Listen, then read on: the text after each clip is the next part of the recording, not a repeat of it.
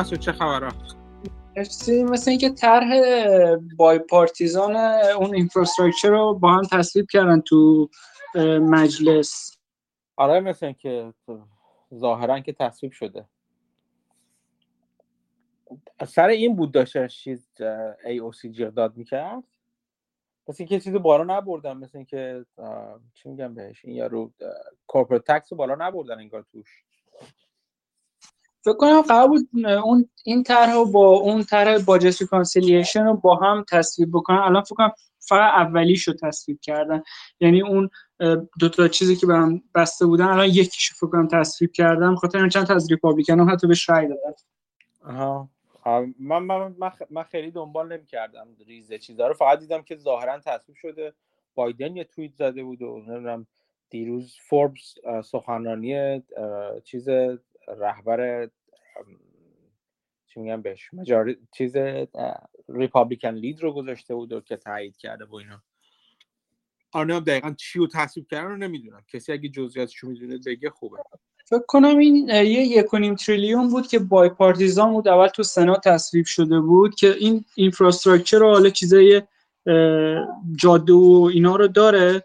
ولی خب اون طرح دومی که بهش وصل کرده بودن بیشتر برای مثلا کم کردن سوخت فسیلی و انرژی سبز و چایلکر و مدیکر و چیزای این شکلی بود. یعنی اون چیزایی که بیشتر سمت چپ لفتیه سوشالیست تا حدی. اونا رو می‌خواستن این اینو می‌خواستن نگه دارن هاستش که با اون تصویر بشه ولی زارن زورشون نرسید. حالا این اولیه تصویر کردن دومی همچنان باید جو منشن و کریستین سینما رو راضی کنن که بتونن این ور که تصویر بشه اون ور بره تو سنام تصویر بشه. یعنی واقعا فکر می‌کنن که بتونن این کارو بکنن؟ فعلا یه نتونستن اون تیکه اولی رو که هاستج داشتن نتونستن. اون الان عملا از دست دادن. این اون ارون فشاری که داشتن برگ برندهشون جلوی جمهوری خواه عملا از دست دادن. چون جمهوری خواه فکر نمی‌کنم خیلی مخالف اینفراستراکچر اسپندینگ بودن. آره این فکر کنم تو سلام با پارتیزان بود 90 نفر بهش رای داده بودن از 100 نفر فکر کنم. آره میگم یا اصولا جمهوری خواه به طور تاریخی خیلی با چیز مشکلی ندارن. با هزینه صرف زیر ساختار کردن خیلی مشکلی نداشتن. مگر موارد معدود. آره حالا تو دوره ترامپ که نتونستن تصویب بکنن یه بخشش دست جمهوری خواه بود بعدش دست دموکرات بود نتونستن کنار بیان. حالا تو این دوره اینو تصویب کردن اون تیکه دومی که می‌خواستن اول 6 تریلیون باشه بعد می‌گفتن 3.5 تریلیون اونو الان نتونستن به این بچسبونن. حالا قرار روی 1.75 فکر کنم با جو منشن کنار اومدن. برای اون تیکش آره برای اون طرح budget reconciliation ش یعنی این یک تریلیون infrastructure که رفت. این تیکه دومی که دموکراتا بیشتر چپیا می‌خواستن اول 6 تریلیون می‌خواستن بعد شد 3.5 تریلیون. الان فکر کنم روی 1.75 دارن کنار میان با جو منشن ولی اون هنوز انجام ندادن. هنوزم بایدن سر حرف خودش هستش که خودش پول خودش رو میده این طرحه. ظاهرا طرح چیزی که دیدن یه 300 400 بیلیون گپ داره با اون تکس پروویژنی که براش دیدن این گپ هنوز پر نشده. ولی میگن که حالا از اون 1.75 صدام مثلا 1.34 تریلیونش رو تکس میده. حالا تا به اون 300 400 بیلیونش ولی این ور تو اینفراستراکچر چی؟ این چی؟ این ور ظاهرا پید فور یعنی این, این تیکه مشکلی نداره البته جزئیات مطمئن نیستم ولی فکر کنم این تیکه مشکلی نداشته از این نظر. خوبه جالبه. خب خب خبر خیلی جالبیه. خبر بسیار بسیار جالبیه. باید دید دیگه باید دید اون بخشش بخش دومش چی میشه بخش گنده و قول آخرش چه اتفاقی در موردش میفته. ولی آره خب ولی خب خیلی شرکت خوش حالشون شده الان. آره ولی اون یعنی طرحی که اون base واقعا infrastructure همین بود. اون طرح دومی بیشتر مثلا کنسل کردن student loan و مجانی کردن دانشگاه و parental leave و چیزای social بیشتر اون دومی. مثلا چیزای در social infrastructure اسم رو گذاشته بودن آره حالا اینکه با ارزش یا بی ارزش قابل بحثه ولی خب این تیکه دومی که الان نشده اینجوری. حالا من فکر کنم این تیکه دومی نشد به نفع چند تا سهام منم باشه. از این دانشگاهی که پولیه من دارم سهام یکیشو. دانشگاه داری یا مؤسسه آموزشی داری؟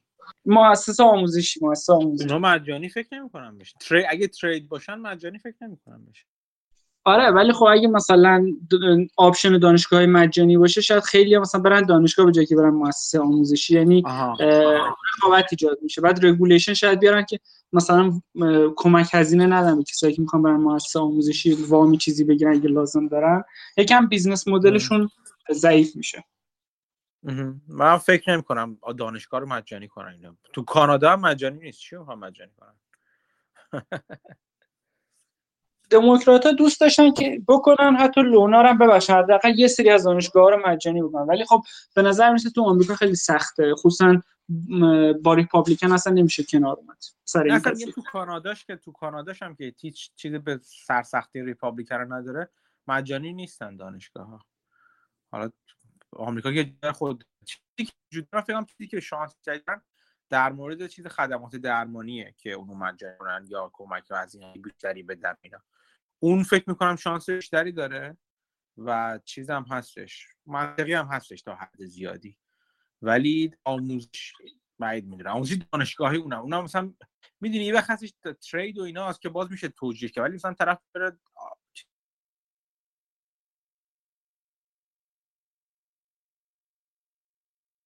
فایده داره واقعا. جلبک زیر دریا.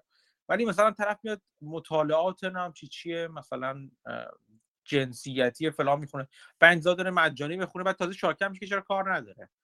اون اونشو من بعید می‌دونم که اون چیزا اون قسمتش بتونه رأی بیاره. ولی آموزش تریدینگ اتفاقا ممکنه کمک آموز از این نظر خوبه؟ چون مجانی که مجانی بشه ولی چون چون در انتها چیز آمریکا احتیاج به ترید داره به ترید منظورم این چیزای تکنسین هاست. بهشون میگن ترید. هم هم احتیاج به تکنسین داره نیروهای آموزش دیده داره ولی نه لزوما دانشگاهی. و همین هم که مثلا چه می‌دونم حالا توی تک و اینا. این چیز آمازون که شروع شده خیلی عالیه. در راستای همونه هم دیدین یا نه؟ اون چند هفته پیش ما حرف می‌زدیم از گرین بلت که گفته بود دان آموزش شرکت های بزرگ کامپیوتری بیان چیز syllabus درسی خودشون رو بنویسن و یه سری آموزش یه سری مدرک بیان که اونا رو قبول داریم اینا. گوگل این چیزو کرده و خیلی هم جالبه. چند تا هی زیادش می‌کنه اینجور که معلومه. کلاسایی که خود گوگل داره می‌ذاره و certificate که خود گوگل می‌گیرن و فقط حالا من هم استخدامش ولی کلاسای بسیار خوبی و اغلبا پیش نیاز نمی‌خواد اصلا. این خیلی جالب بود. بشه که جالب گرین بلک یه جورایی میشه پیشگو. البته خب یه سری trend ا رو می‌بینه چون چند سال تو مثلا private education اینا فعال بود که کمک کنه به محلهایی که مثلا public school شون خیلی بده. خب خیلی چیزا رو دیده بود ولی خب این vision اونم بوده. حالا شاید کسای دیگه مطرح کرده بودن. ولی خب اگه بشه جالبه. آره این چیزو اگه حالا این این برنامه گوگل رو گوگل کنید می‌بینید چند یکی دو تا رشته گذاشته مثلا نمی‌دونم چی چی دقیقا یادم نیستش چیا بودن. من همینجوری گذرا فقط تیترش دیدم هفته پیش یه سری FAQ هاشو خوندم میگفتش که نه هیچ چیزی احتیاج نداره هیچ یعنی اغلبشون اینجوری بودن که هیچ پیش نیازی لازم نداره و خیلی هم سریع می‌تونید شما دوره رو بگذرونید در عرض چند هفته و چند ماه و certificate میدن و شانسش هم واقعا به نظر می‌رسه که شانسش میره بالا. اینکه حالا واقعا چقدر اون certificate کمک کنه بحث جداگانه. و فکر کنم مثلا یکی از یکی از در واقع مبانی اساسی سایت های مثل کورسرا اینا بر همین اساس قرار گرفته. و خب از خیلی وقت پیش با یه سری دانشگاه ها شروع کرده بودن این همکاری ها رو گذاشتن دوره های آنلاین و اینا رو. ولی حالا اگه شرکت های مثل گوگل و آمازون و غیره بیان تو کار که واقعا جذاب میشه به نظر آره فقط بعدیش اینه که یه entity جدا نیست که ما بتونیم روش سرمایه گذاری کنیم. مثلا اگه گوگل یه spin-off می‌کرد که اون برای گوگل آموزش بده سهام اونو میخریدیم جالب می‌شد. خب چرا باید حتما entity جدا باشه؟ چرا تو خود گوگل سرمایه گذاری نمی‌کنیم خب, خب آخه این نسبت به خود گوگل خیلی کوچیکه. شاید بزرگ بشه ولی خب, خب من همین. تو تو آمازون رو نگاه کن با AWS ش اتفاقا امروز بخواستم راجع به همچین همین موضوع صحبت کنم. که چیزی که می‌خواستم حرف بزنم. آمازون فکر می‌کنی کی اصلا AWS ش رو رو کرد؟ که من دارم من همچین چیزی دارم و رو, رو AWS کار می‌کنم. خیلی دیر این کار رو کرد. در که از مدت ها قبل داشتین این کار رو انجام می‌داد. و خب چیزی اگه گوگل واقعا هدفش باشه که اینو بزرگ کنه این بخش آموزشی رو مثلا بزرگ کنه الان فرصت داری که همین الان روش سرمایه گذاری کنی. آره ولی خب کمپانی که یک خورده تریلیون market cap شه اون تیکش حالا تا بزرگ بشه بستگی داره البته به رشد درست میگین. ولی خب من فکر نمی کنم که الان مثلا خرید این اون اون تیکش خیلی قابل توجه باشه. اگه جدا اگر بود spin-off کنه اینو اینو فکر کن. اگر spin-off کنی یه قسمت سهام خود spin-off میشه دیگه. نگه میداری اون وقت آره ولی خب حالا درست میگین. ولی خب نمی‌دونم همچین کاری بکنن یا نه بعد دید. اما فکر کنم داخل خودشون نگه میدن ولی خب کلا چیز جالبی برای سرمایه گذاریه آره آره. خب از اون اون چیزا هم هست دیگه. میگم که الان مثلا اصلا ممکنه برون سپاریش کنم به یه چیزی مثل کورسرا مثلا. یعنی چیزشو بسازن اینا. کورسور کورسشو بسازن بدنش کورسرا اجراش کنه مثلا. یا اون یکی کورس چی چی که اومد داریم چند تا هستن یه پشت هم دیگه. یودمینا حالا کوچیک‌ترن. ولی ممکنه بدنش به اونا. ولی خب به نظر من ترند آموزش ترند بسیار بسیار قوی و محکمی خیلی قوی و محکم است. تو دنیا کلا. چون واقعا ما داریم از یه نسلی از مهارت ها میریم سراغ یه نسل دیگه از مهارت ها همین الان دارین شما می‌بینید که یک تعداد شاید الان نه خیلی زیاد ولی یه تعداد قابل توجهی از مشاغل مشاغل پایه مشاغلی که احتیاج به مهارت نداشتن این مهم این نکته خیلی مهمه. مثل صندوقداری مثل مثلا خیلی چیزهای مختلفی که توی فروشگاه ها وجود داشت. سرور نام قهوه فلان اینجور چیزا. یه قسمت بزرگشون دارن حذف میشن اینا. یعنی حداقل تو آمریکا شمالی و کانادا که تازه خیلی پیشرفته نیست از این نظر و همیشه عقبتر من دارم می‌بینم. وقتی توی شر... توی فروشگاه ها میریم انواع اقسام فروشگاه بخش خود پردازشون جایی که هر کس میره خودش اسکن می‌کنه و در واقع پرداخت می‌کنه و می‌بره بیرون جنسش برمیداره می‌بره بیرون نیاز به صندوقدار نداره. اون بخش خودپردازشون فروشگاه ها داره هر روز بزرگتر میشه و اتفاقا مردم خیلی خوب استقبال, استقبال می‌کنن خیلی خوب استقبال می‌کنن. حتی مثلا ما اینجا یه تو کانادا فروشگاهی داریم به اسم دالاراما در واقع یه جور دلار رستور دیگه یعنی قدیما اینجوری که همه مثل فروشگاه 100 تومانی تو میدون انقلاب بود. من موقع که ایران بودم هنوز. که مثلا همه چیز زیر 100 تومن بود اون موقع. اینجا مثلا یه موقع همه چیز زیر یه دلار بود که بعد الان اینجوری شده که 1 دلار and above یعنی یک دلار یک دلار به بالاست که تا 4 5 دلار هم میره. ولی جنس کوچیک و ریز و ارزون و ایناست.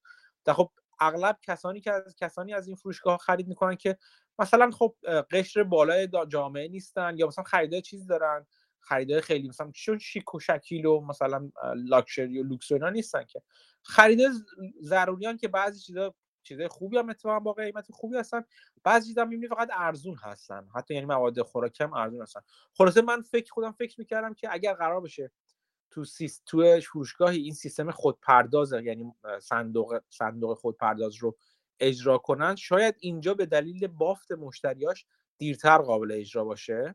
ولی بسیار عالی داره جواب میده. یعنی بخش خودپردازی که من تو محل خودم دارم می‌بینم عملا دو تا صندوق دار که واسن اونجا واسن 6 تا 7 تا صندوق رو اداره می‌کنن اینجوری با هم دیگه.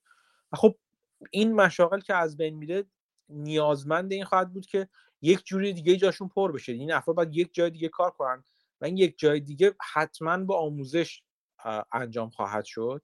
خب یک یک روند و ترند بزرگ آموزشی تو دنیا این ایجاد می‌کنه.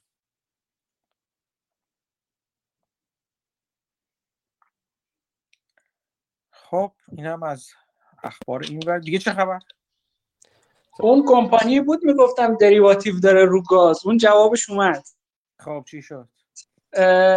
حالا بر بچه که قبلا نشنه یه کمپانی بود. من چک می‌کردم. این تو کار برقرستانی و ایناست تو تگزاسه. بعد تو گذاشت کوارترش خونده بودم که یه دریواتیو رو گاز داره تو کوارتر قبلش که هم هر نیم دلاری که قیمت گاز میره بالا مثلا اینا یه بیلیون سود می‌کنن. حالا مارکت کپشون هم 10 بیلیونه. یعنی براشون قابل توجه. بعد قیمت گاز 3 دلار رفته بود بالا. خب من می‌گفتم خب پس چند برابر این یه بیلیون یا یک بیلیون سود می‌کنن. بعد داستان کوارترش اومد. ظاهرا سود کردن. یعنی مثلا هر سال سودشون تو هر کوارتر فرض کنید 400 میلیون بوده. الان شده یک و هفت دهم بیلیون. یعنی یعنی از اون چیزی که من فکر کمتر سود کردن ولی خیلی سود کردن. حالا جالب اینه ولی قیمت سهام ریخت. نمی‌دونم چرا. برای سال بعدی مثلا guidance شون آوردن پایین گفتن 300 میلیون کمتر در میاریم سال بعد. ولی خب تو همین quarter یک خورده billion بیشتر در آورد یعنی اونو که جبران می‌کنه هیچی بیشتر هم هست. ولی خب market reaction ش منفی بود. جالب این بود که گفت خود CEO ش گفت از این بیشتر می‌تونستیم سود بکنیم ولی نمی‌خواستیم قیمت گاز رو مستقیم منتقل کنیم به customer یعنی اینا سعی می‌کنن یکم از افزایش قیمت رو absorb بکنن که customer شون رو بتونن نگه دارن یک کمش رو منتقل بکنن به اون یعنی volatility short term خیلی منتقل نمی‌کنن ولی تو long term قیمت بالاتر باشه خب قیمت بالاتر منتقل می‌کنن. خاطر این سودشون از چیزی که من پیش بینی می‌کردم خب خیلی کمتر بود. ولی همچنان سودشون خیلی بیشتر بود. اما Mr. Market گفت که نه قیمت نباید بره بالا باید بیاد پایین. خب پولشون چیکار می‌کنن تو تو پای conference call ش نشستی؟ ببینی چی میگن. آره اینا پولشون رو معمولا 50 درصد برمیگردونن. 50 درصد می‌ذارن برای گروث حالا این 50 درصدی که برمیگردونن معمولا یه بخشش دیویدنده و یه بخش زیادتری شیر بای بکه مثلا تو چند سال اخیر 5 درصد شیر بای بک کردن تو 3 4 سال اخیر. 25 درصد شیرشون کم شده. بعد اون قسمت گروثش اگه چیز خوب پیدا شد که می‌خرن نشد اون پول معمولا شاید اضافه بکنن به شیر بای بک. یعنی منیجمنتش کپیتال الوکیشنش خیلی واضحه.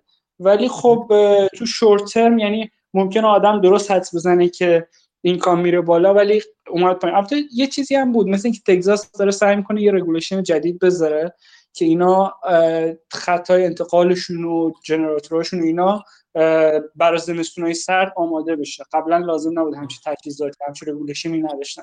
ولی ممکن یکم هزینه اضافه بکنه بهشون. شاید market به خاطر این ترسیده. ولی خب باید نشست دید در آینده چی میشه. توی conference call ازش نپرسیدن چقدر برای CapEx می‌خواد بذاره؟ توی conference call سال بعدش کامل پیش بینی کرده بود که چقدر و چجوری بر اساس پیش بینیاشون EBITDA شون مثلا از یک و چار یک و شیش دهم می اومد یک و شیش دهم billion می اومد یک و یک دهم تا یک و چهار دهم. یعنی آوردن پایین یه 300 400 میلیون. احتمالا حدسشون برای CapEx شون همینه. یعنی این حدسی که زدن. ولی خب چون قانون هنوز دقیقا مشخص یعنی نشده 400 میلیون می‌خوان CapEx رو بذارن؟ مثلا. البته همش به خاطر CapEx نبود. مثل اینکه یه جای آره خود قیمت گاز هم هست آره و اون معمولا هج می‌کنن. یعنی روش خیلی سعی می‌کنن چیز نباشن expose نباشن. ولی ظاهرا یه مشکلاتی تو اون چیزای کلشون داشتن به خاطر shortage دارن یه سری chemical اینا می‌خرن که یه سری اون کمیکال ها رو استفاده می‌کنن برای اینکه مثلا مواد سمی اون معدنشون رو بسنجن یا اینا برای چیزای environment. بعد اون کمیکال ها که به خاطر این شورتجی که هست دستشون نمی‌رسه بنز کافی و اونجا یکم مشکل دارن یه یه حادثه اتفاق افتاده بود تو یکی از اون تولیدیاشون. زارن یه چیزی از بالا افتاده بود یه جایی خراب شده بود. بعد بسازن به خاطر همین یکم هزینه هاشون رفته بالا برای سال بعد. ولی خب سال بعدش اون هزینه رو نداره این وان تایم کاست اما خب جالبه که همچنان میگم سهامش اومد پایین 10 درصدی اومد چی بود؟ انجی چی چی بود این شرکت؟ انرژی انرژی آره قشنگ یعنی سهامش با 30 درصد بره بالا 10 درصد اومد پایین. ویسترا چجوری بوده؟ اونم موازی همین میره عقلا. ویسترا رو راستش من چک نکردم. شبیه به همن. یه تفاوتایی دارن. Vistra تولیدش یکم فرق می‌کنه با NRG. یعنی فکر کنم یه بخشیش رو می‌خره نه تولید می‌کنه. یعنی یکم NRG ظاهرا از نظر industry position ش بهتره. ولی خب Vistra هم شبیهش میشه چک کرد. ولی خب من خیلی چکش چیز داشت. حمید Vistra فکرم سهام داشت یا می‌خواست داشته باشه؟ سلام نه من همین NRG رو یه option داشتم یه مدت و فروختم قبل قبل ولی برای منم خیلی جالب بود. منم در واقع توی Seeking Alpha چون follow می‌کردم کمپانیشو برام خبرش اومد که خیلی خوب beat کرده بود ولی خب ده درصد همونجوری که مسعود گفت افتاد. حالا شاید اگه دوباره بررسی کنیم بتونه option مثلا خوبی باشه برای این بار سهام خریدن نه option خریدن. نه به نظر منم باید اگه چه LEAP داره توش یا LEAP نداره. NRG بله بله LEAP LEAP اش چقدر بلنده؟ تا 2023 میره یا نه؟ فکر می‌کنم به الان چک می‌کنم. آها. اگه بره خوبه چون این این این چیزی که داره می... مسعود میگه به نظرم تو trend بلند مدت جواب میده. یعنی باید اجازه بدی که مدیریت capital allocation ش نشون بده. اگر هم می‌خواید LEAP بخرید. 24 هم خب خوبه خب. حالا بعد اون وقت باید رفت قیمت ها رو دید. وقتی چیزی LEAP داره LEAP بلند مدت هم داره من خوشحال میشم. چون اونجا جاییه که اتفاقا بلک شولز خیلی بد عمل می‌کنه و اونجا احتمالا میشه چیزای خوبی پیدا کرد. خب دیگه چه خبر؟ سلام. من حالا اگه سلام خیلی بد نیستش من تجربه جالب مدلی هفته پیش اتفاق افتاد بگم تو خیلی شروع. اگه بعدی که بگیم حالا نگم. نه صدات خوبه. اتفاق این دفعه خوبه. چون البته امروز سابقس همیشه شده. آره، امروز خیلی جالب. هوا خوبه اینجا. چش داری؟ نه خوب نیست. حامد حامد حامد حامد نگه دار. فکر کنم فکر کنم به جای گوشی نسبت به دهانت چیز داره. ربط داره. الان بهتره یه صحبت کن حالا که حرف نمی‌زنی من فقط دور بر میشم حالا من کلا حالا همین که میگم باید رومر سل نیوز من این سهام اوکوژن رو نمی‌دونم شما پیگیری می‌کردین یا نه که یه و...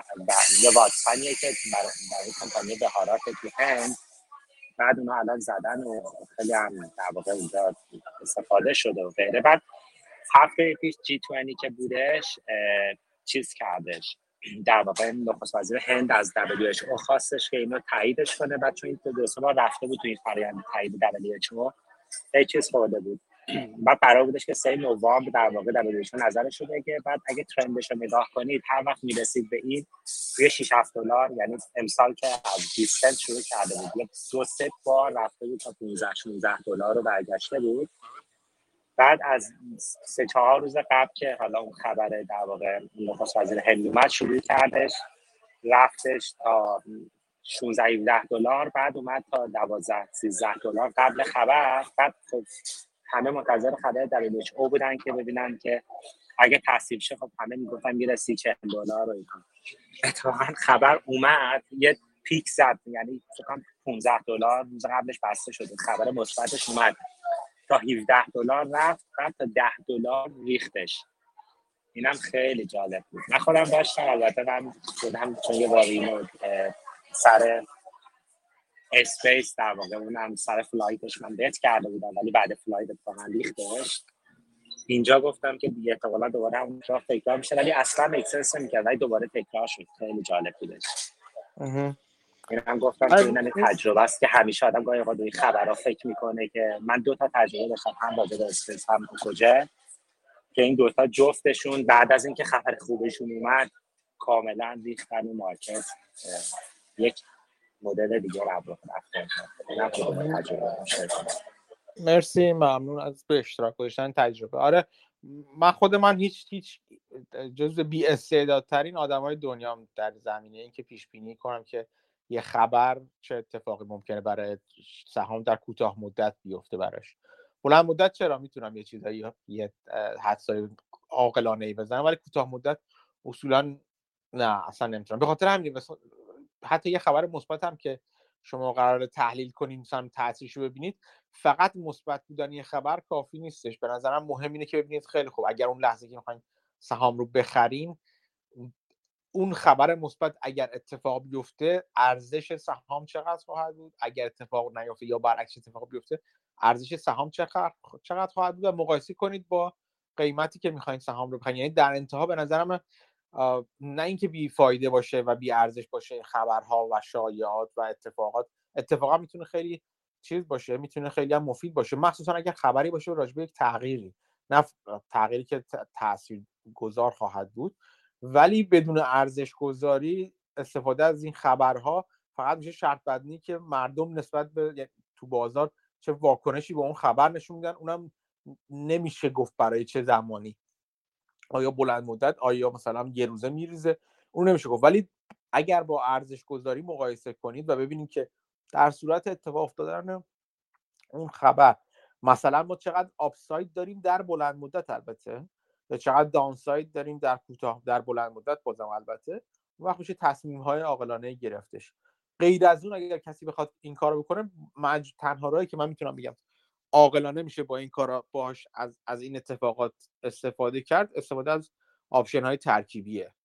که مثلا چون چون توی option ها مثلا یه call و بخرید یه put رو بخرید یا غیر و غیره شما می‌تونید خودتون رو در موقعیتی قرار بدید که اون انتظاری که دارید در کوتاه مدت حتی اتفاق بیفته و باید گوش به زنگ باشید دیگه چه اتفاقی میفته. و به نظر من فقط option ها به کار خواهند من اتفاقا استراتژی option خیلی دوست دارم. که دقیقا شما دو طرفش رو میرین call put می‌خرید ولی مشکل اینه که این س... این سهام پایی که این مدلی هم و خیلی با, خب... با خبر قراره که حیات مماتشون خیلی در واقع تغییر بکنه معمولا به خاطر volatility بالا قیمت option شون خیلی گرون میشه یعنی که اونم انقدر مقبول به صرفه نمیشه در عمل انجام بدید حالا من تجربه خودشون چیه. همینطوره. خب مطمئنا volatility بالا قیمت رو چیز نمی‌کنه. قیمت رو تو قیمت تاثیرگذار هستش و شما مجبوری احتمال احتمالا برای خرید اون option اگر در واقع خرید باشه مجبورین قیمت بالایی رو بدید و شاید سود چندانی رو نکنید. اگر حتی سود بکنید اصلا.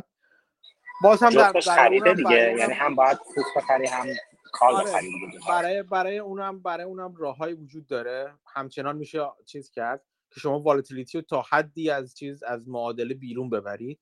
مثلا اینکه spread دو طرف بخرید. مثلا هم spread روی call بخرید هم spread روی put بخرید یا spread روی put بفروشین spread روی call بخرید. اینجوری وقتی spread می‌خرید تا حدی نه کاملا تا حدی volatility رو کم کم اثر می‌کنید تا حدی.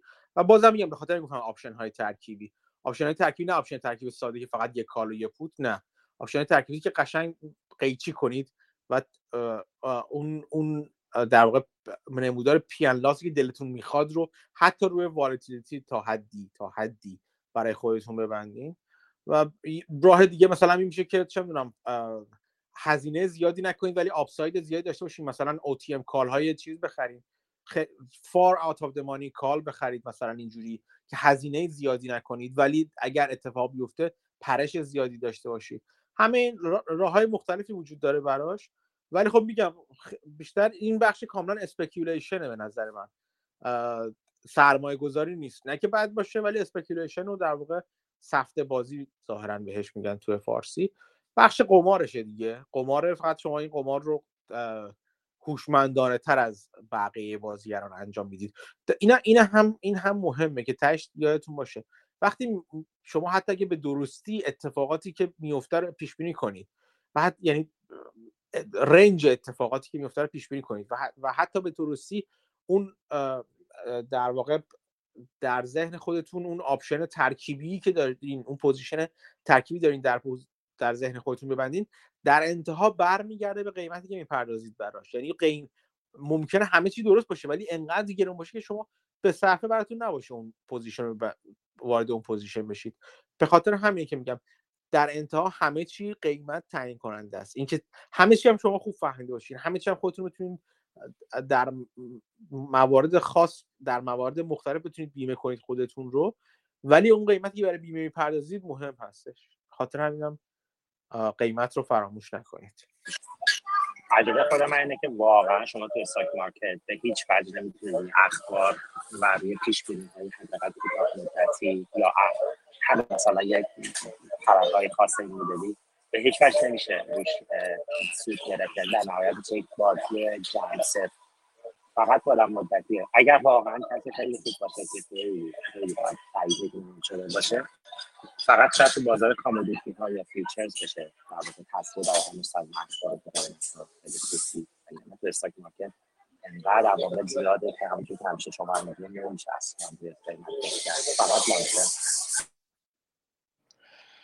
خب من اولا نصف حرف آمده نشیدم. ولی درسته تو اخبار از اخبار قبلشون استفاده به نظر منم خیلی خیلی نمیشه راحت استفاده یا حداقل من بلد نیستم. هیچ وقت بلد هیچ وقت یاد نگرفتم با اینکه تلاش کردم. چیزی که به خودم فهم... یعنی فهمیدم که از اخبار بعد بعد از اتفاق بعد از انتشار خبر میشه استفاده کرد. چون اغلب مارکت بازار واکنش زیادی بدی نشون میده. اغلب نه همیشه. خیلی وقت هم واکنش بدی که نشون میده خیلی هم منطقی و خیلی درست است ولی اغلب اوقات میشه مواردی پیدا کرد که واکنش بد بازار زیادی بد بوده و اونجا میشه اونم وقتی خودتون در موقعیت position بلند مدت قرار بدید می‌تونید استفاده کنید که نمونه شو مثلا من چند بار گذاشتم دیگه. مثلا استفاده از Wells Fargo اون option های Wells Fargo option های Intel وقتی خریدم option های Citigroup وقتی خریدم. اینا چیزایی که گفتم یعنی عمومی اعلام کردم و گفتم توی توییتر و بعضا توی تلگرام. ولی آره همین وقتی بود که بعد از اخبار بعد بعد از اینکه خبر بعد اومده بیرون بازار واکنش نشون داده این از بدبینی زیادی بازار بشه شده استفاده کنم. ولی خب بازم ارزش گذاری سر جای خودش همونطور که گفتم. خب دیگه چه خبر از بد بر بچ چه خبرهایی داشتید در این هفته که گذشت؟ سلام. کیوان سلام کیوان. این میگم من یه هم یه چیزی من فکر پارسال نه همین امسال نوشت. مال وابستان در مورد سنجش همین آرای مارکت اکسپکتد همین ریترن آن اینوستمنت آها. اینو فکر کنم. اینو خوندین دیگه؟ من یادم نمیاد اسم. کتاب اکسپکتیشن اینوستمنت راجع به همینه کلا. خب ولی خب. نه می‌دونم. آره یه دونه ولی دقیقا به خصوص نوشته در مورد همین چیزه. اسمش همین M E R O I. همین دقیقا این چیزش نوشته همین گنده من نیادم نمیاد یادم نمیاد اگه خونده باشمش.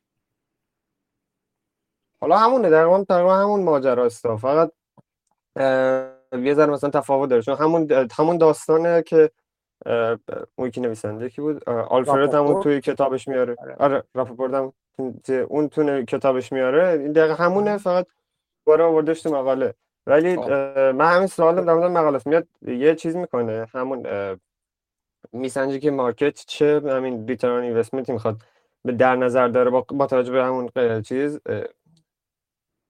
به اینوستی که شرکت می‌کنه ولی مثلا همه همین فرضیاتش مثلا روی اینه که 8 درصد رشد همین نوپت باشه 25 درصد مثلا ROIC با مثلا 7 درصد کاست اف کپیتال. حالا بعد این مثلا چند تا سواله؟ چطور این بازی مثلا همین 10 ساله رو انتخاب کرده؟ چطور این بازی 10 ساله رو انتخاب کرده برای همین چیزش این تخمینش؟ چرا مثلا 12 سال انتخاب نکرد؟ چرا بیشتر انتخاب نکرد؟ اینو نگفت این مف... یک یک چراش به خاطر که اون خودش با اون عدد راحته. بسته به یه هفته پیش فکر کنم یا هفته قبلش صحبت کرد. بسته به پیش بسته به پیش بینی بود پذیر بودن کسب و کار شما بازی که انتخاب می‌کنید متفاوته. اگه کسب و کار به شدت در حال رشد یا در در زمینه خیلی متلاطم و در حال تغییری باشه خب میاری توی سه تا پنج سال. اگه مثلا یه شرکتی باشه مثلا مثل کوکاکولا میبریش رو 10 سال 15 سال مثلا. که خب قابل پیش بینی رفتار کوکاکولا و اینا. تا حد زیادی قابل پیش بینی تره بنابراین بسته به نوع کسب و کارت داره. اون بازی که برای می‌کنی. اون پیش بین... اصلا خب چیز نداره پیش بینی نکردی همه رشد مثلا 8 درصدی کشیده درک کرده تا ته. خب این چیز من این پیش بینیه دیگه چیه پس؟ آخه 8 درصد که قطعا اینطوری نمی‌تونه مثلا یارو تو پیش بینیش همیشه 8 درصد هر سال بگیره. چرا نمی‌تونه؟ اینقدر ساده. اینقدر ساده تو ذهنش قطعا نیست. چرا همین قدره شما وقتی برای شرکت پیش بینی می‌کنید DCF می‌نویسی چجوری DCF می‌نویسن پس؟ همینجوری به DCF می‌نویسن دیگه. DCF میگه که من فرض می‌کنم توی چند سال آینده به طور میانگین نه به طور میانگین به طور میانگین شرکت مثلا شرکت چیز کوکاکولا دارم. تو 10 سال آینده فروشش به طور میانگین 5 درصد در سال افزایش پیدا می‌کنه. این به این معنی نیست که یک سال نمیشه 4 درصد یک سال نمیشه 6 درصد. چرا میشه؟ ولی میانگین تو compounded CAGR ش compounded average growth rate ش میشه انقدر. این فرضمه. از کجا آوردم این فرضمو؟ بسته به شناختی که از شرکت دارم. این به این معنی نیست که من بتونم بگم سال اول 5 درصد سال دوم 5 درصد. نه به این معنی نیست. به این معنی که فرض می‌کنم تو این 5 سال اینجوری رشد می‌کنه. تو مثلا چم حاشیه سودش اینجوری رشد می‌کنه. CapEx ش اینجوری رشد می‌کنه. چرا اون اون از کجا میارم؟ از چند جا ممکنه بیارم؟ از حرفای مدیریت بیارم. خیلی وقتا میگن ما پیش بینی می‌کنیم در تو در سه سال آینده انقدر چیز کنیم. انقدر کپکس داشته باشیم. انقدر فلان کار داشته باشیم. یه وقتی هم از تاریخچه شرکت نگاه می‌کنم. نگاه می‌کنم این شرکت فکر کوکاکولا الان با کوکاکولا 5 سال پیش خیلی فرق نداره. برای این همون کپکس گروث اون وقت اون 5 سال پیش رو می‌تونم برای کپکس گروث الان هم, هم در نظر بگیرم. مگه شرکت بخواد اتفاق دیگه براش بیفته وسط سال. اینا همش پیش بینیه خب؟ وسط سال وسط سال دوم اگه شرکت یه حرف جدید بزنه خب اینا هم مدلشون رو می‌کنن تو دی سی اف میگن خب حالا این مدیریت این شکل این عدد گفته ما اینا رو این عددا رو جابجا می‌کنیم. یا اصلا کوارتر به کوارتر نتایج رو می‌ذارن اونجا توی چیز خودشون. ولی اون لحظه که می‌خوان قیمت ارزش گذاری کنن بخرنش یا مثلا ارزش گذاری کنن یه سهامی رو اونو برای آینده آینده که براشون خودشون مثلا بستگی به نوع DCF هم داره. اگه DCF یه, م... یه سیجی و یک مرحله ای باشه نگاه می‌کنم مثلا تو 5 سال آینده میگم انقدر پیش انقدر سالی رشدش بالا میره. شما اگه تو شرکت ها هم کار کنید می‌بینید که همینجوری کار می‌کنن. مثلا فرضاً شرکتی که مثلا من مثلا ممکنه کار کنم مدیریت هدفش این هستش که مثلا سالیانه 4 درصد یا 5 درصد میانگین رشد داشته باشه در طول چند سال آینده. اصلا برنامه ریزی که می‌کنن هم همینجوری هست. یعنی می‌خوان از تیم هاشون که آقا ما می‌خوایم از شما که اینقدر رشد داشته باشیم برابر چیزی که داشته باشیم. و این میشه KPI شما به عنوان فروشنده به عنوان تولید کننده به عنوان فلان 5 درصد رشد مثلا. همه از بالای پایین میاد. یعنی یه بار از پایین به بالا میره. یعنی اون مدیریت ها و اینا همشون بسته به شرایطشون و چیز پیش که دارن پیش بیناشو میدن میدن بالا به مدیریت ارشد. مدیریت ارشد نگاه می‌کنه نه این عددی شما دادین زیاده یا کمه ما انقدر رو می‌خوایم. همه با اون اجاست میشن و این طبیعت آدمیزات هم اینجوریه که وقتی براش یک هدف رو می‌ذارن و هدف اگر معقول به دسترس باشه اغلب میره به سمت اون هدف نزدیک میشه.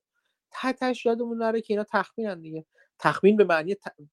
کشکی و الله بختکی بودن نیست بلکه به این معنی هستش که جای خطا دارن و در طول زمان باید اجاست کنیم و خودمون رو دوباره تنظیم کنیم با اتفاقاتی که رخ میده. چرا ده سال چرا دوازده سال نه؟ تو اگه یه, یه کسب کاری بیشتر می‌شناسی می‌تونی تا دوازده سال شد پیش بینی کنی دوازده سال رو بکن. من خود من سه تا پنج سال بیشتر پیش بینی بلد نیستم بکنم نمی‌تونم بکنم. کوتاهتر می‌گیرم. خود همون جی سی اف یا باشه دو مرحله ممکنه باشه. یا طرف میگه که تا ده سال من رشد مثلا ده درصدی دارم تو رونیو مثلا بعد از سال دهم به بعد رشدم مثلا میشه چهار درصد. خب یکی ممکنه بپرسه مگه چی میشه اون سال دهم چه اتفاقی میفته که رشد یهو کم میشه؟ یک زمان حدودیه. به خاطر اینکه من فکر می‌کنم شرکتم با این روش بیشتر از ده سال نمی‌تونه پیشرفت کنه و وقتی به تهش رسید اون وقت نگه یهو عوض بشه بلکه آروم آروم میل می‌کنه به اون به اون عدد. و خب همین این میاد توی پیش بینیم دیگه. به این معنی که اگر واقعا اون چیزی که تحقق یافته رو من پس 10 سال 20 سال بعد ببینم نمودار من 10 درصدی رفته باشه بعد یهو شکسته باشه شده 5 درصدی برفته بره بالا. نه این اتفاق مطمئنا نمیفته. ولی اگر پیش بینی کننده خوب باشم این این شکل پله ای رو تقریبا تو رشدم می‌بینم چون که تقریبا تو خیلی از شرکت دیگه شما اگه ببینید تو چیزشون رو کنید مثلا فرزن میگم. این شرکت میگم نسبتا مثلا رشد کرد اپل رو مثلا مثلا میگم. بعد نگاه کنید مثلا این سالهای اولش رشد شدید بعد آروم شده. خب این پله ای انجام نشد پله شکسته انجام نشد ولی تقریبا میشه گفت پله ای انجام شده. این تغییر تغییر مچوریتی شرکت. همون صحبتی که داموداران کرده و همون صحبتی که من یه بار توی یکی از پادکست ها راجع چرخه زندگی شرکت ها انجام از یه چرخه به از یه مرحله چرخه به مرحله چرخ... بعد چرخه رفتن ناگهان انجام نمیشه. آروم آروم مطمئن انجام میشه ولی انجام میشه. ولی شما می‌بینید بعد یه چیزی تو هم مقالش یه چمین میاد ROIC نشون میده که همینطور خیلی چیز داره نوسان زیاد داره. بعد یه تیکه میگه برای که استفاده مثلا به این خیلی خوب نویزش زیاده که مثلا اشتباه میشه. بعد میاد adjust ROIC میاره. بعد این الان چی اصلا؟ مثلا چطور میان... محاسب میشه؟ میانگینش می‌گیره میانگینش می‌گیره دیگه. adjust اینجوری که اصولا اولا مثلا در مورد earning ها. میان میشن میگن تمام اون اتفاقاتی یک بار افتاده. مثلا فرض کنید شما یه شرکت دارین مثلا داره کار می‌کنه مثلا شرکت مثلا شاید یه تراشکاری دارین. یه تراشکاری داریم داریم داره کار می‌کنه.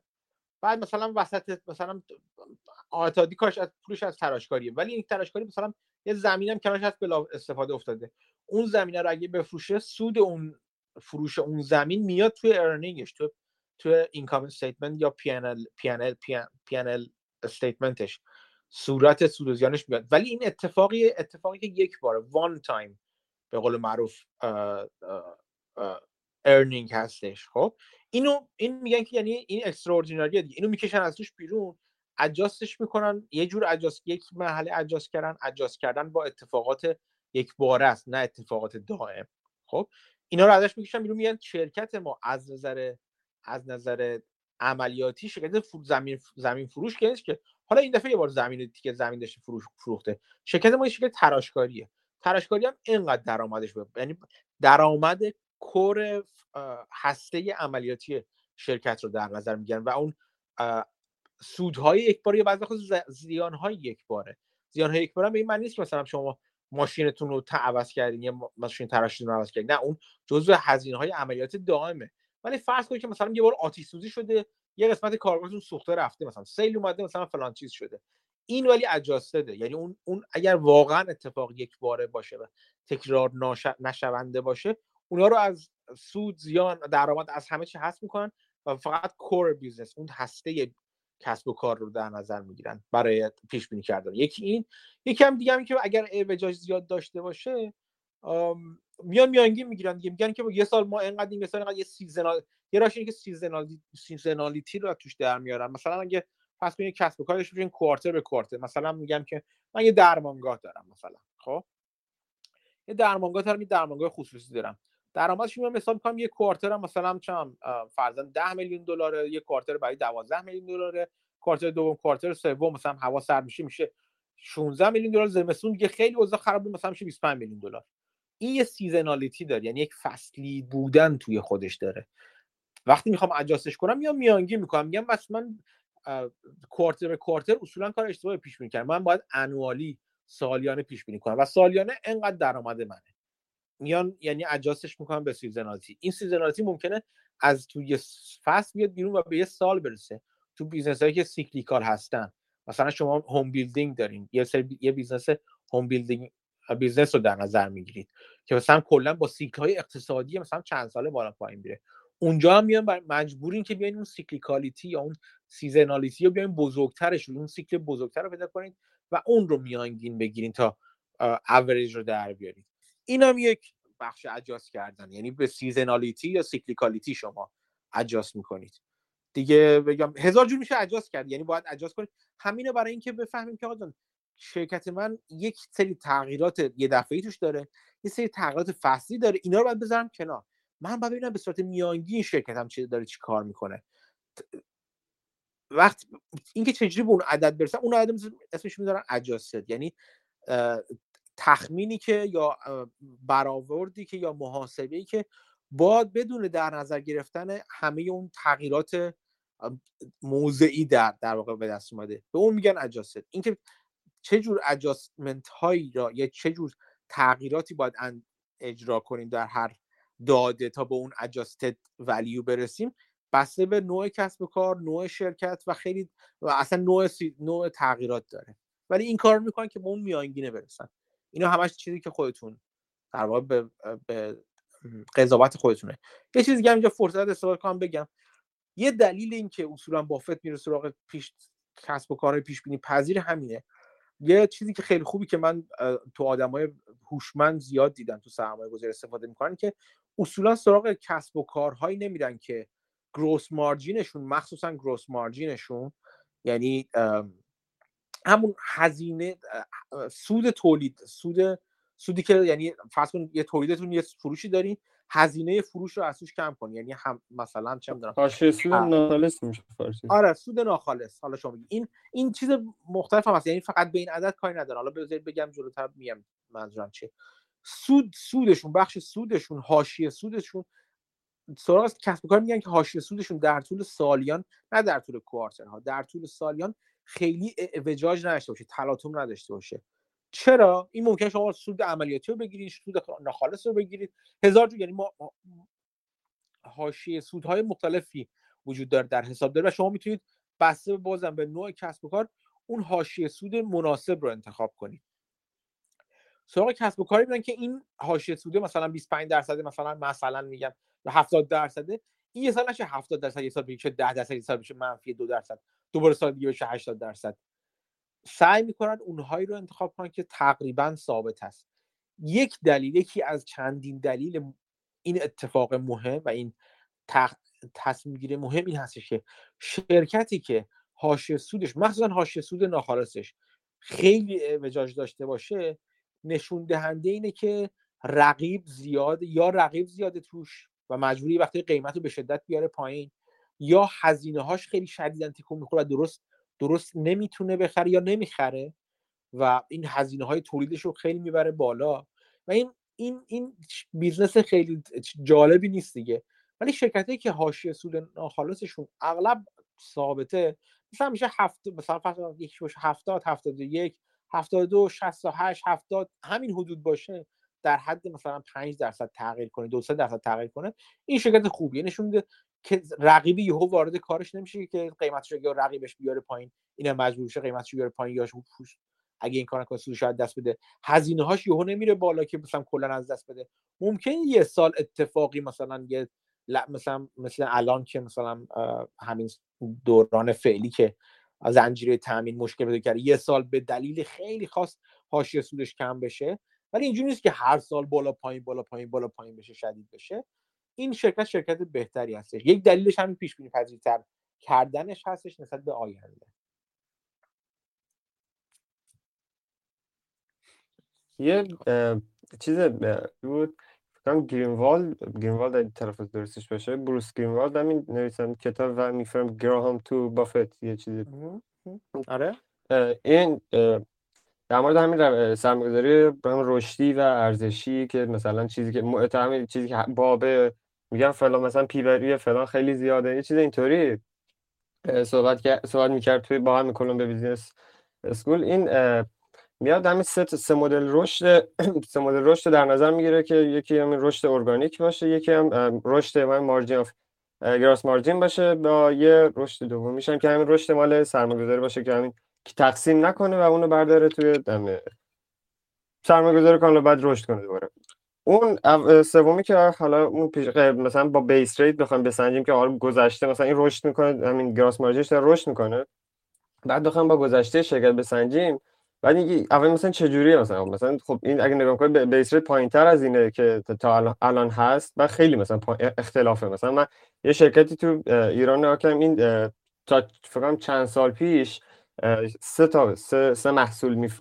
نه چهار محصول فروشش از چهار بخش بود. بعد دو بخشش اصلا چیز زیانده بود. بعد اصلا. یعنی تقریبا منفی بود سود نبود.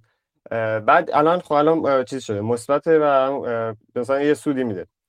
و اگه بخوام میانگین بگم که مثلا این چطوری مثلا بالاتره یا مثلا خیلی الان این گذرا اینا چون قیمت چیزش هم معلوم نیست. یعنی قیمت بهای تماشاش معلومه ولی قیمت فروشش معلوم نیست. اینا چطوری مثلا با سنجید که الان وقتی خیلی اختلاف میفته بین تاریخ با مثلا الان؟ خود فهمید چرا این اتفاق اختلاف میفته دیگه؟ خب، چیزه قیمت مثلا فروش اینا چیز میفروشن خب یه همون کاتود مثل از چیز می‌گیرن از یه شرکت تامین کنندهشو می‌گیرن. بعد این کاتوده نرخ نرخ جهانی علمی می‌خوره با مثلا حالا 5 درصد بالا پایین چیز اینطوری. بعد و این مثلا به چیز مال همین بهای تمام شدهش مثلا می‌تونی در نظر بگیری که یه ذره قابل پیش بینی تره که چی به چیه ولی فروشش معلوم نیست. خب چرا معلوم مثلا چطوریه؟ اصلا نگفت قیم... خب نگفت قیمتش چیه. یعنی همین فقط گفته ما اینقدر فروختیم به این نرخ. ما اینقدر میفروشیم به این نرخ. حالا میفروشی. به کی میفروشه؟ این... میفروشه؟ به خارجی میفروشه؟ به بازار چیز میفروشه. به با کل بازار میفروشه. این محصول خیلی چیزیه. تقریبا بگم رد آخر زنجیره است آیا فروش ریالی یا فروش دلاریه؟ چیزه هم ریالیه بیشتر. اگه ریالیه یعنی خب. رقیب میفروشه مثلا رقیب رقیبش که همون دو تا شرکته تو یکی هست که همون چیزه همونی که محصول بهش میده همین کاتود مثل بهش میده. که اون اینقدر جزئی تولید نمی‌کنه. آخر زنجیره رو تولید نمی‌کنه ولی خب البته تو چیز طرحش هست ولی خب همیشه اینجوری این... همیشه باید اینجوری نکنی این که چقدر می‌تونه بفروشه قاعدتا به این بستگی داره که چقدر می‌تونه بفروشه. یعنی با چه چقدر می‌تونه قیمتش رو ببره بالاتر. یه وقتی هست قیمت رقبا که هستش سقف قیمت شما رو تعیین می‌کنه. یعنی اگر مثلا قیمت وارد کن اگر قیمت مثلا فرض کنید طرف اگر از این شرکت نخرن باید ببینیم مشتری از کجا می‌تونن بخرن. یا از رقیب می‌تونن بخرن یا وارد کنن. همینا رو در نظر بگیری اگر ببینی اونا بیشتر به این قیمت به, به, به, به چه قیمتی می‌تونن یعنی اینجوری بگم بهت. روش های جایگزین خریدشون چقدر هست؟ هزینه های جایگزینشون چقدر هست؟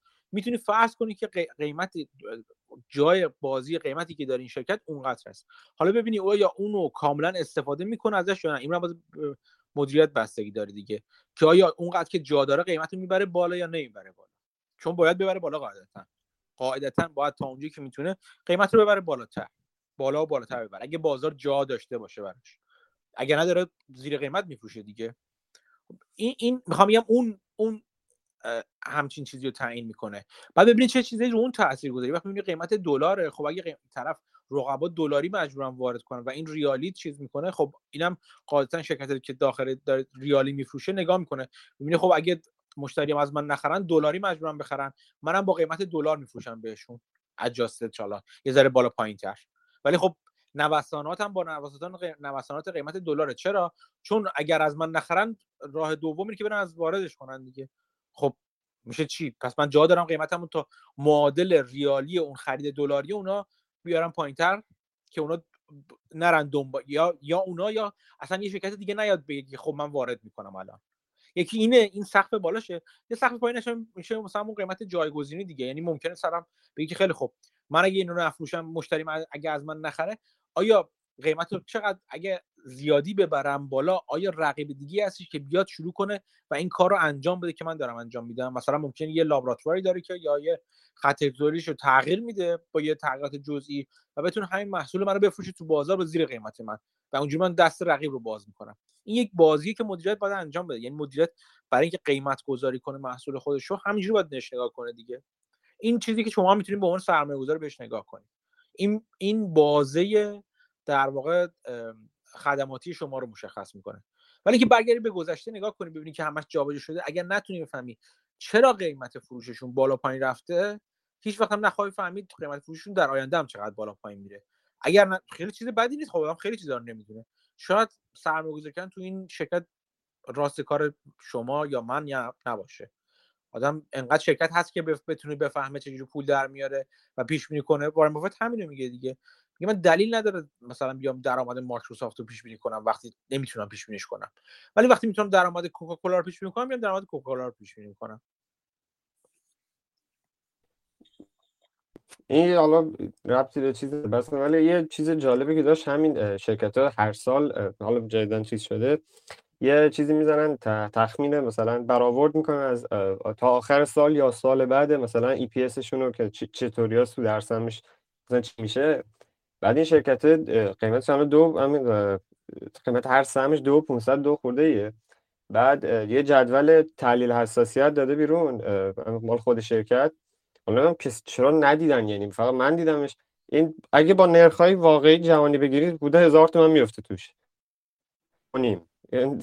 تقسیمه و بعد هنوز هم مثلا چیز عجیبی مثلا قابل تکرار هم از تقریبا. و یعنی مثلا یه چیز عجیبیه. شرکت مثلا یه چیزی داده بیرون کف کف 600 تومنه. بعد خود همون همین جدولی که مثلا با چون یه تخمین مثلا با این دلار مثلا این تومن و, و مثلا نرخ جهانی مثلا مس می‌رسه مثلا اینقدر سود درسم حالا من خودم وقتی خواستم اینو حساب چون یه بخشی بلد بودم اونو حساب نکردم و گذاشتم با اون مثلا چه می‌دونم حافظه کاری بعد باقیشو مثلا معقول تر گرفتم. چون نمی‌دونستم. ولی می‌دونم حدودا چقدر از مثلا درآمد شرکته. یعنی نسبت اینم بهش میگم به هم همبستگی داره. یعنی اگه مثلا درآمد شرکت به 40 درصد زیاد بشه این باز 20 درصد اون درآمده. و فرقی نداره. من اگه مثلا اون حساب کنم اینو اونور باز همون نسبت گرفتم. بعد من رسیدم بوده 400 تومن. بعد الان این رسیده مثلا خود شرکت کف کف گفته 600 تومن ولی بازم کسی چیز نمی‌کنه. قیمت هم الان 2500 یعنی با اون مثلا پی بر ای و فلان اینا که حالا من خودم زیاد قبول ندارم اصلا معقول نیست. یا قیمت قیمت فعلی معقول نیست یعنی ارزونه می‌خوای بگی؟ نه که ارزون بودن شده نمی‌تونم چیز کنم ولی در مورد هم تو سنجیدن با پی بی ای فوروارد مثلا بخوام بسنجم میگه تا الان حالا گذشته نگران نکنیم که مثلا سابقه تاریخی این شرکت چند بوده؟ بوده مثلا 7 8 بوده. و الان با, با, مثلا همون چیزی که تخمینی که هست حالا ما حدود مثلا 700 خورده ایه بعد این میشه سه خورده سه میشه. بعد بعد مثلا هفت باشه تقریبا 100 درصد چیزه. یعنی تفاوت این زیرش. حالا کار به نرخ مثلا فلان ندارم. بهره و چیزا که روی پی بری به تو تاثیر بذاره. یعنی خیلی فاصله است. خب.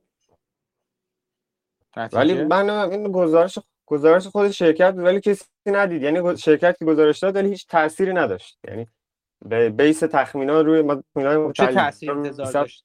انتظار داشتی چه تأثیری داشته باشه؟ یعنی انتظار داشتی بره بالا سهام یا بیاد پایین سهام؟ چه انتظاری داشتی؟ خب بالا دیگه. چون وقتی شرکت همچین تخمینی می‌زنه بعد اصولا خود خب شرکت گفته بره همیشه همیشه باید همیشه آدما دست بالا می‌گیرن چند نفر میشینن می‌خونن واقعا اینا رو. یکی اینه. یکی اینکه یه راهش یه چیز دیگه اینه که باید بشینی نگاه کنی فرضیاتی که برای این sensitivity analysis گذاشته چقدر چه فرضیاتی؟ چقدر فرضیاتش قابل قبولن دوم بشی با خود یارو با خود شرکت نمی‌دونم تو ایران نمیشه حرف زد باهاشون؟ که آقا این این چه جوریه این محاسبه شده؟ تو مجمع شرکت نمیشه نه مجمع شرکت که یه مجمع سالانه. بشین اونجا می‌تونی سوال کنی ازشون راجبش نه تو مجمع نمی‌تونی مثلا سوال اونطوری کنی جواب نمیده یعنی چی جواب نمیدن چه مگه جوری اینکه یکی پیدا کنی؟ چیز تو مجمع یه کسای خاصی اجازه سوال کردن داره. یعنی همیشه همینطور نمی‌تونی بری سوال کنی. من به عنوان مثلا یه شخص حق- حقیقی ساده نمی‌تونم برم سوال کنم که چیزه. بعد ج... مثلا جدیدم مثلا ببینم که چی میگن ولی نمی‌تونم. مثلا بپرسم جواب نمیدم. خب. میگم که باید بفهمید فرضیات چیزشون چیه دیگه analysis یا خودت انجام بده sensitive analysis رو یه بار یا ببینی فرضیاتشون چی هستش. ولی خب اینم اینم باید در نظر گرفت که ته تهش فکر می‌کنم مگه چند نفر میشینن بخونن ببینن شرکت چی گفته. تعداد این کار نمی‌کنن. اغلب بازیگران اغلب, اغلب فعالان بازار حتی همینجا حتی همینجا. همینجوری دیگه شما رو با کافی عضو این گروه تلگرام گروه های تلگرامی بشید چند نفرشون واقعا fundamental analysis می‌کنن؟ که واقعا ببینن که شرکت داره چیکار می‌کنه محاسبه کنن نه این مصر رفت بالا پس میره بالا. چرا میره بالا؟ الان چقدری که میره بالا؟ از کجا معلوم کردن این عدد نذاشت همین الان قیمت رو- این فرضیات شما توی قیمت سهام اجرا نشده و در واقع متبلور نشده. کسی از این حرفا نمی‌زنه که. بنابراین من تعجب نمی کنم اینجوری بگم. من نمیگم تو حتما چیز درست این تعجب تعجب به جاییه اه، ولی میگم تعجب نمی کنم از اینکه ببینم ب- اگه واقعا اینجوری بوده باشه که کسی نخونه اون گزارشی که شرکت می‌ذاره بیرون. یا چهار پنج نفر بخونن که اهمیت هم نداشته باشه خوندنشون. اینم از این. سلام آقا مهدی. یه سوال داشتم از حضورتون. یکم بله. سوال بنیادی. اگر که راهنمایی بکنید حداقل سرنخاشو بگید ممنون میشم. بله. اونم راجع به اینه که یه IPO یه شرکتی که می‌خواد IPO بشه حالا به طور مشخص سوال من اینجوری شد شد که دوست من توی شرکت Rivian هستش و بهش option داده بودن که قبل از اینکه این بخواد IPO بیاد ما شما می‌تونید با قیمت IPO بخرید. بعد به من گفتش که این من چجوری حساب بکنم که اگر که میاد چه اتفاقی براش میفته و من هیچ دیدی ندارم که اینو می‌خواستم بپرسم در حقیقت که اگر IPO یه قیمتی رو تخمین می‌ذارن وقتی که وارد بازار سهام میشه من چه انتظار آیا می‌تونم یه چیزی هستش که بتونه به من انتظار بده که مثلا اگر قیمت گوشن 72 این شانس داره که مثلا برسه به 200 دلار یا مثلا تو همون موقع ورودش یا نه وقتی که یه قیمت آی پی می‌ذارن موقع ورود دیگه تهش مثلا 5 درصد 10 درصد بالا پایین میره. من اینو می‌خواستم بپرسم که ببینم که آیا اصلا چیزی هست بشه ریسکاش رو حساب کرد؟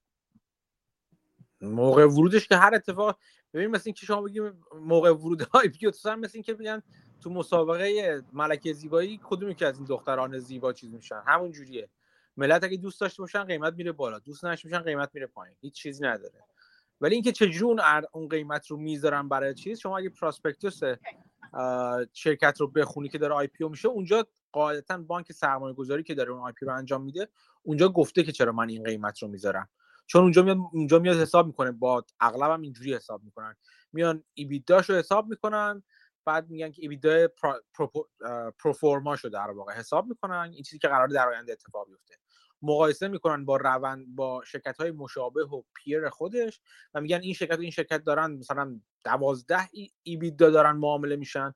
برابر این شرکت ما هم 12 ایبیدا معامله میشه مثلا. اینو می‌ذاریم قیمت prospectus اون میشه قیمت IPO ولی اینکه بازار هم به, نت... به, ق... به قضاوت چون بازار هم می‌خونه اون همونا رو می‌خونه ولی اینکه آیا بازار هم به نتیجه ای که اون شرکت اون بانک سرمایه گذاری یا.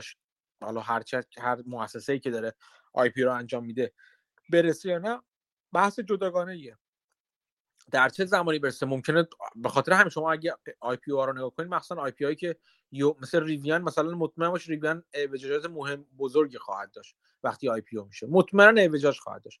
چون شرکتی که بسیار آدمای زیاد دارن دنبالش می‌کنن بسیار پرطرفداره. تو زمینه داغی مثل EV electric vehicle داره کار می‌کنه و و و هزار چیز هزار عاملی وجود داره که این شرکت رو شرکت پر دنبال کننده ای می‌کنه. مثل این نیست که من یه شرکت خیلی کوچولویی و کوچولو گمنامی رو وارد بازار کنم. بنابراین منتظر وجاجات قیمتی یا بالا یا پایین یا هر بالا هم پایین تو روزها و هفته های آی پی او باید باشین. یه نکته مهم دیگه این هستش که توی چیز تو همون پراسپکتوس لاکاپ پیریود مشخص شده. یعنی زمانی که داخلی های شرکت مثل سرمایه گذاران اولیه مثل مدیریت شرکت مثل خیلی دیگه شرکت اینا اجازه ندارن تا اون بازه زمانی سهامشون رو بفروشن. و اغلب اینجوری است که تو اون بازه زمانی اون یه جورایی یه جور ساپورت برای قیمت شرکت معلوم برای قیمت سهام شرکت شناخته میشه. چون بعدش اغلب اوقات اغلب اوقات نه همیشه همین که lock-up period برداشته میشه اون venture capital ها اون انواع اقسام داخلی شرکت سرمایه گذاره اولیه شرکت تو round A round B شرکت اینا اغلب سهامشون رو میفروشن. وقتی این اتفاق میفته خب قیمت سهام اون موقع میفته پایین. احتمالی که بیفته پایین زیاد هستش. به خاطر همه اینها اصلا کار آسون نیست و اصلا شاید ممکن نباشه. اینکه شما ببینید چه اتفاقی برای سهام شرکت توی مثلا یکی دو هفته و یکی دو ماه. حتی تا زمان lock-up period شرکت برای قیمت سهام IPO میفته ولی اینکه ببینید که آیا چقدر خوشبینانه یا چقدر بدبینانه اون قیمت گذاری IPO انجام شده prospectus IPO شرکت رو بخونید اونجا نوشته که چرا اون بانک سرمایه گذاری به این آی به این قیمت برای ورود به بازار رسیده. قیمت IPO میشه دقیقا همون قیمتی که وقتی بازار وارد بازار بشه. آره دیگه اون لحظه با اون نماد با اون قیمت باز میشه. ولی بعد دیگه بازار آزاده دیگه غرب وحشی. ممکنه بره بالا ممکنه بیاد پایین. اگه براش خریدار زیاد باشه بیداپ می‌کنن میره بالا. ولی اگه مثلا چند فرزن 10 میلیون سهم عرضه میشه به بازار. اگه بعد مثل, چیز کاملا تکنیکال چیز بازار دیگه. بعد اون موقع بیدو اسباز گذاشته میشه. اگه مثلا طرف ویدیو است که مثلا اگه 10 دلار باشه بذاره 15 دلار 12 دلار سهام میره بالا. اگه دوستش نشه باشه بذاره 8 دلار خب میفته پایین سهام.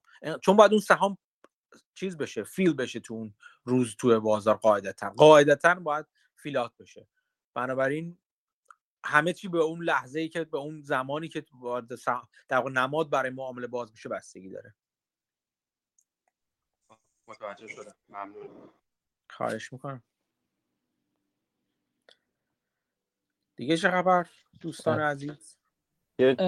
بعد خب، بگو کیوان کوتاه بعد مسعود بگه. یا اون در اون ستاره رشد گرین که گفتم.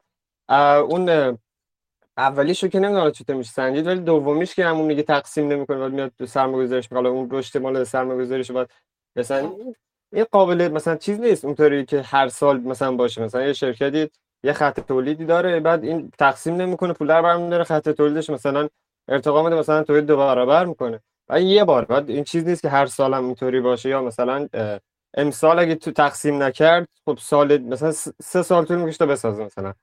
امسال اگه تقسیم نکرد سال دیگه بازم هیچ فرق نداره. فقط شاید گذاشته باشه تو مثلا بانکی چیز سود بانک بخوره روش. و این چطور مثلا چیز میشه؟ سنجیده میشه که برای کل مثلا میگه این رشد رو مثلا برای کل برن من متوجه نشدم. اینکه با retained earning چیکار می‌کنه؟ با اون سود هم باشه چیکار می‌کنه؟ نه نه. سود مثلا هست میگه سود تقسیم می‌کنه بعد رو اون تقسیمی که نکرده میاد سودی که تقسیم نکنه هم سود انباشته است دیگه. نه می‌دونم. اون که تا انباشته همون انباشته رو مثلا میاد میگه تفاوت به خاطر این مثلا انباشته چند درصد رفته روی رشد هم رو در کل درآمد کلی. یعنی یه مثلا تا الان مثلا 100 درصد تقسیم کرده. امسال بعد مثلا رشد مثلا 10 درصد بوده. امسال مثلا 50 درصد تقسیم کنه بعد میشه رشد مثلا یا میشه 12 درصد. و اون مثلا 2 درصد رو میگم مثلا به خاطر این وقتی که این چیز سه سال مثلا سه سال یا مثلا یه بازه طول می‌کشه تا مثلا بخواد این این پول انباشته بخواد یه تأثیری داشته باشه توی اون چی بگم عملیات شرکت. اینو چه وقت مثلا میسن که این دو... این تقسیم مثلا این سود داشته؟ چون با اون فکر مبنای سنجش مال چیزم باشه. اسمش بود آر آی سی باید باشم. آر آی سی میشه. آر او آی آی سی این اون هم آر همون, مف...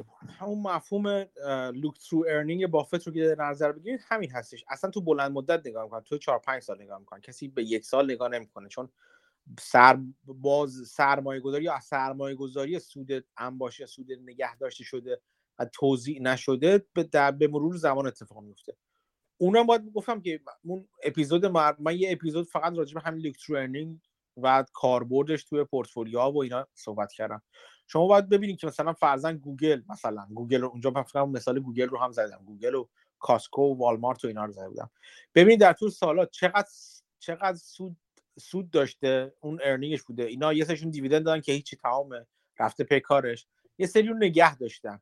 فرض بر اینه که نگه داشتن اون پول به دلیل سرمایه گذاری بوده. شما دیگه وارد جزئیات نمیشین که آقا کجا سرمایه گذاری که چقدر چقدر سرمایه گذاری کردی. ولی مثلا اینجوری نگاه می‌کنیم. می‌بینی سال اول به ازای هر سهم مثلا 100 دلار نگه داشته. سال دوم 150 دلار نگه داشته. سال سوم دوباره 100 دلار نگه داشته. همینا رو جمع می‌کنی. و از من نگاه می‌کنی این نگه داشتن نگه داشتن نگه داشتن چقدر توی سود تو رفت تاثیر گذاشته؟ چقدر توی درآمد تو تاثیر گذاشته؟ مثلا سود رو در نظر می‌گیری. مثلا می سال اول سودی که داشته مثلا 200 دلار بوده سال دو بعد شده 220 دلار شده مثلا 10 درصد سود داشته. سال بعد دوباره 10 درصد دیگه سود داشته. ببینید که چه رشدی سودتون یا درآمدتون با هر معیاری که می‌خوای در نظر بگیری در اون رشد به فرض می‌کنی فرض می‌کنی که به دلیل نگه داشتن اون سودها بوده. یعنی اون سودها رو نگه داشتی برای اینکه اون رشد رو ایجاد کنی. این میشه خب ما حساب می‌کنی چقدر من گذاشتم چقدر برداشتم این میشه ریترن آن اینوستمنتش برای اون سودهای انباشته شده میشه. اینو مقایسه می‌کنه با با شرکت دیگه می‌بینی که این شرکت با پولی که نگه داشته و به من بر نگردونده می‌تونسته برگردونه ولی بر نگردونده بی... کدومشون بیشتر سود سازی کرده؟ اون میشه شرکتی که ROIC بالاتری داشته و اون شرکت نشون میده که capital allocation بهتری داره. این سود اگر از سود قاعدتا اینجوری که اگر از سود بازار کمتر باشه شرکت اصلا داره capital رو نابود می‌کنه. چرا؟ چون اون سود رو یه سود اون پولی که به شما نداده رو گذاشته توی شرکت سرمایه گذاری کرده یا نکرده یا هرچی خودش می‌دونه چیکار کرده. و این در نهایت باعث افزایش سودی شده که این ریترنش این بازدهیش از بازدهی که اگر شما اون پول رو می‌گرفتید و مثلا میذاشین توی بانک کمتر بوده. خب نشون میده خب چرا شرکت انگار چرا باید شرکت پول شما رو نگه داره و سودی کمتر از سود بانکی مثلا به شما بده؟ خب در واقع شما خودتون رو بقالی تصور کنید دیگه. فرض کنید توی بقالی سرمایه گذاری کردید و سر سال که میشه اون گرداننده اپراتور بقالی سا... چیز بقالی مسئول بقالی میگه خب ببین من این سود این سود سالی است من اینو به شما نمیدم بذار بذار بیشتر مثلا خودت چیز بمونه کسب کارمون رو بیشتر پول در بیاره. شما میگی باشه. ولی ته سال مثلا اگه سود بانکی فرضاً 20 درصده می‌بینی که اون پولی که نگه داشته مثلا اگه یه میلیون تومان نگه داشته باعث شده که مثلا 100 هزار تومان فروش شرکت بره با سود شرکت بره بالا. خب یعنی چی؟ یعنی ریترن آن اینوستمنت روی اون یه میلیونی که نگه داشته 10 درصد بوده. در که سود بانکی 20 درصد بوده. خب وقت طبیعی شما می‌پرسید من چرا پول بذارم توی بقالی؟ وقتی می‌تونم سود بقالی بذارم توی بانک و اون بانک من بیشتر سود بده. حالا این بانک رو بکنید. کل بازار حالا همون بنچمارک خودتون ممکنه بنچمارکتون سود بدون ریسک باشه ممکنه benchmark تون کلیت بازار ETF بازار باشه یا هر چیز دیگه باشه و اون سود هم بکنید سود شرکتتون سود هم باشه شرکتتون. به این میگن look-through earning یعنی نگاه کنید اون پولی که نگه داشته رو باید چه کار کرده. این خلاصه خیلی چیز با خیلی سر، سرانگشتی قضیه است. البته خودش ریزکاری دیگه داره که حالا جاش اینجا می‌تونیم جداگانه بحث کنیم.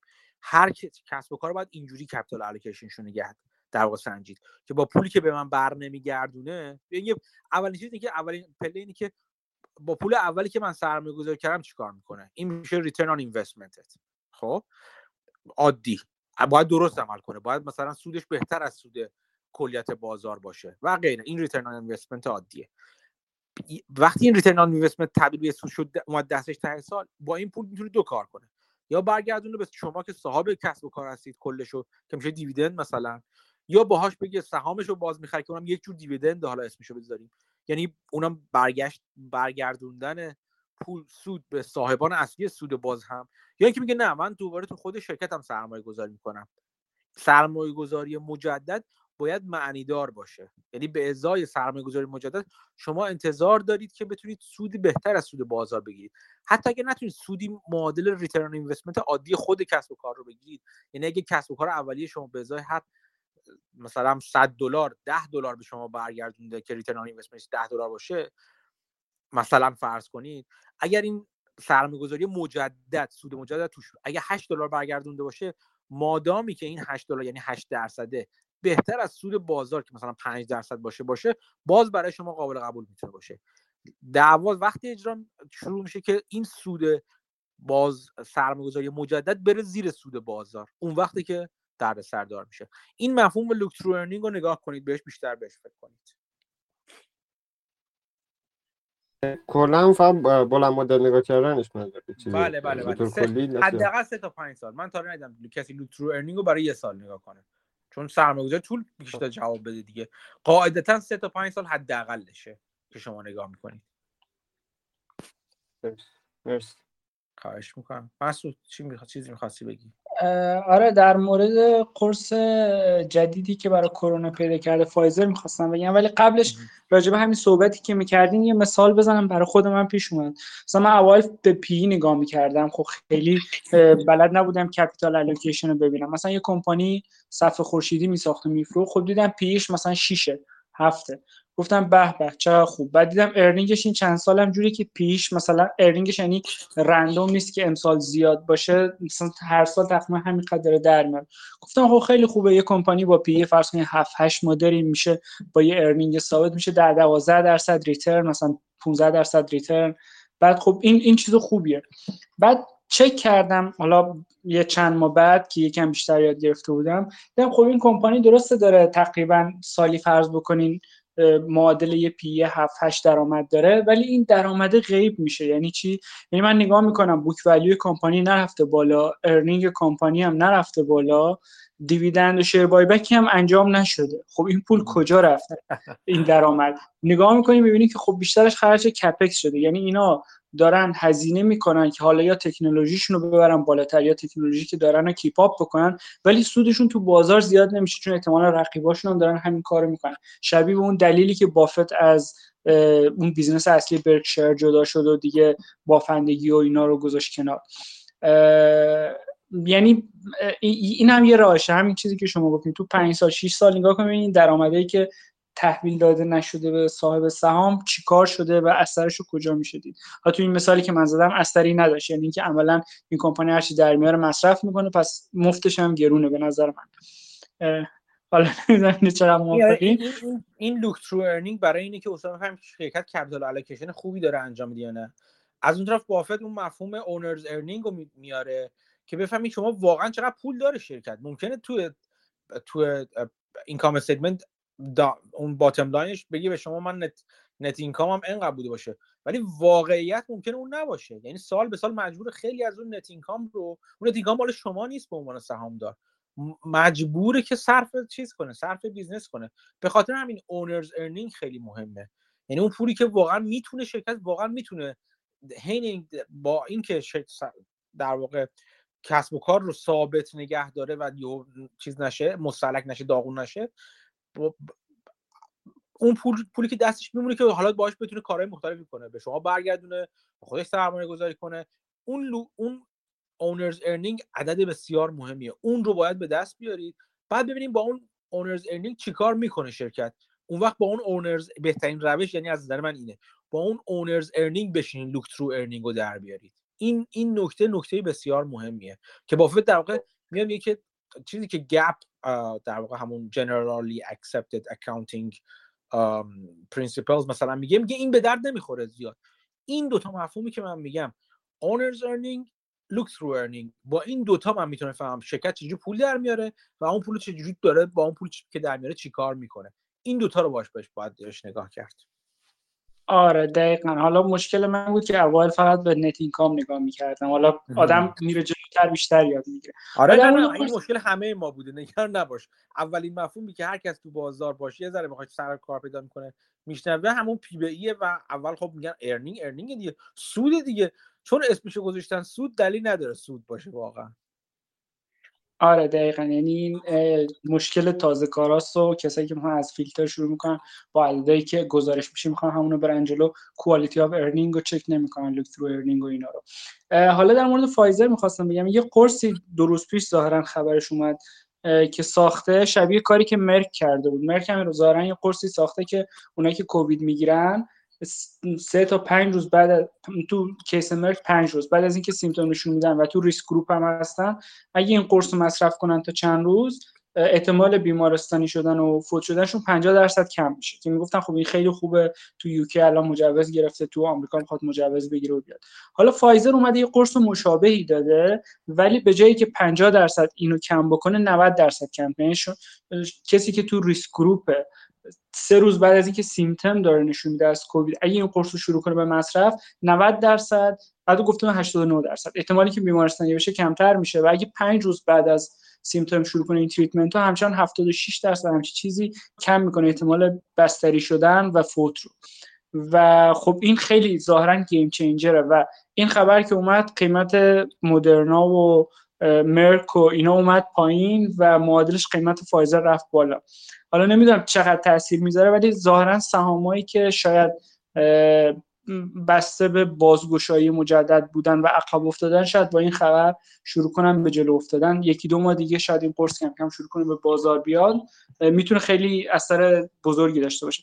یه یارویی بود تو board of director فایزر و میاد تو CNBC حرف می‌زنه. این می‌گفت که تقریبا کووید pandemic تو آمریکا شاید از ژانویه دیگه عملا بشه گفت تموم شده است. ژانویه دیگه یعنی؟ یعنی دو ژانویه ماه که. خواهد اومد. آره, آره. ژانویه پیشه آره من اینجا از حمید دعوت کنم به عنوان کارشناس فایزر در توییتر وارد عمل بشه. حمید خیلی هیجان زده شده بود راجع به این قرص فایزر تو توییتر. حمید بیا.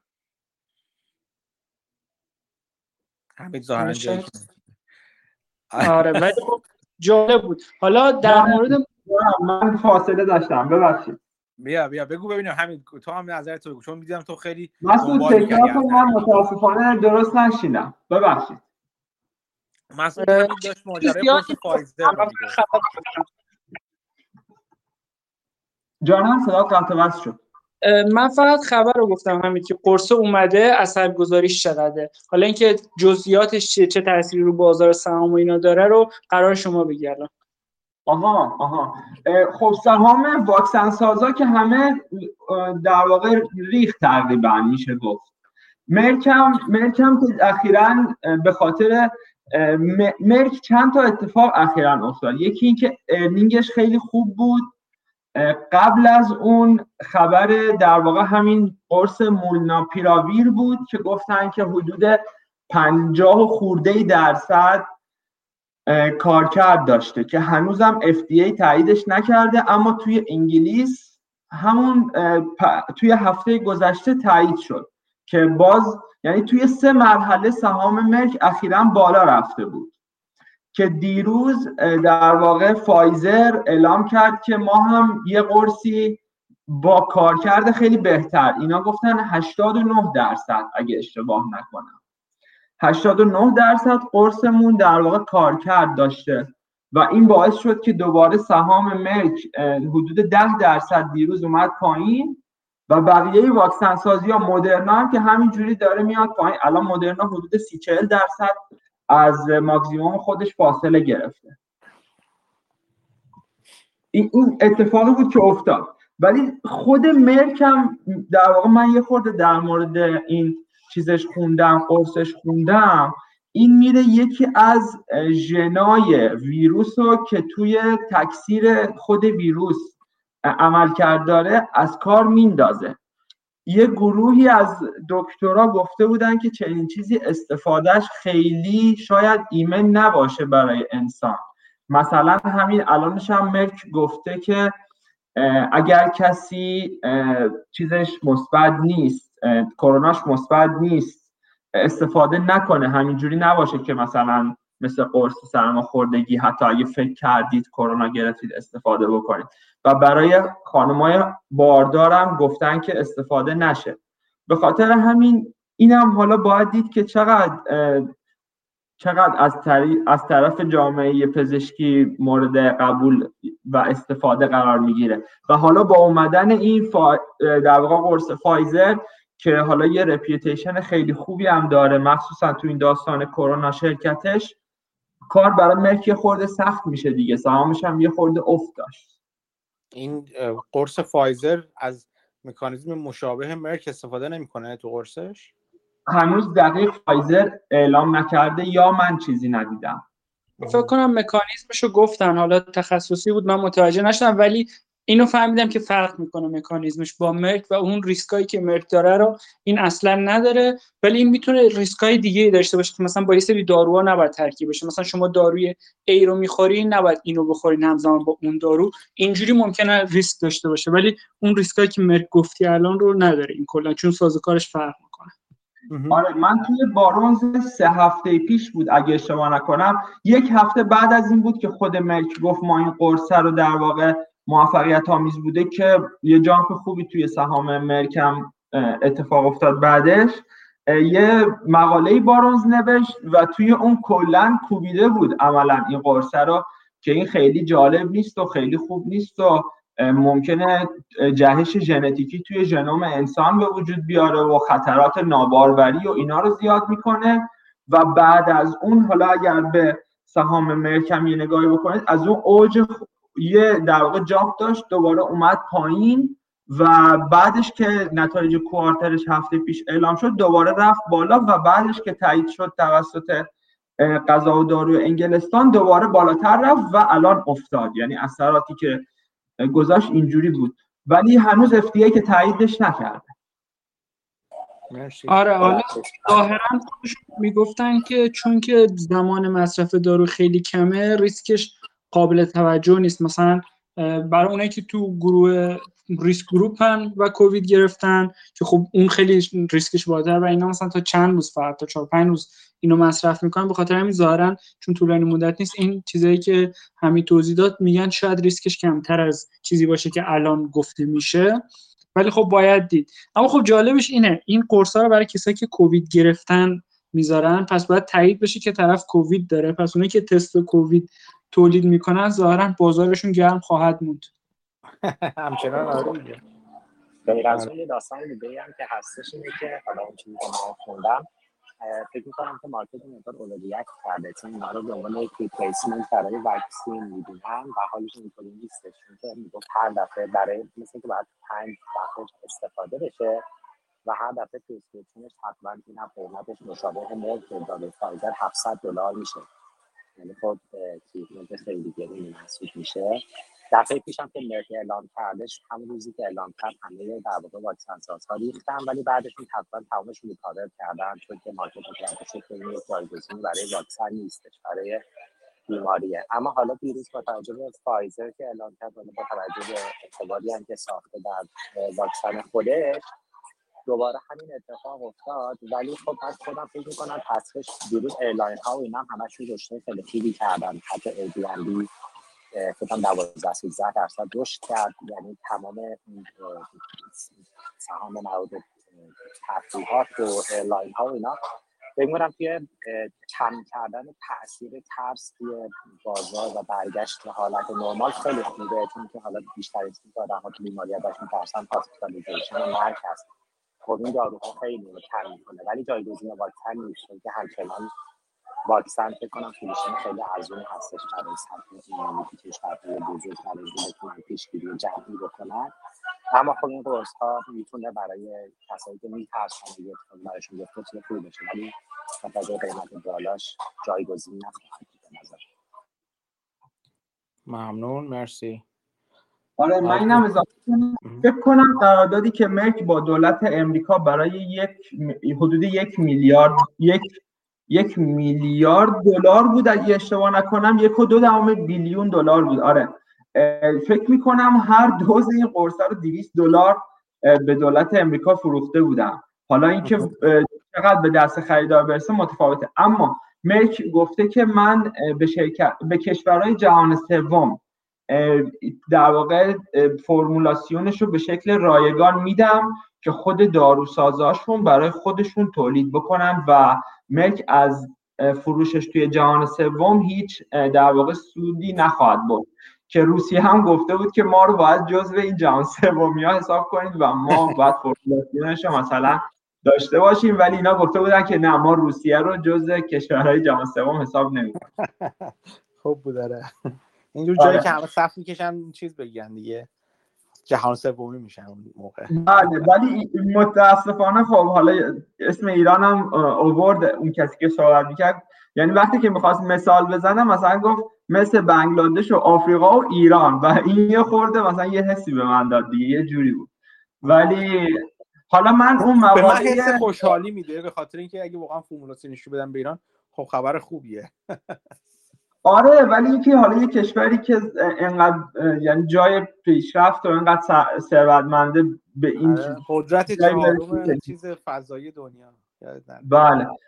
حالا من مقاله Barron's رو که در مورد این قرصه نوشته بود و پیدا می‌کنم می‌ذارم. یه چیز دیگه ای هم در مورد بحثی که قبلش حامد مطرح کرد در مورد واکنش اخبار واکنش سهامدارا و بازار به اخبار. یه حالت extreme یا حالت حدی این قضیه توی قضیه Lucid Air و Churchill Capital اتفاق افتاد که همون موقعی که تایید شد که لوسید دیگه حتما با چرچیل کپیتال مرج میشه توی پروسه اسپک همون موقع بود که به شکل وحشتناکی سهام اون در واقع اسپک اومد پایین. و من یه پادکستی رو گذاشتم توی گروه قبلش. این داستان اینو که چرا این اتفاق افتاد و چطوری شد و خیلی جالب توضیح میده که این پادکست هم جالب اگه بشنویدش. مرسی.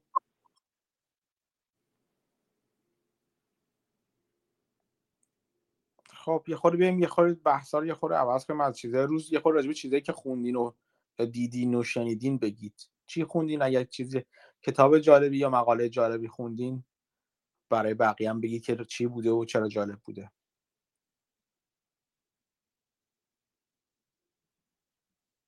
من اول از همین بس کیوان بپرسم بده کیوان چرا روشن. کیوان چی خوندی کتاب یا چی داری می‌خونی؟ من خب دارم expectation می‌خونم با مقالات موبوسین ولی امروز یه چیز از همون ترن گریفین خوندم. اون تیکه آخرش در مورد تفاوت value investing با factor investing که من اون چیزه. دیگه آخر آخر کتاب بود دیگه. یعنی از ربطی به چیز نداشتم. اون مال چارلی مانگر چارلی مانگر The Complete Investor اون به همون چیزه کتابش. آره اون کتابشه. خیلی خوبیه. من هنوز کامل نخوندم. فقط آخرش یعنی بخش بخش خوندم که بفهم چی به چیه.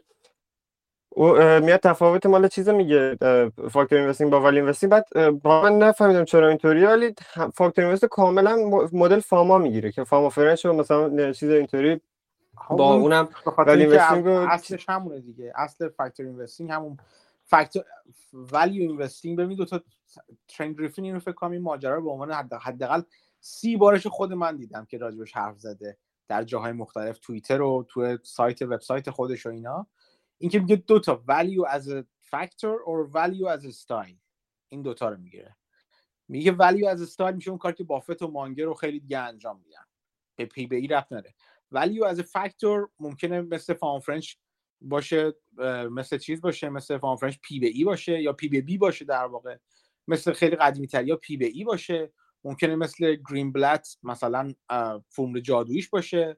مثل Acquirer's Multiple توبایاس کارلایل بشه Acquirer's Multiple بشه. این اینا همشون یک جورهای مختلفی از factor investing میگه نه که بد باشن ولی اون factor investing اگه یه وقتایی کار نمی‌کنه کار نمی‌کنه دیگه. خاطر اینکه اون فاکتورها کار نمی‌کنه. اینکه چرا یه فاکتور ممکنه یه زمانی کار کنه یه زمانی کار نکنه رو مفصل راجبش گفتیم. بخاطر که cyclicality بازاره. یه اصلی ترین آره، دلیل یه چیزی که ولی value investing as style به عنوان یک style investing به عنوان یک روش سرمایه گذاری هیچ ربطی به این فاکتورها نداره. اینه که شما بگردید دنبال چیزی که قیمتش از ارزشش کمتر باشه. آره. یه چیزی که جالب بود این که factor investing یه جور می‌گفت کپی کردن index ه و خیلی همون indexing به سبک جدیده. که مثلا میای چیزایی مثلا پیدا می‌کنی و حالا ولی من فکر نکنم قدم حالا چیز باشن که مثلا factor investing مثلا میگه فلان شرکت P/B ش خیلی پایینه. خودش اومده گفته که اونا مثلا اونا توجیه می‌کنن که مثلا جبهه مقابلش گفته اونا توجیه می‌کنن که نه این ریسک سیستماتیک خیلی زیادی داره برای همین P به B ش مثلا پایین تر اونا ولی فکر نکنم اینطوری هم دقیقا چیزی کنن که مثلا همین توجیه کنن که میان خب قیمت این قیمت رو بازار نشون میده. حالا جدای اون حرفی که مثلا هر چقدر که این بالاتر باشه مثلا ریسکش بیشتر rate مثلا معلوم نیست. ولی اون قیمت اونا در نظر می‌گیرن که بازار, بازار کار گفته ولی یک ناکارایی توش در نظر می‌گیره دیگه این باز اولا دو تا چیز. یکی بازار و قسمت اصلی بازار اگه در نظر بگیریم بخش بزرگ بازار. جایی که در جلو چشم سهام شرکت های بزرگ مثلا مثلا مثلا S&P 500 شرکت های S&P 500 در نظر بگیریم این بخش از بازار تا حد زیادی اغلب اوقات دو تا قید گذاشتم. تا حد زیادی و اغلب اوقات کارا هست اصلا. دلیلش هم واضحه که چرا کارا هستش. ولی نکته مهم اینجاست که به درستی ببینید هر وقت شما شرکتی به صورت یک فاکتور یعنی اگه با یک فاکتور شرکت رو بسنجیم همینه که گفتیم P به B P به E EV به EBIT EV به EBITDA هر کدوم از اینا که در نظر فاکتور مختلف در نظر بگیریم. اگه بنا به یک فاکتور ارزون باشه اصطلاحا یعنی چی؟ یعنی اون multiple ی که داریم بررسیش می‌کنیم برای اون شرکت از multiple بازار کمتر باشه. اسم اینو می‌ذارن ارزونی دیگه. این ارزونی وقتی از ارزون بودن فاکتوری حرف می‌زنن از این حرف می‌زنن. حتما یک ریسکی وجود داره. ریسک هم به معنی این نیستش که ریسک به عنوان ناشناخته یا نکته ابهام شما در نظر بگیرید. نه به عنوانی که حتما خطر چیز وجود داره.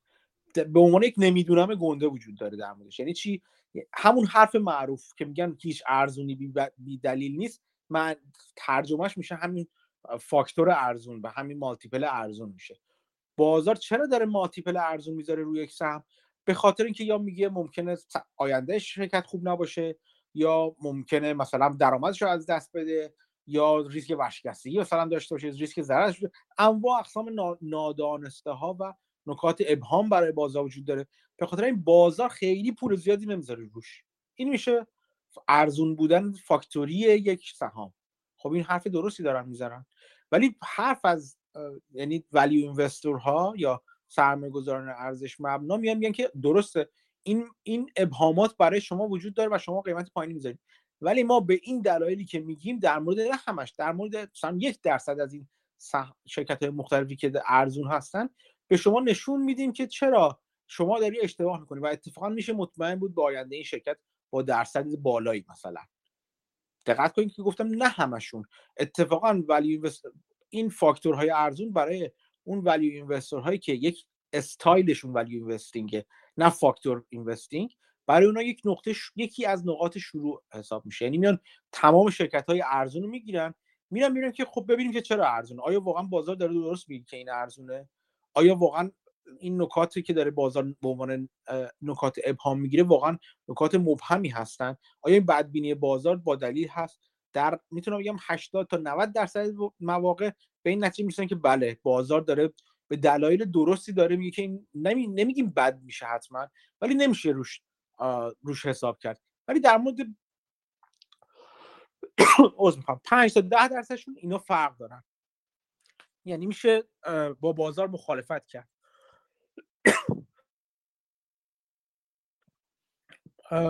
این این میشه ولی اینوستینگ از استایل. بعد یه چیزی در مال مال همون گرینوالد گفته بود مال مثلا شرکت مثلا خیلی رشد زیادی مثلا رشد زیادی داشته باشه مثل فیسبوک و مثلا گوگل و هر چی. حالا من زیاد نیستم زیاد مطلع نیستم. بعد این مثلا می‌گفت اینا که مثلا رشد خیلی زیادی داره بعد P/B خیلی بالاست حالا یه گرینوالد یه مثلا چیزی گفت یه مثلا تیکه انداخت به کلارمن که گفته بود که مثلا من 20 بیشتر از P/B 20 هیچ وقت مثلا خرید نمی‌کنم و اینطوریا بعد این مثلا اینا حالا خود گرینوالد گفت اینا که مثلا اینطوری قیمتش خیلی بالاست بعد برعکس حالا همون چیزی که موبوسین میگه با برعکس بهش نگاه کنیم که ببینیم این چه مثلا رشدی و در می‌خواد یعنی چه چیزی رشدی مثلا به میده این قیمته. و من ببینم با گذشته سابقه شرکت بررسی کنم که مثلا میصرفه یا مثلا ممکنه یا چیز قابلیت امکان همین تحقق این مثلا وجود داره یا نه. که تقریبا میشه بگین مثلا نمیشه اینطوری حالا میشه مثلا برای کلی شرکت سنجید حالا ولی برای مثلا از این شرکت نمیشه سنجید که مثلا مثلا مثلا تسلا مثلا 100 تا داستان پشت 100 تا داستان متفاوت داره. بعد چطوری من بسنجم که این داستان ها مثلا قابلیت مثلا امکانش هست یا نه؟ به عنوان مثلا بخوام یه رشد درصدی بگیرم توی مثلا اون چیزش. ببین یه چیزی یه چیزی فراموش نکنیم. یه چیزی نه فراموش کرد. این که بگیم به نظر من روش درست درست نگاه کردن بهش به این چیزا همونجوری که بافت نگاه می‌کنه. نه لزوما. یعنی چی؟ منظورم چیه؟ یعنی که میگه که خب من نمی‌دونم یه, یه سهام چه اتفاقی میفته واقعا ممکنه مثلا تسلا بره بالا ممکنه تسلا فروشش زیاد بشه. نمی‌تونم من پیش کنم. در بهترین حالت این که نمی‌تونم پیش بینی کنم. در حالت های کمی بدبینانه‌ترش اینه که میگه که چرا رشد می‌کنه بالا میره فلان میشه ولی نه انقدر که براش پیش بینی دارم می‌کنن. یعنی مابوسی میاد وقتی وارد ماجرا میشه. میشه نه انقدر که بقیه دارن پیش بینی می‌کنن. خب؟ شما قرار نیست رو همه چی ارزش گذاری کنید. قرار نیستم که هر سهامی که بذارن جلوشون شما بگن که می‌خری یا بکشمت نه. شما برید دنبال دنبال اونایی بگردید که ساده است براتون. دنبال اونه که که دنبال اونه که لازم است که به قول معروف قدم های بزرگی بردارید که ممکنه مثلا چه می‌دونم آسیب فیزیکی بهتون بزنه این قدم های گشاد گشاد برداشتن. اون چیزی رو بررسی کنید تحلیل کنید که می‌تونید بفهمیدش. می‌تونید بفهمید که تسلا چه کار تسلا نه فران شرکت چه کار می‌کنه. اگر نمی‌دونید اگر همه بحث موافق و مخالف خوندید دلیل نداره حتما به نتیجه برسید که آیا تسلا واقعا دنیا رو در بر خواهد گرفت و دنیا رو در بر نخواهد گرفت. می‌تونه جواب شما نمی‌دونم باشه. برید سراغ اون چیزی که می‌دونید. سخت نگیرید. این این خیلی نکته مهمیه. اون سهامی رو تحلیل کنید که می‌تونید بفهمیدشون بفهمیدشون بقیه‌اش اگر هم دوست دارید که مثلا یه بخش یه بخش از سرمایه‌تون بزنید روی speculation روی تسلا و یا شرکت های داغ دیگه خب اونم speculation هیچ اشکالی نداره. ولی بدونید که اونجا سرمایه گذاری نمی کنید دارید speculation انجام می‌دید. دارید قمار می‌کنید یه جورایی. قمار کردن لزوما بد نیست اگر شروطش رو رعایت کرده باشین که اندازه و سایز و فلان و فلان و فلان باشه. در مورد کلارمنی هم که میگه ما نمی‌خریم هیچ وقت نشده بخرم خب هیچ وقت تا موقع نشده بخرم. کلارمن الان تو تو پورتفولیوش داره سهامی که P/B ش خیلی بالاتر از 20 تا اون موقعی که اون حرف رو زده بوده P/B بالاتر نخریده بوده. بعد ممکنه به این نتیجه برسه که خب یکی فرق داره. کارمن دنبال دنبال پی بی ای نمیگه دنبال ارزش میره شما تحلیل های معدود تحلیل هایی که کارمن گذاشته و دو تا چهار تاشو گذاشته توی شرکت ها بخونید خیلی نه خیلی باز نکرد حالا.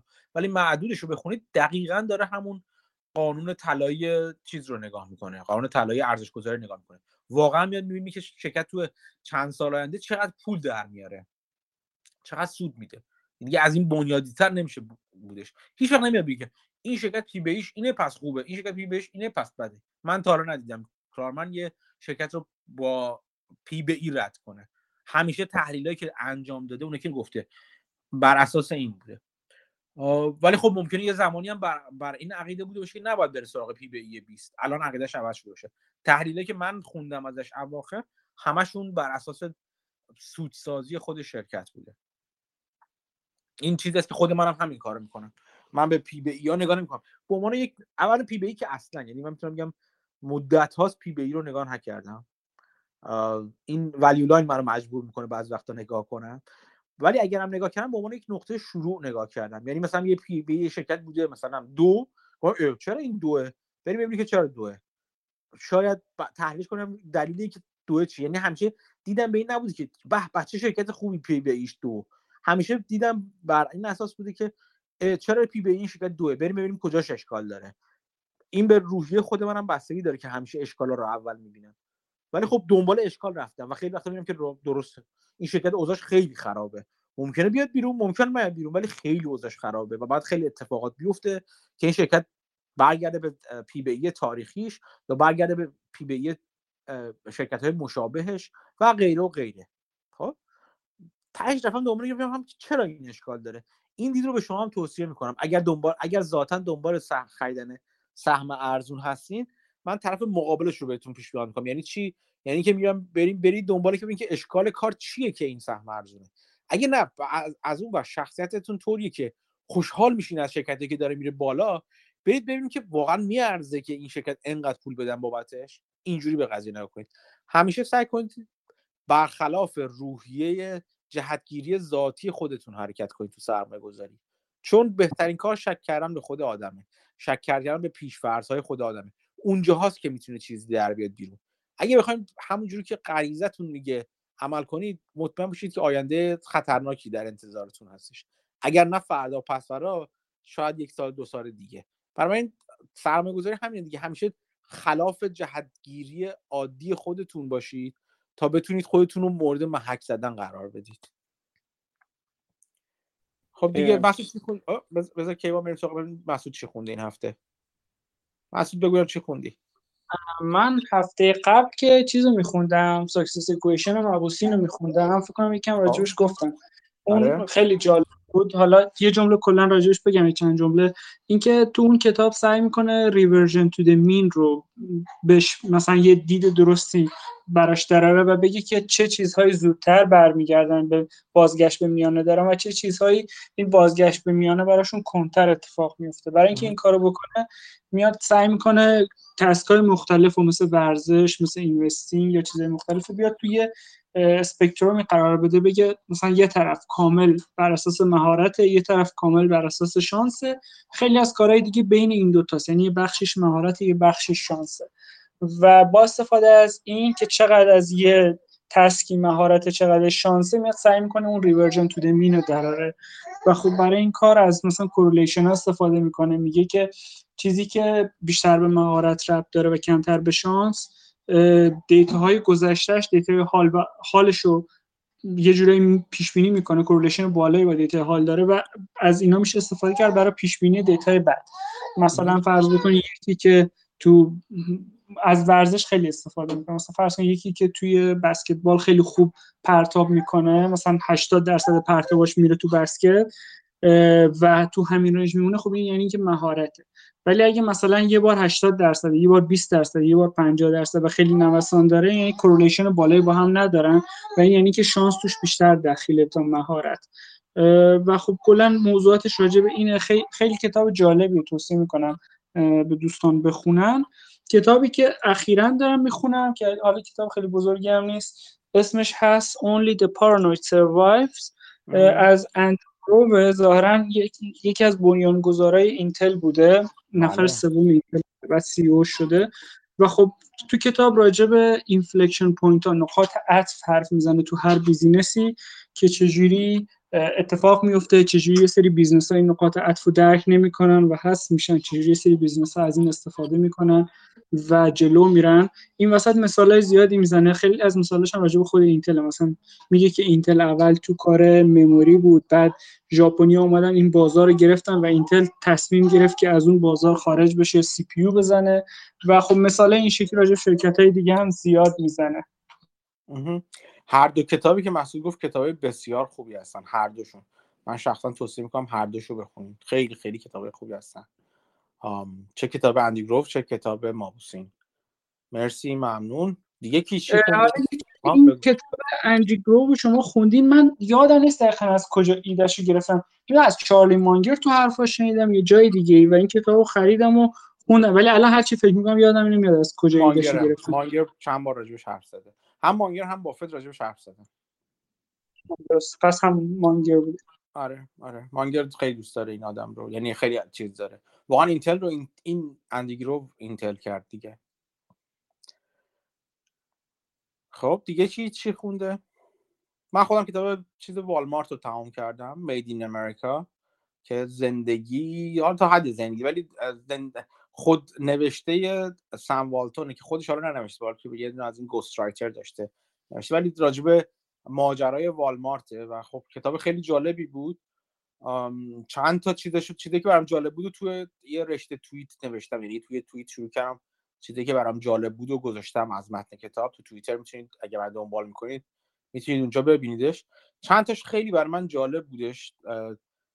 چند تا نکته بسیار بسیار جالبی داشت. یکی که یک تاریخچه جالبی از صنعت خورده فروشی بودش ریتیل, ریتیل بودش که بر من همیشه جالب بود و اون نکته اساسی که discount retailer ها یا خرده فروش های ارزون فروش در واقع ارزون فروش ها راجبش بر اساس اون بنا شدن اینکه شما حاشیه سود رو بیارید پایین ولی حجم رو حجم فروش رو ببرید بالا و اینجوری جبران کنید و اصلا با همین حاشیه سود پایین آوردن بودش که والمارت تونست رقبای دیگر رو از راه به در کنه و اونجا تو تو متن کتاب چند تا چند تا نمونه میگه که رقابت شدیدی که والمارت می‌کرد که چقدر افت وقتی مثلا توی شهر شهری می‌رفتن شهر کوچیکی بودش و دو تا فروشگاه اینجوری بودن و هر دو فروشگاه شروع می‌کردن قیمتشون رو شدیدن آوردن پایین و عملا اون یکی رو از راه به در می‌کردن و روش هایی که مختلف که انجام می‌دادن این کارو باهاش چه پایین آوردن هزینه ها که تاکید بسیار بسیار عجیب و غریبی که سم والتون بنیانگذار والمارت روی پایین آوردن هزینه ها بوده. از هزینه های خرید اینکه چقدر بخریم از هزینه های عملیاتی و اجرا از هزینه هایی که توی به مدیرانشون در واقع هزینه های SG&A شرکت اینکه برای مدیریت شرکت چقدر هزینه بشه و اصلا توش اصلا یه ماجراهایی تعریف می‌کنه که مثلا چه می‌دونم هفت نفری تو اتاق هتل میخواب میخوابیدن مدیرای شرکت و نمی‌دونم. یه چیزی که الان شاید به نظر خیلی برسه که شاید شما خود شما حاضر نشین تو همچین شرکتی کار کنید. ولی چیزی که نشونش تا اونجایی که می‌شده میچلونده و اصلا هدفش همین خوش خیلی روش میگه. میگه هدف ما اینه که برای مشتری برای کسی خریدارمون ارزش ایجاد کنیم و یک کار کنیم که سود به اون برسه. مثلا اینجوری بوده که راهی به جز این برامون باقی نمیمونه که تا اونجایی که می‌تونیم هزینه ها رو بیاریم پایین تا اونجایی که دقیقا این savings و این پس در صرفه جویی رو بتونیم منتقل کنیم به مشتری. این می‌تونه توی نوع خریدمون باشه. اینکه از کجاها می‌خریم.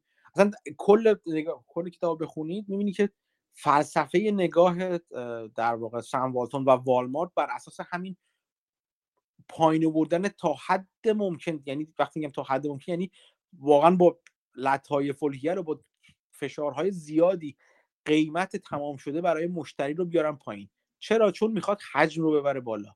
چون می‌دونی که مشتری ته اگر به نفعش باشه میاد والمارت می‌خره. و خب برای من خیلی جالب بود. این همه مدت راجع به اینکه والمارت کسب و کارهای کوچیک رو نابود می‌کنه. والمارت مثلا حتی تولید کننده ها رو نابود می‌کنه. چون مجبورشون می‌کنه برای رقابت کردن برای فروش به والمارت قیمتاشون رو بیارن پایین. همه اینا رو میگن. که والمارت عجب موجود شیطانی اصلا یک زمان کتاب نوشته شده راجع به این. اولین کتابی که من خوندم راجع به والمارت راجع به همین بود اصلا که چرا والمارت موجود شیطانیه اصلا. حالا اسم کتابش هم میسواری تو گودریدز هم احتمالاً می‌تونید ببینید کتاب رو. تو لیست کتابای خونده شده هم هست. دید بر این اساسی که چقدر والمارت موجود شیطانیه که این بلاها رو سر کسب و کارها میاره سر فلان میاره سر بیسان میاره خب؟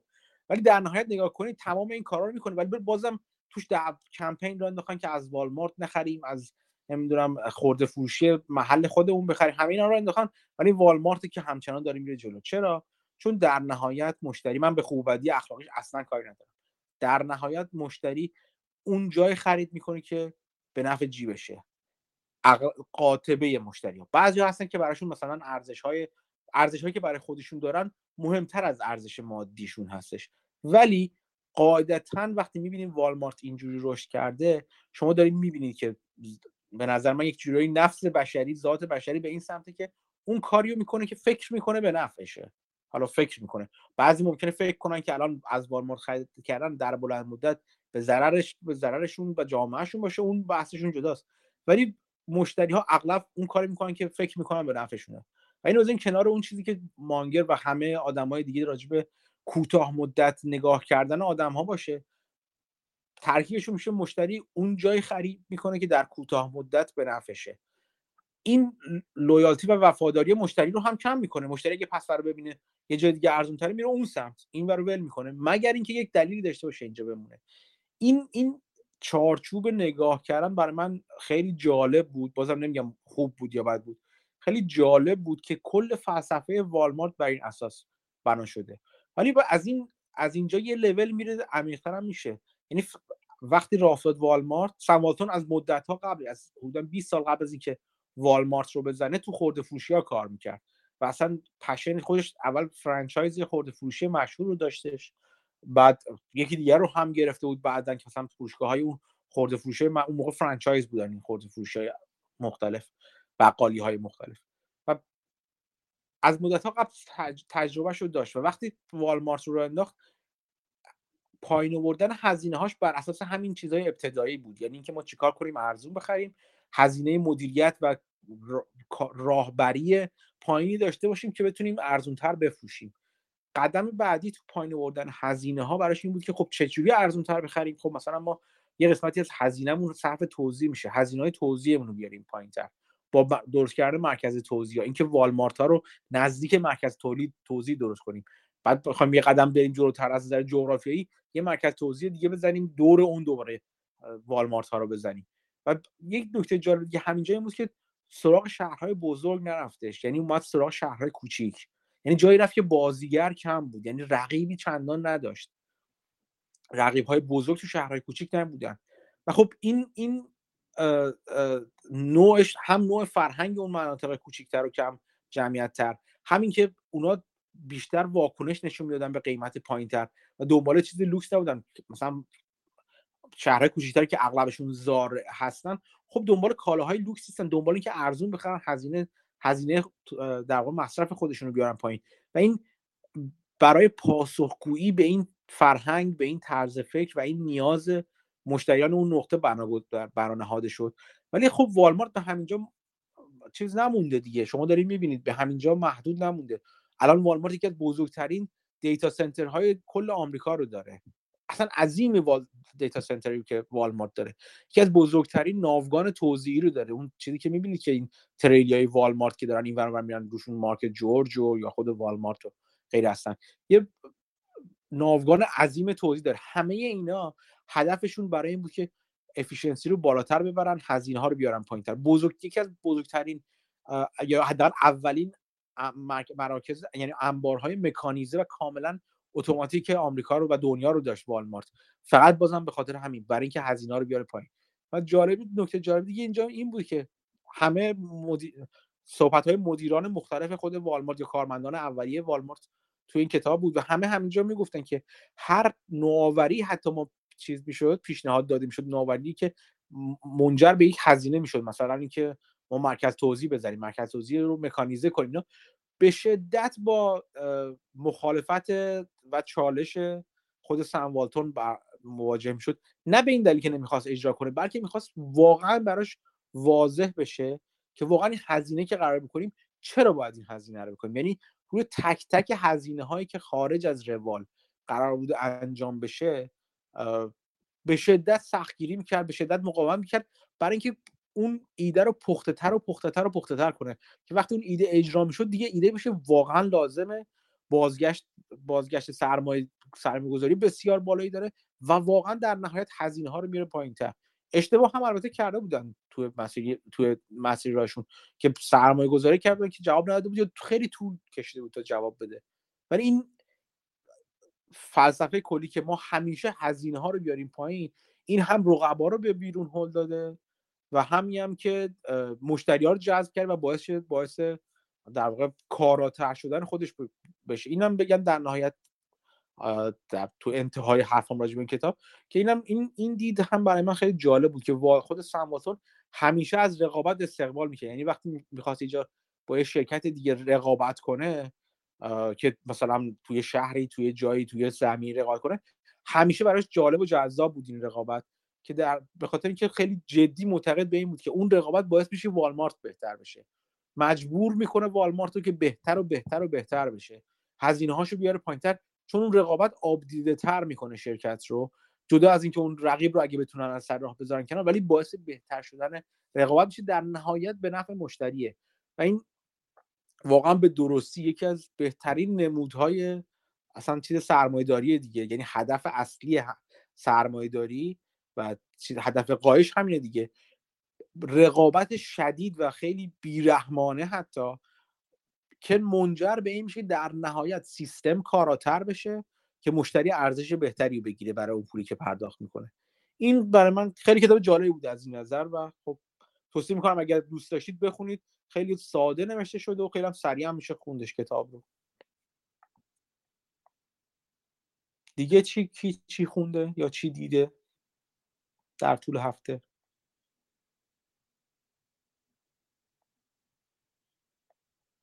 حالا قبل که موضوع رو عوض کنیم یه چند تا نکته حالا نمی‌دونم تو این کتابی که خوندیم بوده یا نه. اگر بتونی اشاره کنیم مثلا سم والتون فکر کنم ایده والمارت رو از سول پرایس گرفته. اون یه کمپانی داشت و حالا اخراج شد کمپانی دوم زد که ادامه شده الان کاستکو که اونا هم ایده های مشابه بوده. حتی یه یادم یه داستانی بود که اصلا سم والتون توی یکی از این retailer ها نمی‌دونم تو اون کمپانی که مال سول پرایس بود یا تو کی مارت رفته بود اصلا متر گرفته بود داشت اندازه میگه ببینیم مثلا سایز این قفسه مثلا چقدره. این ماجرا اولا کاملا واقعیت داره. ایده رو از اون نگرفته بودش. کاستکو کاستکو و هم اول سول پرایس رو میشناخت و توش ازش اسم برده تو کتاب که واقعا یکی از مبدعان و بزرگان در واقع چیز بوده بزرگان همین ارزون فروشی و خرده فروشی بوده. خیلی پیش از این این ماجرا راه انداخته بود یعنی والمارتو. کاری که کرده بودیم که اون سمز کلاب رو بر اساس ایده کاستکو راه انداخته بوده که عمده فروشی یعنی به صورت حجم بالا به کسب و کارهای کوچیک بخواد بفروشه. چون در کنار والمارت که سمز کلاب هم داره دیگه والمارت دیگه که همون مشابه کاسکوه که بزرگ شد ولی نه مطمئنا انقدر مثل چیز نشد مثل کاسکو نشد. خود سمواتون این این ماجرا احتمالا درست چون خودش از یه ماجرای دیگه ذکر می‌کنه یه ماجرای دیگه رو نقل می‌کنه توی چیز توی کتابش که معروفه که یه دونه از این نوت لیگال نوت که دفترچه‌های یادداشت داشته هر جا می‌رفته نه تنها تو آمریکا تو تمام دنیا اصلا یعنی هیچ کس به اندازه سموالتون خورده فروشی رو نرفته. یعنی هر شهری که می‌رفتن می‌رفته خورده فروشی رو نگاه می‌کرده ایده می‌گرفته و خودش میگه میگه من یه دوز ایده. یعنی هر جا برم ایده خوبی ببینم اونو سعی می‌کنم حتما اجرا کنم. خب خیلی هم رک میگه دیگه. هدفش می‌دونی برای چیز برای خدمات بهتر به مشتری. حتی خیلی سریع می‌رفته تو چیز می‌رفته مثلا وقت می‌گرفته می‌رفته با مدیر عامل شرکت ها شرکت های بزرگتر حرف می‌زده. وقتی که هنوز خیلی کوچیک بوده والمارت تو مثلا مید وست تو آرکانزاس بوده مثلا چند تا شهر کوچیک داشته. می‌رفتیم گفت آره من یه چهار تا خورده فوشی دارم. واقعیت هم می‌گفته. می‌خوام یکی سر با, با شما حرف بزنم. می‌رفته با مثلا مدیر مالی شرکت مدیر عامل شرکت میشه یه ساعت گپ می‌زد و ایده می‌گرفته و باشون حرف می‌زده. انگلیس می‌رفتن مثلا مسافرت می‌رفتن هر جا می‌رفتن.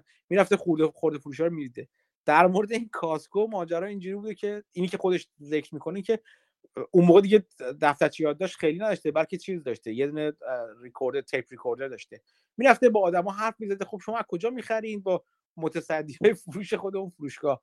به قول تو متر می‌کرده چیزا رو بعد همینجوری می‌رفتیم برای آره اینو داره قیمت اینقدر اینو داره قیمت اینقدر اینا.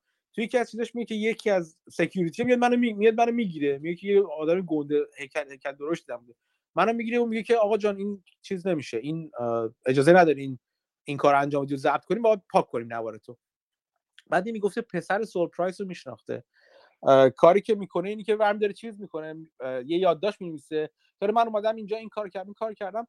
رو نوار من چیزای دیگه هم هست. فقط حرف حرف حرفام راجع به کاسکو نیست. مثلا خودش بیاره میگه میگه منم برام بودم پاک می‌کردم. اگه کسی میدم تو فروشگاه والمارت میچرخه این کار می‌کنه. این یادش می‌ذاره که میگه که آقا جان این این تیکاشو پاک کن بقیه‌شو بذار بمونه. چون یادداشت دیگه ای منه. اونا رو لازم دارم تو یعنی رکورد ضبط کرد شده های دیگه منه. که بعد میگه که خود یارو چیزه پسر سورپرایز هم خیلی آدم چیزی بوده. خیلی آدم جنتلمنی بوده. اینا برمیاد هیچ چیزی دستی می‌زنه یاد داشت این چیزا رو ضبط صوت منو برمیاد ولی آره اینجوری بوده. خودش خیلی سریح میگه که من می‌رفتم ایده های خوب رو میدوزیدم. بیشتر از همه یعنی اصلا برای مهم نبود ایده مالکیه. هم که ایده خوبی من می‌رفتم می‌تونم این کار رو انجام بدم تو والمارت یا نه. این نکته جالبیه.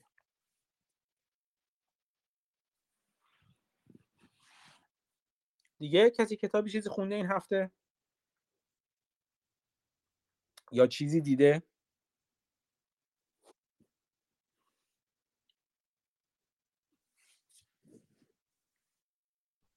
من حالا یه کتاب در نظر دارم بخونم نمی‌دونم شما دیدینش نه. Corporate Finance for Dummies.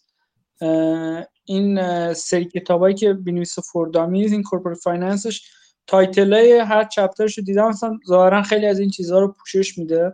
یه بار خوندنش برای منی که مثلا تحصیل آکادمیک ندارم با خیلی اصطلاح ممکنه آشنا نباشم می‌تونه جالب باشه. حالا شما دیدین یا جای شنیدین چیزی از این کتاب؟ من نه من نه. من corporate finance از داموداران یاد گرفتم. هر وقت چیزی لازم داشتم رفتم رفتم اون ویدیوی مربوطه شد نشستم نگاه کردم. آها این ویدیو ویدیو دیدن راحت از کتاب خوندن. من من برای برای من راحت تره برای من راحت تره بعد وقت چرا؟ برای اینکه لازم داشتم رفتم نشستم کتابم خوندم. ولی خب اصولا اینجوری مثلا فرضاً من می‌خواستم اگه دقیقا یادم راجع به cost of capital می‌خواستم ببینم چی از چند سال پیش اون موقعی تازه شروع کرده بودم. رفتم ویدیوی داموداران رو خوند نگاه کردم راجع به cost of capital بعد رفتم نشستم فصل کتاب خودشم خوندم که خیلی کتابش افتضاح بود به نظر من اون موقع. بعد یه خورده چند تا مقاله و چند تا فصل که corporate finance مال مال McGraw-Hill که دارم نگاه کردم خوندم. یاد اینجوری من خیلی یه ضرب نمی‌تونم بشینم. اخلاق خود من اینجوری از اول تا آخر یه چیزی رو بخونم. اون موضوع که می‌خوام و میرم می‌خونم و میام بیرون. خب حالا نکته جالب بود. اگه فرصت باشه دقیقا این یه سوالیه که من دارم. این cost of capital واقعا این روشی که آکادمیکا تعریفش می‌کنن به نظر می‌رسه بیمعنیه. اصلا آیا روش خوبی برای تعریفش هست؟ چون cost of capital مثلا اگه equity باشه عملا قیمتی نداره. شما می‌تونید با مثلا valuation company ربطش بدین. ولی خب نکته جالبی. حالا اگه فرصت شد یکم راجبش توضیح بدین و بگین که نظرتون چیه. آه شاید شاید حرف بدیه من منم به صورت هم cost opportunity نگاه می‌کنم برای خودم. خیلی وقتا. برای خود شرکت اگه می‌خوام cost of capital چیه واقعا راه خیلی ساده وجود نداره اگه داخلی شرکت نباشه. چون خود شرکت می‌دونه cost of cost of capital چقدره ولی منی که بیرون نشستم مجبورم تخمین بزنم که چقدر cost of capital م cost of capital شرکت چقدره. اونم به نظر من من انقدری که می‌فهمم راه حل خیلی مشابه دیگه وجود نداره براش. مگر همون راه عادی که میگن weighted average cost of capital بذاری براش دیگه که چقدرشو می‌خوای equity بگیری بعد چقدرشو باید مثلا چه با چیزاش می‌بینی؟ اون cost of چیزشو cost of debt ش که میشه خود شرکت دید چقدر دیگه. چون داره شرکت. انقدر انقدر چیز چی بهش؟ اوراق انقدر درصد فروختم انقدر اوراق انقدر درصد فروختم اونو میشه weighted average ش گرفت. برای خود equity شو من راه خیلی خیلی خوبی نمی‌شناسم براش به جز همون روش آکادمیک یه راهی یه جورای غیر مستقیم داشت دیوید آینهورن تو همون مصاحبهش می‌گفت که یه جورای valuation company مثلا کمپانی که P ش پنجه یعنی که عملا yield ش 20 درصده پس نباید مثلا پولش رو بذاره جایی که مثلا 10 درصد return داره. چرا؟ چون می‌تونه share buyback کنه return بیشتری عملا برگرد یه سرمایه بیشتری رو برسونه به سهامدارش به جایی که اون پول رو سرمایه گذاری کنه روی یه مثلا معدن یا هر که 10 درصد میاره یعنی این می‌تونه یه روش باشه ولی خب قیمت سهام یکم volatile دیگه. یعنی شما ممکنه الان cost of capital تون این ماه مثلا با P 5 باشه 20 درصد cost of equity تون ماه بعد مثلا P تون بشه 20 بعد اون موقع میشه 4 درصد. یعنی خیلی volatile میشه. آره خود Damodaran که میاد چیز می‌کنه دیگه. چه می‌دونم با ای با ERP و equity risk premium و اونجوری میسنجه. اونم یه روشیه که میشه بهش نگاه کرد. ولی خب تهش نگاه کنیم. ببینید یه چیزی فر نباید فراموش بازم میگم هر جا دیدین که دارین زیادی دقیق میشین از, از تخمین به نظر من میاد بیرون.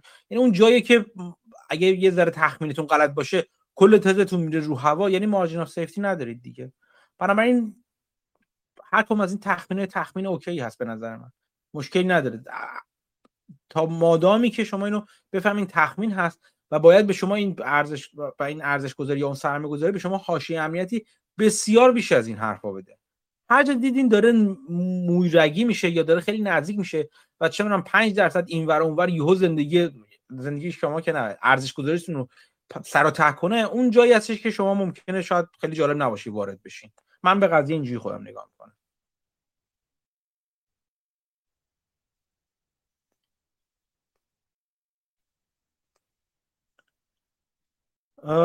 دیگه؟ کسی چیزی دیگه خونده؟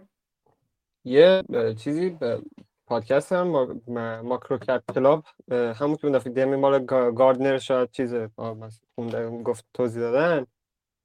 این یه تیکه یه پادکست یه تیکه داره یه یعنی یکی از اپیزوداش در مورد اینکه همین معایب چیزه ولی اینوستینگ در مورد همون صحبت می‌کنه که مثلا من رفتم سهام ولیو مثلا این سهام مثلا ولیو چی بهش میگن؟ سهام مثلا ارزشی خریدم. بعد مثلا در صورتی که من می‌تونم چند سال خریدم و نشد ولی می‌تونستم مثلا چند فلان چند تا سهام رشدی بگیرم و مثلا این ریترن داشته باشم. اون یه چیز همون تفکر به نظرم سطحیه. سطحی. اون در مورد این بیس مثلا سهام رشدی و سهام ارزشی که حالا اینجوری فکر می‌کنن خیلی بابه. نظر شما چیه؟ نظرم که من سهام رشدی معنیش نمی‌فهمم. از نظر من سهام رشدی هم می‌تونه با ارزش باشه یعنی گرون باشه یا ارزون باشه. من سهام ارزون و گرون رو می‌فهمم. رشد ممکن اون سهامی که داره ارزونه سهام باشه در حال رشد یا برای سهامی که در حال رشد باشه سهامی گرون باشه. من ارز با ارزش بودن و بی ارز... کم ارزش بودن می‌فهمم. اونم به این معنی که در مقایسه با قیمت. یعنی برای من من وقتی نگاه می‌کنم به شرکت نگاه نمی‌کنم که این شرکت داره چجوری رشد می‌کنه. بعد بیام ارزش گذارش کنم. ارزش گذارش می‌کنم و اون رشدی که دارم داره شرکت رو هم میگنجونم در اون ارزش گذاریم. در نهایت اگه قیمت اون شرکت از ارزش گذاری شرکت من پایین تر بود از من مورد خوبی برای سرمایه گذاری کردن برای خریدن. من واقعا یعنی خیلی خیلی خیلی رک من تفاوتی بین این دوتا نمی‌بینم. این این این حرفی که می‌زنن اغلب اینجوری که یا اینجوری که میگن که سرمایه‌گذارانی اونه که به عنوان یک ولیو رو ولیو و ارزش رو یک فاکتور می‌بینن. اینجوری که اگه ببینیم پی بی سی نمیریم سراغش ما میگیم نه دلیل نداره که نرم سراغش. چرا؟ چون ممکنه همچنان شرکت از نظر من ارزشی داشته باشه که بلکه پی بی ای 40 رو بطلبه. بر اساس همون ارزش گذاری که من می‌کنن از اون طرفش هم هستش.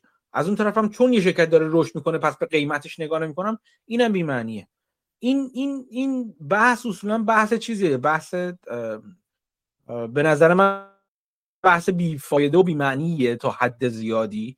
یه چیزی که من فقط می‌تونم بفهمم اینه که بفهمم اینه که خیلی وقتا شرکتایی که به شدت دارن رشد می‌کنن یعنی رشد واقعا سرسام آور دارن پیش بینی آیندهشون سخته.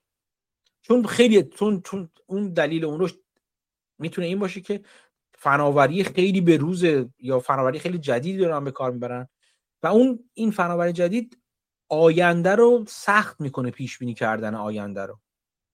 اونجاست که من می‌تونم بفهمم که خیلی خوب. در مورد بعضی از شرکت های در حال رشد من چیزی ندارم. چرا؟ یعنی برگ برنده ای ندارم و طرفشون نمی‌دونم.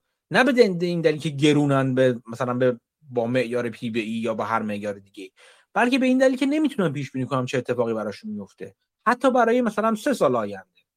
اینه که من نمی‌تونم چیزی که نتونم پیش بینی کنم خب خود من طرفش نمیرم. کسی که می‌تونه پیش بینی کنه بره طرفش. یعنی فرض بر اینه که شما اگه سهامی رو می‌خرید می‌تونید پیش بینی کنید. اگر دلیل نداره بخرید که.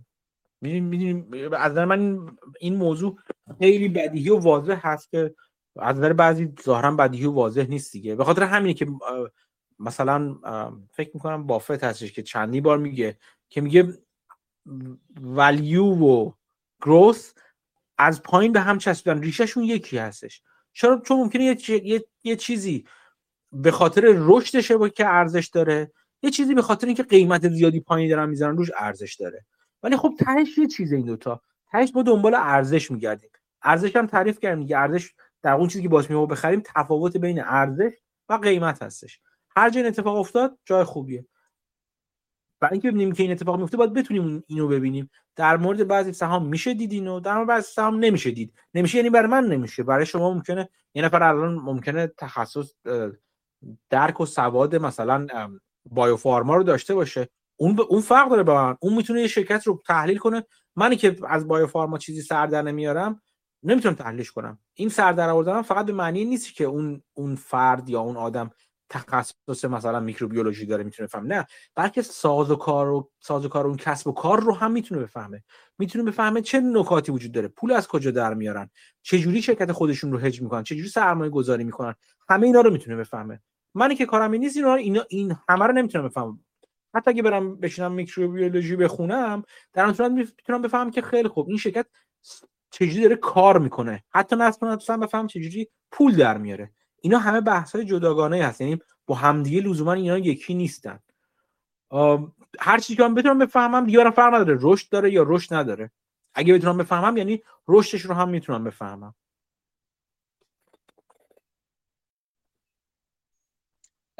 یه نکته جالبی که من به ذهنم می‌رسه که چرا اینجوری بحث میشه؟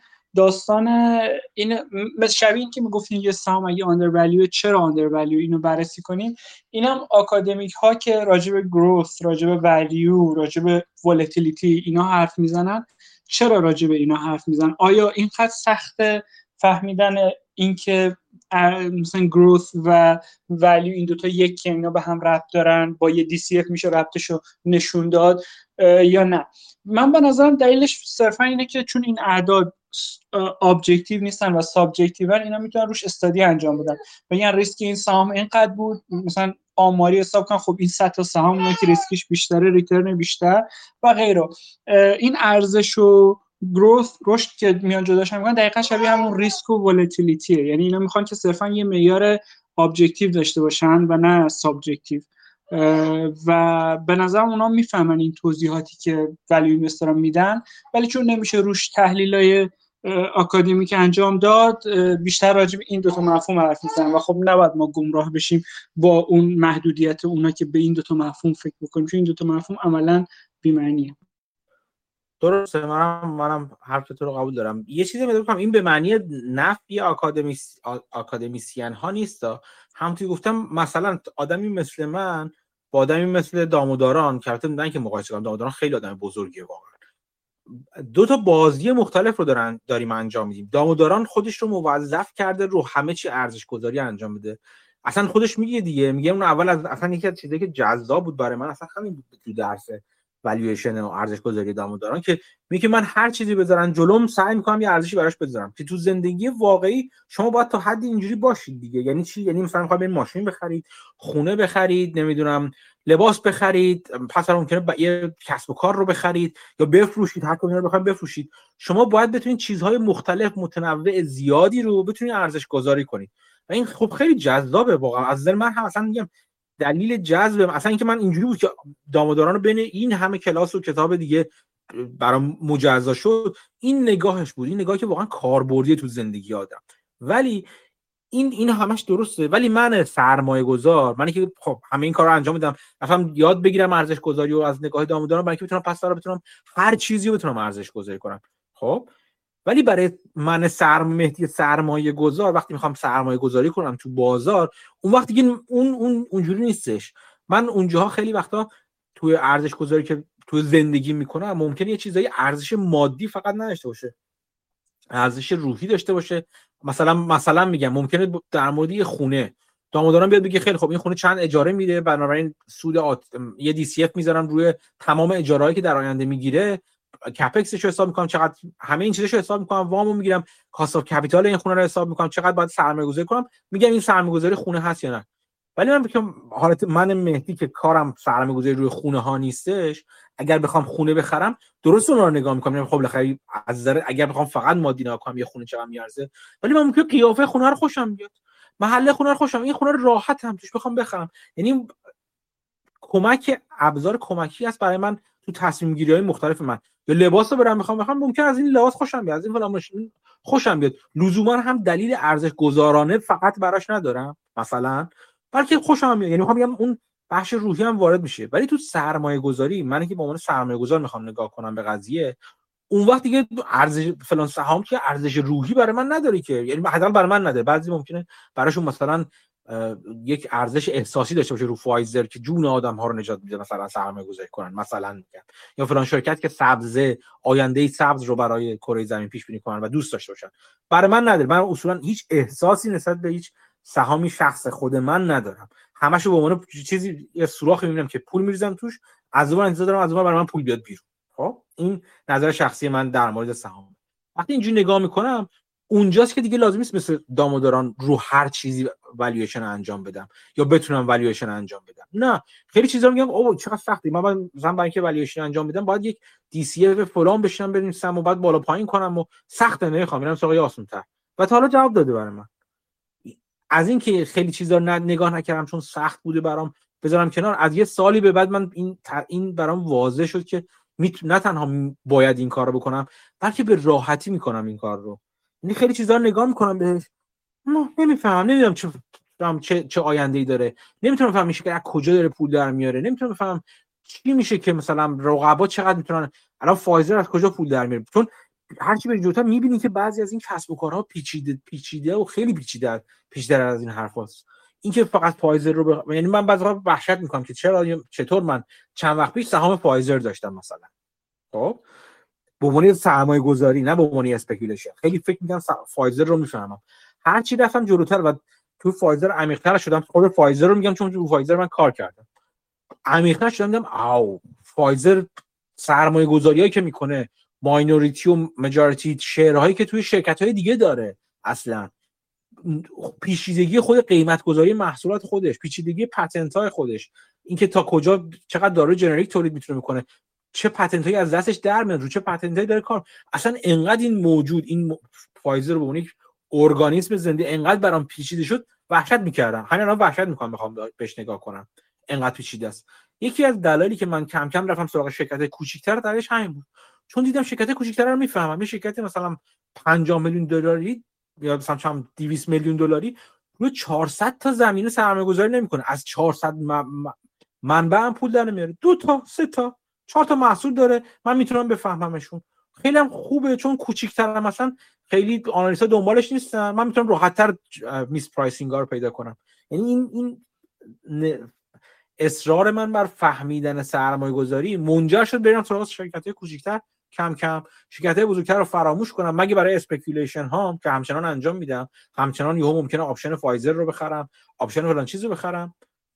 چون از optionality ش می‌خوام استفاده کنم. ولی تو شرکتی که سرمایه گذاری می‌کنم واقعا تحلیل عمیق می‌کنم شرکت هایی که دارن کار می‌کنن مدام کوچیکتر کوچیکتر میشن. یا حتی اگه بزرگ هستن کسب و کار ساده‌ای دارن. مثلا ممکنه یک شرکت یک میلیارد دلاری ما الان market cap یک میلیارد دلاری تحلیل کنم و بخرم. ولی مثلا مثلا این شرکت شرکت ساده دیگه. مثلا کاروان می‌سازه و ماشین آمبولانس و ماشین مثلا چی میگم بهش ماشین از این آر کاروان کاروان آمبولانس ماشین آتش نشانی می‌سازه مثلا. سه تا کار سه تا محصول داره مثلا. پیچیده نیست من می‌فهمم. تو خودروسازی کار کردم می‌فهمم پول از کجا در میارن. همه چیزو می‌تونم بفهمم. یه ذره شرکت بزرگ مثلا یه میلیارد دلار مثلا میگم. خب؟ ولی قابل فهمن شرکتی که دارن روش کار می‌کنم یه بعد یک خبتی می‌کنم. حتی من چند وقت شرکت بایو فارما خریدم و فروختمش که البته همچنان سود کردم. ولی خب یک محصول تولید می‌کرد. اصلا ریسکش هم همین بود. چیزی که من دست کم میگرفتمش. محصول خوبی بود مرحله دوم FTA اپرووال بود و گرفت آخر سرم مثلا چیزشو. ولی خب می‌خوام بگم باز سراغ این شرکت رفتم چون یک چیز یک کار می‌کرد و اون یک کار من میفهمیدم. با سه تا دکترم مشورت کردم که نحوه داروش بفهم مکانیزم عمل داروش بفهمم. من اینکه بفهمم فقط نه که بتونم تولید کنم. و فهمیدم میشه که چجوری پول در میاره. ساده بود. دلیل نداره برم سراغ کار پیچیده. نگاهم اینه الان به سرمایه گذاری پس برای ممکنه فرق کنه. ولی به نظرم می‌رسه که نگاه درست هم همین باشه برای شما. من لازم نیست آکادمی... خلاصش این که من لازم نیست آکادمیسیان باشم و همه چی رو ارزش گذاری کنم برای کار سرمایه گذاری میرم سراغ اون چیزی که میفهممشون و می‌تونم ازشون سر در بیارم.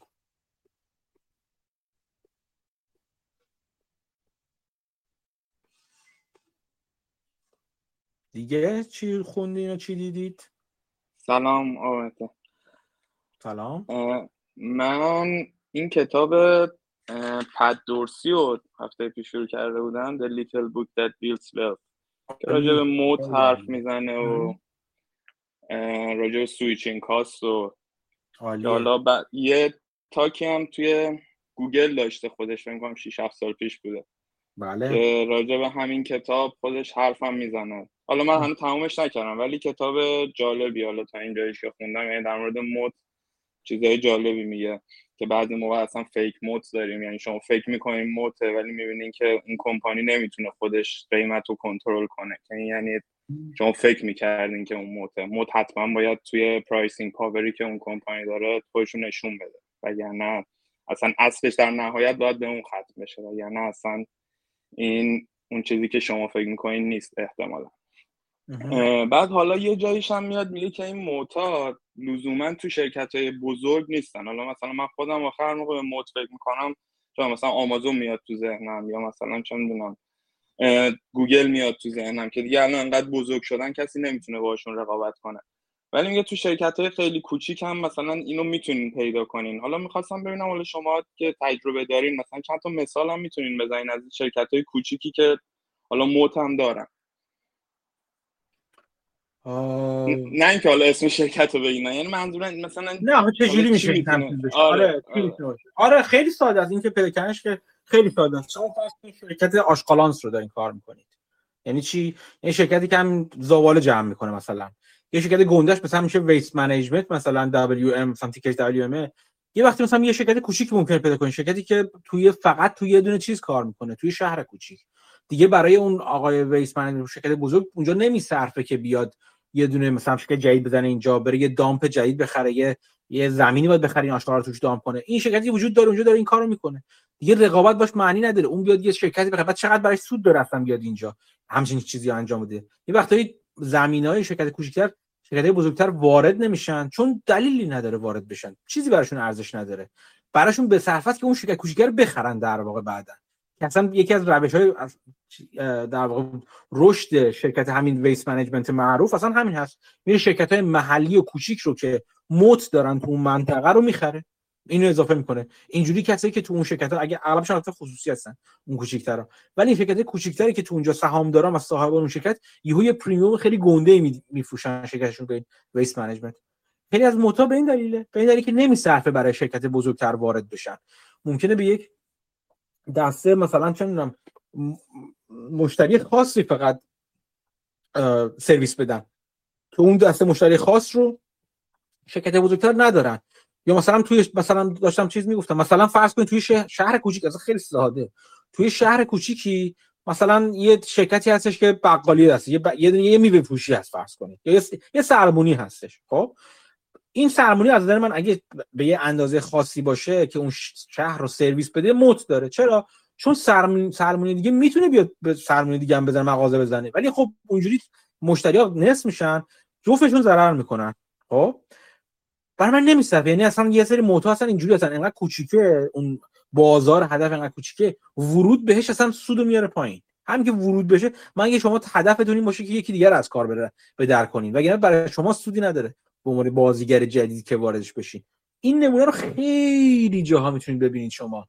تو مثلا چه می‌دونم تو مثلا قبرستون ها فکر هستن که scrap management دارن. یعنی ضایعات انبار ضایعات مثلا فلزی دارن. خیلی جا نمیصرفه. مثلا یه یه جا زمین کوچیکی هستش که نزدیک شهر بوده از 20 سال پیش شرکت وجود داشته. اون زمین رو خریده. الان شرکت دیگه بیاد بخواد بیاد وارد قسمت ضایعات بشه مجبور میشه ضایعات رو ببره 30 کیلومتر بیرون شهر.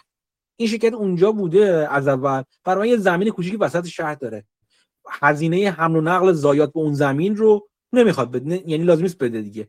ولی هر شرکت دیگه بیاد بیاد بره 40 کیلومتری بیرون شهر. این نشون میده که این همین باعث میشه که در طول سال کلی هزینه رفت آمد برای حمل زایات از درون شهر به بیرون شهر بشه باید بپردازه. خب این در واقع حاشیه سودش رو می‌خوره دیگه. این این مثالا زیادن. شما به خاطر همین جذابن شرکت های کوچیک هستن. شما شرکت یه وقتی فقط شرکت کوچیک نمیشن. مثلا چی؟ مثلا اگه من شرکتی داشته باشم که مثلا فرض کنید که یه یه چی بگم مثلا به شما؟ به خدمت شما هست آها یه مثال خوب. وقتی من شرکت بنویسم که الان Word بنویسه. همون Office suite هستش مثلا مجموعه Office Microsoft Office رو بنویسم من. خب این کار ابلهانه چرا؟ چون اگه می‌خوام وارد این قرص بشم باش قولی باید رقابت کنم که محصولش رو ارزون می‌تونه بفروشه مشتری. برای مشتری فرق نمی‌کنه سالیانه. 100 دلار بابت آفیسش بده یا 110 دلار بده. حاضر میشه به مایکروسافت که اسم و همه چیام درست. خیلی خدمات بهتری از منم می‌تونه به مشتریش بده همون 110 دلار رو بده. من برای اینکه بتونم مثلا اگه واقعا حد قیمتی وجود داشته باشه براش که بتونم بفروشم به اون مشتری باید 20 دلار بفروشم مثلا. 50 دلار بفروشم. آیا من می‌تونم با 50 دلار اون Office رو تولید کنم؟ اندازه من میگه نه نمی‌تونم اون تولید کنم. ولی تو همین نرم‌افزار رو به شما نشون بدم. یک شرکت دیگه مثلا میگه الان ش... اونایی که دوستانی که تو فروش و اینا هستن Salesforce رو می‌شناسن احتمالاً. شرکتش عمومی است نمادش CRM هستش. خب این شرکت خیلی گنده به بزرگترین شرکت های دنیا داره سرویس میده.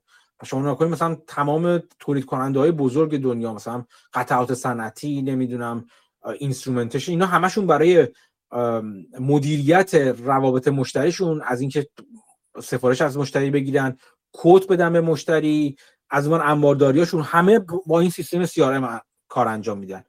ولی این شرکت به خاطر اینکه بزرگی هزینه زیادی هم داره محصولشون یه یه enterprise پروداکت داره تولید می‌کنه یک محصولی رو برای شرکت بزرگ داره تولید می‌کنه. خب؟ این خب این مثلا چند سالی چند ده هزار دلار بسته به اندازه تعداد کاربراش اینا باید هزینه کنه. ولی خب از اون مثلا کسب و کار کوچیک رو در نظر بگیرید فرض کنید لوله کشای توی شهر مثلا لوله کشا نجارا بنه ها هم پیمانکارهای ساختمانی توی شهر. اونا هم یه همچین چیزی می‌خوان که بتونن کد بدن به مشتری یعنی قیمت بدن به مشتری سفارش مشتری رو بگیرن. بعدا مثلا چه می‌دونم مدیریت مدیریت انجام میدن روی اینکه سفارش مشتری آماده هست. همه همه همون کاری که شرکت بزرگ رو انجام انجام میدن و اینا هم انجام میدن ولی تو اشل کوچیک. برای اینا نمیصرفه برن سراغ همچون چیزی.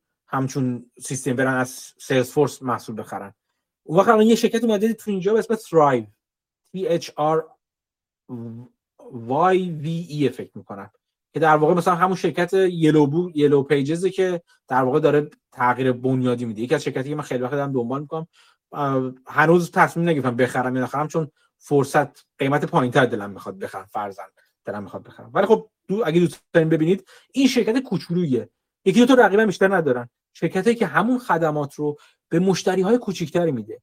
پس برای برای Salesforce نخواهد صرفید حالت عادی که بیاد به این همه contractor محلی کوچیک در واقع خدمات بده. ولی برای این شرکت کوچیکتر میصرفه که به اینا خدمات بده. محصولاتش هم ارزونتر می‌تونه تولید کنه. چون همه اون زلم زیمبوهای اون شرکت بزرگتر اینو ندارن که کوچیکترشو دارن دیگه. همه اون کار در اشل کوچیک انجام میدن. خیلی هم لازم نیست در خیلی از موارد لحظه به لحظه update بشن ولی یه کار کوچیکی رو می‌تونن خدمات کوچیکی رو بدن. اینجاست که می‌بینی که این شرکت کوچیکتر اگر بتونه پا بگیره moat خواهد داشت نسبت به بزرگتره و بهترین راه برای اون شرکت بزرگتری نیست که بیاد سرمایه گذاری کنه بره با این رقابت کنه. بهترین راه که بخواد واقعا اون بازار رو هم بخواد اینی که اون شرکت کوچیکتر رو قلمبه بخره. شما اگر جزء سرمایه گذاری به موقع باشید بابت اون acquisition بزرگ premium می‌گیرید. ولی خب برگردیم بحث خودمون. moat می‌تونه اتفاقا در مورد شرکت کوچیکتر خیلی کارا باشه در مورد جاهایی که یا محصول خیلی specialized میدن و بازار کوچیکی دارن یا اینکه بازار دور از دسترس شرکت بزرگتر هستش یا هزینه ورودشون براشون بی‌صرفه است و return on investment ی که می‌گیرن خیلی براشون بی معنی است یا کوچیک هستش. مثل شما اینجوری نگاه کنید بافت چندین بار گفته که براش نمیصرفه دیگه به شرکت کوچیک‌تر بخره. چون مثلا میگم درست مثلا ممکنه شرکت پیدا کنه نصف قیمت می‌تونه بخردش ولی مثلا چند اون شرکت؟ 5 میلیون دلار. ارزش اون شرکت چقدر واقعا؟ فرض کن مثلا 20 میلیون دلار. چهار برابر قیمته. آیا برای بافت میارزه بیاد زمان و صرف و فلان اینا بکنه روی شرکت 5 میلیون دلاری رو بخره که مثلا 20 میلیون دلار ارزش داشته وقتی خودت به حتی 500 میلیارد دلاره؟ نه. برای بعضی جاها نمیصرفه برای شرکت بزرگتر. و این می‌تونه باعث یه moat ی بشه تو شرکت کوچیک‌تر هستن خیلی ممنون. من یه سوال دیگه هم داشتم. این توی این همین نامه 1986 بافت که هم راجع به owner's earning حرف می‌زنه. حالا شما هم قبلا یه اپیزود راجع بهش حرف زدین. خب اون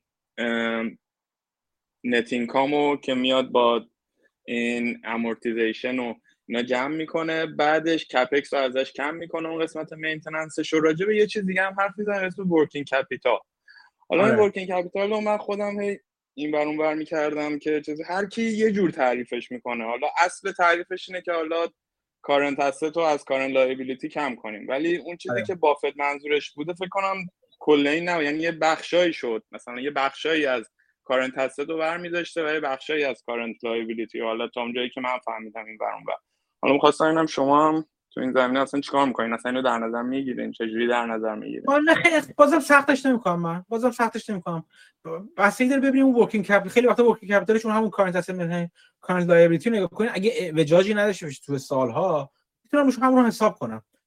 این نشون یه شکل ببین همه اصولا بافت دنبال سرمایه گذاری های قابل پیش بینی و بدون تلاطم میگرده. یکی از دلایلی که توی اون چیز در اومده اون مقاله که AQR راجع به بافت داد بیرون بعد سال چند بود داد بیرون به اسم Buffett's Alpha که گفت بود چرا بافت پول در میاره؟ اصلا یکی از چیزایی که بهش رسیده بود این بودش که بافت سراغ سهامی میره که سراغ شرکت می‌گیره که volatility پایینی دارن. خب یه دلیلش volatility خود کسب و کار نه volatility قیمت سهام. نه اون قیمت سهام اصلا برای بافت اهمیتی نداره.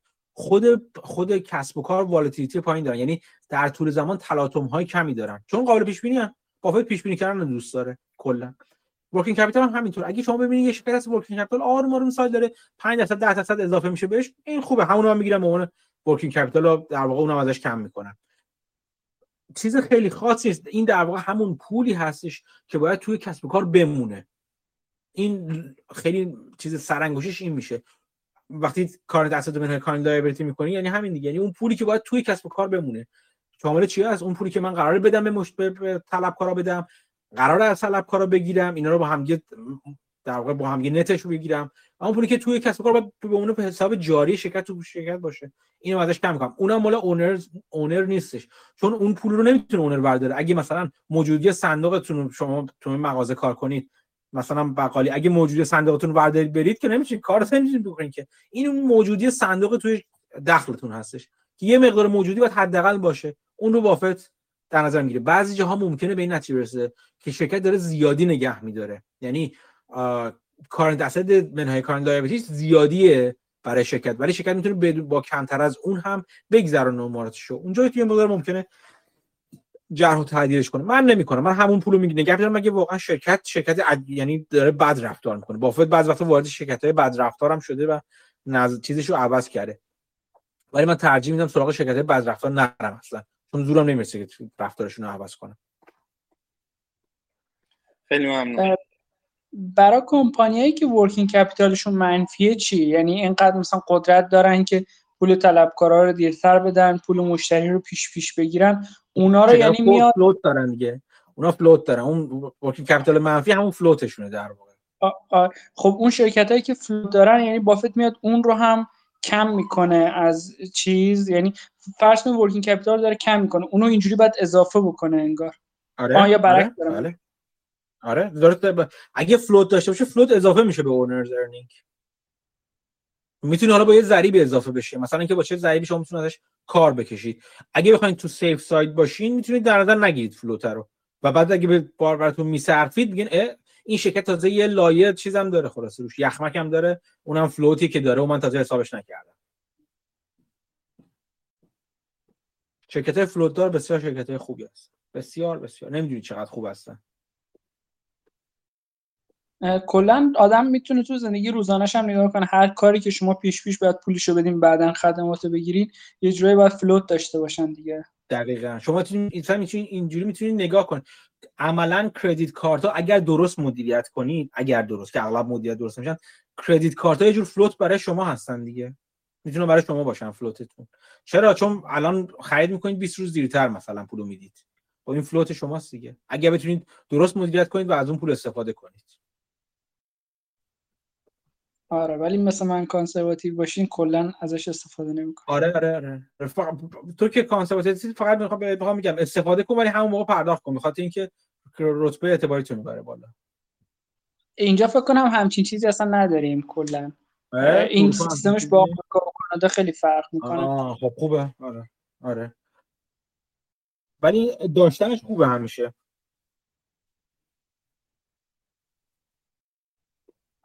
جالبه که تو اروپا نداری همچین روالیو. اونجا کرسپو کلا کردیت اروپا متفاوت با آمریکای شمالی. اه نمی‌دونستم. جالب. چجوری اونجا کردیتینگشون تا جایی می‌دونم 20 برابر حقوق سالانه کردیت برای وام گرفتن داریم ما. 20 برابر؟ اشتباه فکر کنم چهار نه چهار چهار. اشتباه می‌کنم ببخشید. فکر کنم چهار یا پنج برابر. توی یه همچین من, من رفتم من رفتم سمت چمدونه هم ببندم بیام. آره نه من اشتباه کردم. با یه عدد دیگه اشتباه. ولی فکر کنم چهار یا پنج بود حداقل توی نروژ. کل لونی که می‌گیرید حالا چه برای خودرو چه برای خونه می‌تونه فکر کنم تا پنج برابر حقوق سالانت باشه. اینجا هم همون حدودا هست. ولی بالاخره یه جور خوش حسابی شما رو بسنجن. نمیسنجن؟ چرا؟ کاری که مثلا من اینجا می‌خواستم یه وام خونه رو مثلا چک بکنم ببینم مثلا با او هم چه وام میدن اینا کاری که بانک می‌کردیم بود. می‌پرسید کجاها بدهی داری؟ چقدر پول داری تو حسابای مختلفت؟ چه داراییایی داری؟ و بعد حالا چک می‌کرد. اینجا مثلا اتوماتیک می‌تونن چک کن چه بدهیایی چه قبضایی بوده که عقب مثلا اجاره خونه پرداخت قبض موبایل هر چیزی رو ببینن مثلا با تاخیر اگه پرداخت کرده باشین رکورد اینا رو می‌گیرن. به علاوه حقوق و درآمدتون رو مثلا شما قرارداد دارین مثلا 10 سال برای کمپانی می‌خواین کار کنین اینقدر حقوقتونه. این معیارا رو با هم جمع می‌کنن بر اساس این یه وامی به شما می‌تونن بدن با یه interest rate یعنی شما credit score FICO credit score ندارین اونجا؟ چون همین که همینه که همینه که میگه اینجا هم انجام میدن. فقط تهش این که برای اینکه فهمن ریسک شما چقدر شما فرض کن مثلا اینا همه میره توی score ی. اینکه شما چقدر بدهی داشتید بدهیاتون به موقع ندین همه توی score ی. یکی از چیزای اون رتبه اعتباری از اینجا یکی از نه همش یکیشون. از این میاد که چقدر شما اعتبار گرفتید و پرداخت کردید و خوش حساب بودید به قول معروف. همین که از کردیت کارت استفاده کنید به نفعتونه. اگه خوب استفاده کنید. اینجا حداقل کمپانی ها رو نمی‌دونم ولی برای افراد حداقل چیزی که می‌دونم اینه که نه این اصلا بررسی نمیشه و اصلا تأثیری نداره. جالب. بسیار هم جالب.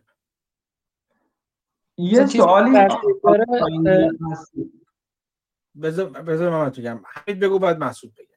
آقا آقا مدی شما می‌دونید که کردیت اسکور آیا ترانسفر میشه یا نه؟ یعنی یه کسی اگه از اروپا بخواد بیاد امریکای شمالی زندگی بکنه آیا می‌تونه یعنی سابقه مالیشو بیاره توی امریکا؟ نمی‌دونم. متاسفانه در این زمین بی از بی ثبات هستم. ولی فکر کنم گوگل کنی بتونی یه جواب برسی که سابقه اعتباری توی چیز چجوری حساب میشه اگر تو اروپا زندگی کردی قبلا. من نمی‌دونم واقعا. اینجا داره سابقه اعتباری داشتید تا یه حدی. اینجوری که انگار از ایران صاف بیاد اینجا که هیچ سابقه نداره. مطمئنا یه مطمئنا تاثیر داره. اینکه چقدر چجوری و چجوری منتقل میشه رو من نمی‌دونم. ممنون. اینجا یه تفاوت اساسی که با آمریکا و اینا داره اینه که شما بیمه بیکاری داریم مثلا من همین الان فرض کنین کار نداشته باشم. تا یک سال 80 درصد حقوقمو می‌گیرم. بعدش تا یه مدت 60 درصدش رو می‌گیرم و یعنی اونقدر جا هست که بتونم قبضا مثلا قسطامو بدم. و حالا باز به جز این مثلا وامه رو حساب می‌کنن که چقدرش پول منه. مثلا یه خونه فرض کنین هست 500 هزار تا. اگه من 100 تاشو بدم خب interest ی که به من تعلق می‌گیره فرق می‌کنه تا مثلا 200 تاشو بدم فرض بکنید هم درصدی که باید amortize بکنم هم interest ی که باید بدم. مطابق با اون بخشی از اون collateral که مال خودمه سنجیده میشه. مثلا خونه رو به عنوان کلاترال می‌گیرن. که وام خونه بدن و حالا هر چقدر پول بخشی از خونه که من پولشو دادم بیشتر بشه انگار اعتبار من بیشتر شده.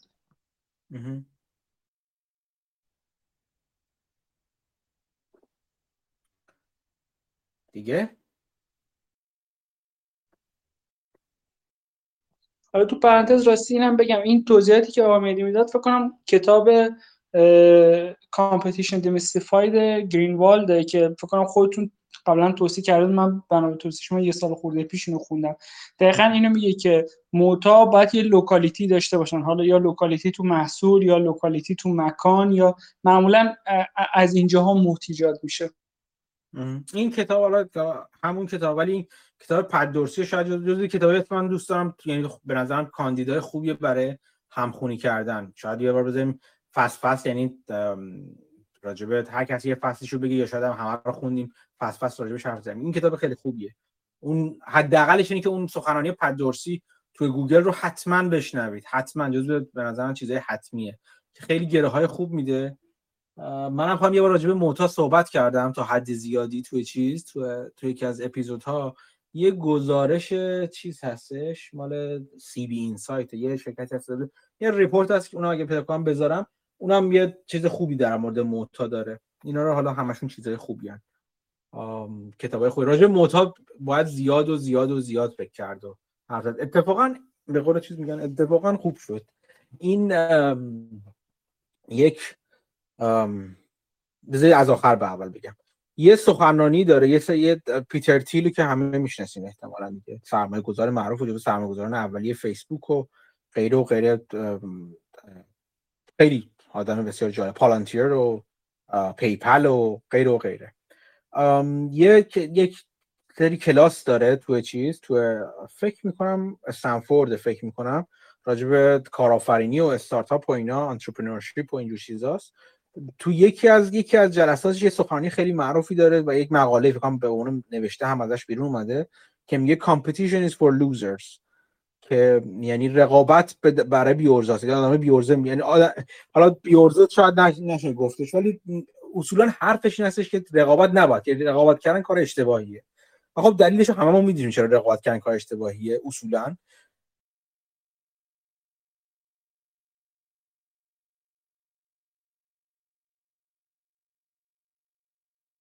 من فکر قطع شد. عذر می‌خوام.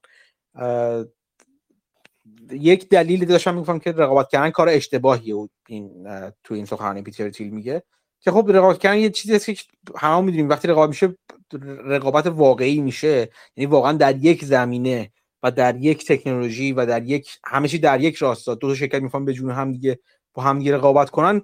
در نهایت به نفع مشتری و به ضرر شرکت هاست. همون چیزی که تو بیس ریت ماموسین گفته میشه و باعث میشه حاشیه سودا بیاد پایین. به نفع مشتری البته و غیره و غیره.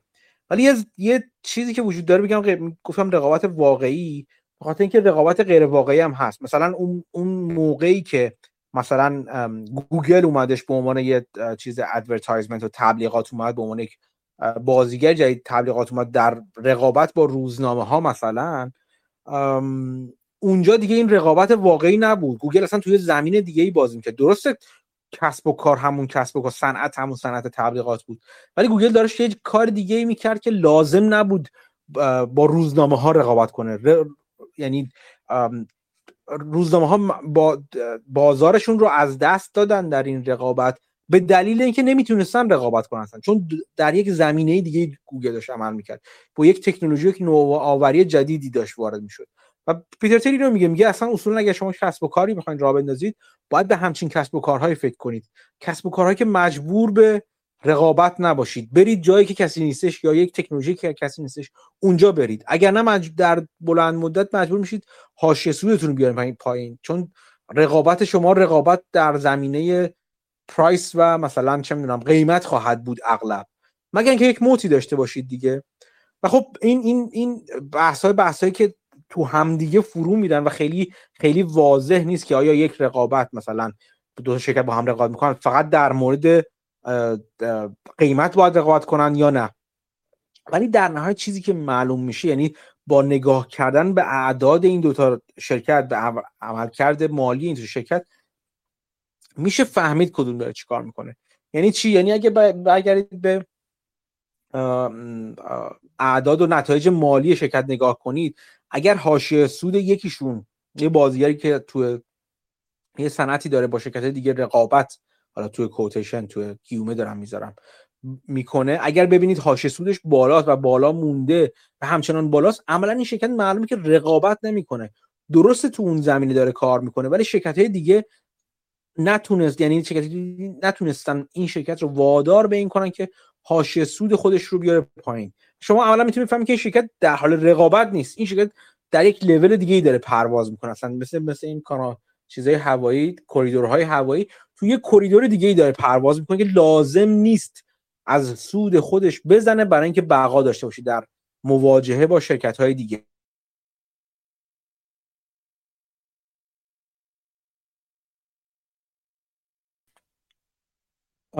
و خب خیلی جاها هستش که این این این گفتم اینو تو اعداد شرکت در واقع می‌تونید ببینید. نکته که خیلی مهم هستش و توش اشاره میشه اینه که بتونید بفهمید اگر یک شرکتی حاشیه سود بالایی داره این حاشیه سود بالا چرا وجود داره؟ چرا شرکت دیگه نمی‌تونن حاشیه سود این شرکت رو کم کنن؟ و این این این خیلی خیلی سوال مهمی که حتما باید از خودتون بپرسید در مورد شرکت ها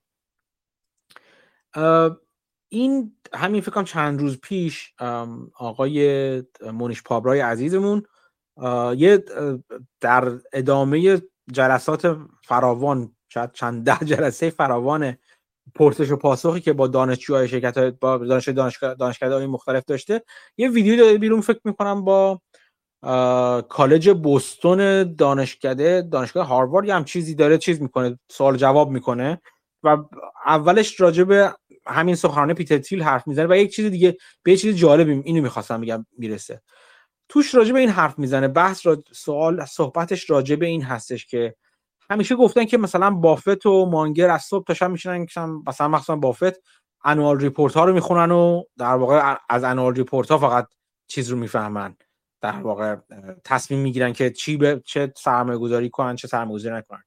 تو این ویدیو مانش باربرای راجع به حرف می‌زنه که میگه این این درست واقعیت داره تا حد زیادی ولی نباید چشم و گوش بسته وارد این بازی شد. به چه معنی؟ میگه اولا انوال ریپورت ها رو الان خیلی کم می‌بینید که خود مدیر عامل مدیر مدیریت شرکت بنویسه. اغلب یه investor relation relation company که مثلا هسته شرکتی که همین جور خدمات رو برای شرکت انجام میده میشه اون annual report رو بر اساس داده هایی که شرکت بهشون میده مرتب و منظم می‌کنه و میده بیرون. حتی خیلی وقتا می‌بینیم که نامه به سهامداران رو که مدیر عامل اغلب تو جزء صفحات اول چیز هستش annual report هستش همون نامه به سهامداران رو هم دیگه مدیر عامل نمی‌نویسه. یعنی حرف با معنی از توش در نمیاد. یعنی فقط یه چیزی که نوشتن گذاشتن جلوش اون مدیر عامل امضا می‌کنه. و خیلی کم می‌بینید که شرکتی واقعا مدیر عاملی واقعا خودش بشینه همچین نامه به سهامداران رو بنویسه یا شرکت خودش خودش در واقع کاملا در واقع اون report رو خودش بیرون داده باشه نه یک IR, IR company به قول معروف internet investor relation company داده باشه بیرون. و این از ارزش واقعی و قایی این annual report ها کم می‌کنه. میگه چرا کم می‌کنه؟ یه وقتی که ازشون حرفی چیزی در نمیاد. نمی‌تونی بفهمی واقعا تو اون شرکت چی میگذره. همونجوری که گفتم مثلا میگم این خود مونیش پابرای از یه شرکتی اسمی برای تو هند که مثلا وارد جزئیاتش نمیشه چیکار می‌کنه. شما خودتون احتمالا می‌تونید search کنید ببینید چیکار می‌کنه. من خودم search نکردم. ولی راجع به شرکت حرف می‌زنیم. مثلا شرکت فرضی که من مثال زدم. شما می‌بینید این شرکت هاش سودای بالاتری داره. وقتی با وارد بازی رقابت قیمت با رقبا نمیشه مثلا یا می‌بینید که هزینه تولیدش اون مشاور از شرکتی حرف که هزینه تولید بسیار پایینی داره نسبت به رقبا. و این باعث میشه که وقتی مثلا تو داون سایکل یا تو چرخه منفی بازار میفتیم بقیه رقبا ضرر کنن پدرشون در بیاد. ولی این شرکت نه یه مثلا یه خود هاشی سودش کم میشه ولی رد می‌کنه ماجرا به خاطر همون موتی که ناشی از هزینه تولید بسیار پایینش در بین رقبا و مشابهاش هستش. اینا رو شما میگه تو عددا می‌بینید ولی واقعا نمی‌تونید بفهمید که خب چه کار می‌کنه که این هزینه تولید شرکت کمه؟ یا فلان شرکت چه کار می‌کنه حاشیه سودش انقدر بالاست؟ چرا فروشش انقدر بالاست؟ مونیش پابرا این حرف می‌زنه. میگه یا شما باید برین خود شرکت رو بشناسین یا مصرف کننده محصولات خود شرکت باشید و خیلی نزدیک برین کارتون به قول معروف اون due diligence رو انجام بدید. due diligence انجام بدید که بفهمین چرا این شرکت این برگ برنده رو داره؟ برگ برنده از کجا میاد؟ این moat از کجا داره میاد؟ یا اینکه خب از حرفای مدیر عامل نمی‌فهمین. باز مثال تنسنت رو می‌زنه می‌زنه اونجا. مثلا میگه تنسنت نامه تنسنت رو بخونید. اگر بخونید می‌بینی که مثلا نوشته آره ما الان سودمون امسال انقدر بود. سال بعد میگه سودمون 10 درصد 20 درصد بالاتر انقدر بود. خب نمیگه این سود چرا امسال انقدر هست؟ چرا پارسال اونقدر بود؟ چرا سال دیگه داره بازم زیادتر میشه؟ این شرکت ها وارد به قول معروف جزئیات کارشون نمیشن. خب دلیل درستی هم دارن به خاطر اینکه خب دلیل نداره وارد جزئیاتشون بشن. چون اون جزئیات در اختیار رقبا می‌ذارن و دست خودشون رو به قول معروف نمی‌خوان رو کنن و اصولا دلیل نداره. حتی که رقبا خودشون با تلاش و کوشش و تحقیقات بتونن بفهمن این موت از کجا میاد که حالا اگه بتونن بعدش تقلید کنن یا نکنن ارزش افزوده ای برای این به قول معروف دیسکلوزر ها و این دانش اضافه در اختیار عموم گذاشتن وجود نداره. برای انجام نمیدن. همینجا یه پرانتزی باز بکنه نکته خیلی جالبی اون پابرای میگه. میگه شرکت هایی که واقعا موت دارن و یا اون برگ برنده رو دارن اون خندق به دورشون هست اتفاقا خیلی سعی می‌کنن که این رو خفیف جلوه بدن و ادعا کنن که اصلا همچین moat ی وجود نداره. مثلا هیچ وقت گوگل میگه ما بزرگترین بازیگر در عرصه مثلا تبلیغات در دنیا هستیم. نه اتفاقا میاد گوگل همیشه اینجوری میگه. میگه ما اصلا مثلا انقدر میلیارد دلار از چیز بازار تبلیغات دنیا رو داریم از ولی بازار تبلیغات دنیا چند صد برابر ماست چند ده برابر ماست. می‌خوان خودشون downplay کنن میگن ما یک بازیگری از بازیگرای بزرگ هستیم. و برعکسش مشاور خیلی به درستی اینو من واقعا خیلی خوشم اومد از این نکته. هر وقت این شرکتی توی پرزنتیشنش یا توی چیز دیگه اومد گفتش که ما اتفاقا برگ برنده شرکت ما این هستش که بهترین مثلا کمترین هزینه خدمات داریم بهترین محصول داریم. این چیزا باعث میشه که ما شرکت بهتری باشیم. شما بدونید که اون چیزا اونقدر هم چیزای مهمی نیستن نکات مهمی نیستن. شرکت هایی که واقعا اون برگ برنده رو دارن می‌خوان اون برگ برنده رو پنهان نگه دارن. و اون شرکتی که برگ برنده ندارن راجبه نداشتهشون لاف بیش از حد می‌زنن. این خیلی خیلی نکته مهمی. بر من بسیار جذاب بود. و یک نقل قولی از بافت رو میگه. اونجا که میگه فقط نهنگ وقتی میاد بالا که یعنی وقتی بیاد بالا شروع می‌کنن با نیزه زدن نهنگ. اون که شرکت نهنگ شکار نهنگ کنن و به همین دلیل نهنگ ترجیح میده اون زیر بمونه. هیچ وقت نمی‌خواد بیاد بالا و رو کنه دست خودش رو برای بقیه. این مثال راجبه آجی جین و نحوه چیزش بود. ولی خب همینجور شما من چند باری مثال زدم. از بافت چندین بار راجبه نوع قیمت گذاری آپشناش می‌پرسن. جواب درست نمیده.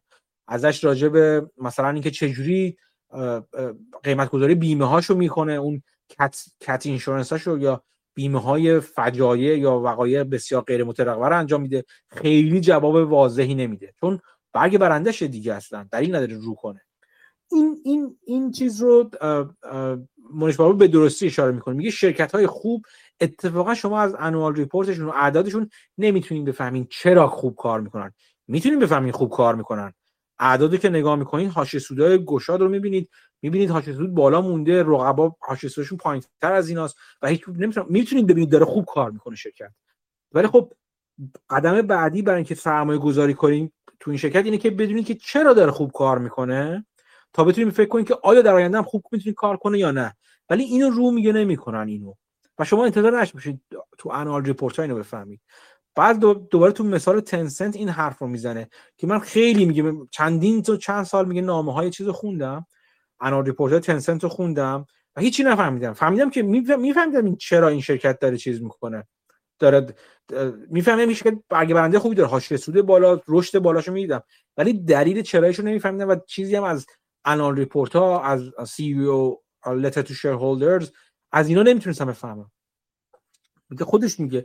یه راهی که برای من باز شد که بفهمم چه خبره توی این تنسنت اون شرکت آفریقای جنوبی بود که 29 درصد مثلا سهام تنسنت رو داره که فکر می‌کنم مسعود یه بار ازش اس بود یا حمید بود اسپورت توی شرکت. یه شرکت آفریقای جنوبی است که اصلا تخصص اولیش یکم راجع به تاریخچه اون حرف می‌زنه و مدیر مدیر بسیار بسیار کاری اون شرکت حرف می‌زنه که شرکت خانوادگی انتشارات روزنامه رو که مثلا کلا تعطیل دیگه. الان به شما میگن شرکت روزنامه میگن اوه مرده دیگه این شرکت. که یه شرکت مثلا 100 میلیون 200 میلیون دلاری رو تبدیل به شرکت چند صد میلیارد دلاری کرده الان با نوع مدیریتش. و میگه که این یکی از سرمایه‌گذارهای اولیه توی تنسنت بوده که 20 خورده درصد از سهام تنسنت رو داره. و این باعث شده که دو تا دو تا صندلی دو تا کرسی توی هیئت مدیره تنسنت داشته باشه. و این آدم از نزدیک با تنسنت و اینا با در واقع در جریان نوع عملیات شرکت تنسنت شرکت چینی است که دوستانی که نمی‌دونن. شرکت بسیار چند محور هولدینگ هست اصلا یه جورایی تو, تو چین هستش. اینو میگه تو این دو تا کرسی داشتن و تو مدیر عامل اون شرکت واسط شرکت در آفریقای جنوبی تو تو annual report ها و نامه به سهامداران خودش میاد کمی تو چند سال گذشته تو 20 سال گذشته 18 سال گذشته راجب اون نوشته یعنی اون با واسطه چون بورد ممبر هستش یه چیزایی نوشته. مثلا نوشته که تنسنت چرا شرکت خوبیه بهترین تیم مدیریتش دنیا رو داره این شرکت تنسنت که حتی از آمازون و نمی‌دونم فلان و فلان و فلان بهتره و خیلی محکم ازش چیز دفاع کرد و حرف زده و اینا. تو چند تو آروم آروم لابلای حرفای اون راجب تنسنت میشه فهمید خب تنسنت چرا این شرکت بزرگه؟ که حالا من اینو ادامهش نمیدم. می‌ذارم به عهده خودتون که این حرفای مانش پابرای رو بشنوید و عمیقتر بشید و از اون مهمتر برید اون سخنرانی پیتر تیل رو هم بشنوید. این این خیلی نکته جالبیه راجع به دو که درسته ما میگیم که بافت میشسته میش... هنوزم میشینه و انوال ریپورت ها رو می‌خونه فقط و فقط اونا رو تکه می‌کنه تکه اصلیش اوناست. ولی یک قدم باید جلوتر برید در مورد خیلی از کسب و کارها. برای اینکه ببینید اون موتی که شما براش می‌بینید که مستقیما میاد تو اعداد. یعنی امکان نداره یه شرکت موت داشته باشه و تو عدداش نیاد این موت. حتما میاد تو عدداش از توی حاشیه سودش میاد توی رشدش میاد توی مقایسهش با رقبا توی داونترنا و افت سهام افت بازارها میاد. یک جای خودش نشون میده. امکان نداره یه شرکت موتی داشته باشه و پنهان باشه این موت. این یعنی تاثیر اون موت پنهان باشه. این حتما واضح هستش. یکی این یکی هم دیگه این که برای اینکه بفهمید شما سرمایه‌گذاری واقعا انجام می‌دید و بفهمید آیا اون موتی که شما فکر می‌کنید موت واقعا موته و چقدر موت پایداری هست باید بفهمید اون موت رو. و توی این سخنرانی در واقع مونش برایت داره قدم بعدی رو میگه برای اینکه بفهمید چطوری اون موت داره کار می‌کنه و میگه اون رو یا از تحقیقات میدانی خودتون باید بفهمید. همون چیزی که فیل فیشر و اینا راجع به صحبت می‌کنن اسکاتل بات بهش میگن صحبت می‌کنن. یا از واسطه هایی مثل میگم مثلا در این مورد خاص مثل کسی که توی مدیری است ولی خودش جداگانه حرف می‌زنه از سرمایه گذاری خودش و یا و یا راه های دیگه این مهم هستش که از یک قدم باید جلوتر ببرید این فهم و در واقع درک خودتون رو از موت شرکت. این یه نکته هست یه نکته دیگه میگم تو در بافت توی چندین بار صحبت کردنش توی مجمع سالانش که من همچنان دارم گوش می‌کنم فقط 2006 هم تازه. محسوس بکنم دو دور رفته و برگشتی تا حالا دارم گوش می‌کنم. بافت خیلی خوب حرف می‌زنه اتفاقا اینو حرف می‌زنه. میگه ما دنبال شرکت های میگردیم که قیمتشون مناسب همینا رو میگه. شرکت که موت دارن و مهمتر از اون آن تپت موت دارن. یعنی ما شرکت هایی دوست داریم برای اینکه کلی بخره. شرکت هایی دوست داریم که از ظرفیت های استفاده نشده در moat شون دارن. یعنی مثلا pricing power دارن می‌تونن چیز کنن ولی استفاده نکردن. چرا؟ چون اگر اوضاع بازار بد بشه downturn بشه اون وقتی که این شرکت می‌تونن از اون ظرفیت مثل اون مثل یک صندوق مثل یک باک اضافه بنزین میمونه دیگه. شرکتی که باک اضافه بنزین دارن با خودشون. اگر لازم داشته باشن می‌تونن استفاده کنن ازش. این ایده این که آن تپت مود یا ظرفیت های استفاده نشده خندق ایده بسیار جالبی که من هنوز خیلی روش به نتیجه کاملی نرسیدم ولی خب چیزی که این روزا بهش فکر می‌کنم که چطوری باید موتور رو اولا شناسایی کرد چطوری فهمید این موتور از کجا میان چجوری کار می‌کنن چقدر پایدار هستن. چون بگم باز برای هر کسی قاعدتا اینجوری که سبک سرمایه گذاری یک سبک یک سبکی که در طول زمان تغییر می‌کنه. یکی از چیزایی که من دارم تو سرمایه گذاری بلند مدت نگاه بلند مدت تره پیدا کردن این موتاست دیگه. در مواردی من موتر رو داشتم و از دست دادم. یعنی اینکه ندید چون اون موت اصلی رو ندیدم یا به پایداریش ایمان نداشتم. پایداری که بعدا بازار به من نشون داده واقعا پایدار بوده. اون اون فرصت سرمایه‌گذاری از دست دادم. از این نظر که مثلا سهام من دو برابر شده منم خیلی خوشحال و خندان فروختم در 6 ماه دو برابر فروختم و اون شرکت ادامه داده به اینکه 4 برابر 5 برابر 6 برابر هم شده. و من وقتی نگاه کردم بهش دیدم که خب من چی از دست دادم؟ نه اینکه با حسرت و اینا ولی نگاه کنم چی از دست دادم؟ یاد درسی که باید یاد می‌گرفتم فهمیدم تا اینجا این بوده که اون موت رو درست شناسایی نکردم و پایداری اون موت رو درست تخمین نزدم. و این این حرفای مانش پابرای چه چند روز پیش فکر سه چهار روز پیش اومد بیرون. برای من از این نظر بسیار جذاب بود که دقیقا انگار به سوال من جواب داشت می‌داد که من یک چارچوب فکری برای خودم درست کنم که جدا از شناسایی مودها راجع به پایداری مودها بتونم قضاوت کنم. دعوت می‌کنم که این سخنرانی با مونش پابرای رو گوش کنید. اگر کسی پیداش نکرد بگه من پیداش کنم بذارمش توی توی گروه. و اون سخنرانی پیتر تیل که competition is for losers رو هم حتما حتما گوش کنید بسیار جذاب هست این پایداری moat رو در گرینوالد یه چیزی حالا میگه من به نظر غلط میاد ولی اینو چیزم تاییدش کرد بود مابوسن تاییدش کرد میاد میگه مثلا scale بیان بسنجین که چند درصد market حالا البته اون چیز فرق داره یه ذره کلی میگه ذره فرق داره چند درصد market گرفته بعد بگید مثلا بسنجید که چقدر پایدار میمونه مثلا چقدرش برای این صنعت مثلا پایداره مثلا اومد برای صنعت تلفن همراه مثلا 15 درصد پایداره بعد بگیم مثلا این بخواد این 15 مثلا دست بده مثلا بخواد یه دونه مثلا فلان شرکت مثلا خیلی رشدش زیاده این هر سال چند درصد رشد می‌کنه این چیزش؟ مثلا چند درصد مارکت رو می‌تونه بگیره؟ مثلا هر سال مثلا نیم درصد می‌گیره. بعد این تقسیم می‌کنه بعد میگه مثلا اینقدر اینقدر سال مثلا بعد اینقدر ساده مثلا نمی‌دونم چطوری. ولی این حالا این چیزی بود که گرینوالد گفته بود ولی به نظر من این فرق داره چون مثلا اپل مثلا دو دسته میشن. یکی اونایی طرفدار دو آتیشه اپل یکی همون مثلا حالا اگه یه چیز بهتر باشه میرم میگم. خب وقتی اون دسته دومی که مثلا اپل بخواد چیزش با market همین درصد market رو از دست بده اون تیکه دومی هنوز میمونه چیز مثلا نمیره که بخواد اینطوری سنجیده دراز مدت مثلا نیم درصد نیم درصد. یا مثلا وقتی بخواد ریز بشه یهو میریزه. وقتی خیلی کم میشه تعداد گوشی ها یهو کم میشه اصلا اینطوری سنجیدنش به نظرم غلط بود. حالا مال اون. اون شنیدین نه. چون خیلی قطع شد من حرفای تو هم درست نشید ولی ولی خب آره اینکه چجوری موتو بسنجیم کلا آره سوال مهمیه. باید بیشتر و بیشتر راجعش فکر کرد من یه مقاله هم مابسن داره هفتاد صفحه در موردش هم نوشتم نخوندمش. ولی در مورد measuring the مابوسن همه چیز رو همونطوری دقیقا توضیح خوبه بخون شاید یه بار اگه صدات بهتر صدات قطع بس می‌شد بیا توضیح بدی برای بچه ها مسعود چی می‌خواستی بگی؟ این صحبتی که کیوان می‌کرد این ویدیو رو منم دیدم. گرینوالد سعی می‌کنه مثلا moat و بسنجه و معیار سنجشش market share مثلا میگه تو business هایی که market share خیلی stable ه تغییر نمی‌کنه.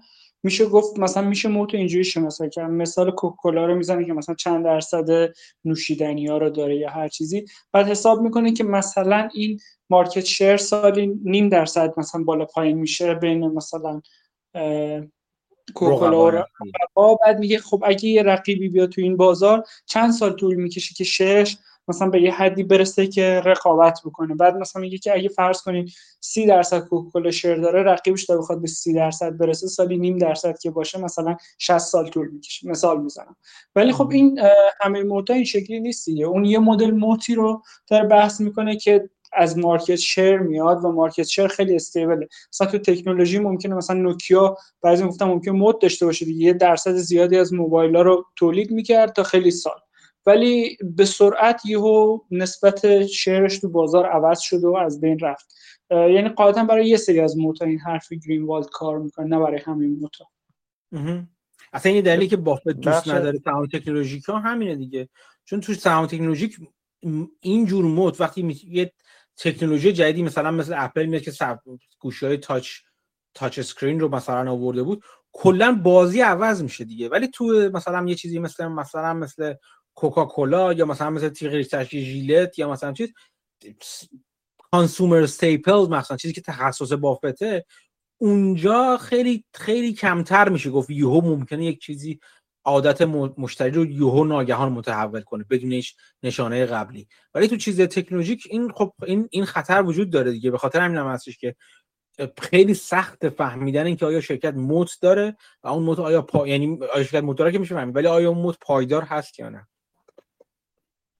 بعد در مورد این زمینایی که رقابت کسی نمی‌کنه اون جمله تیل که گفتین رقابت مال بازنده هاست اصلا یه اصطلاحی تو business هست که میگن winner's curse یا همچین چیزی. یعنی کسی که می‌بره عملا باخته. چرا؟ چون مجبور شده قیمت بالایی پیشنهاد تو auction بیشتر مثالشه مثلا تو کتاب Barbarians at the Gate دقیقا اینجوری بود که آخر اون آر که تونست این bidding price رو ببره اونقدر قیمت بالا رفته بود که عملا باخت. درسته؟ برد.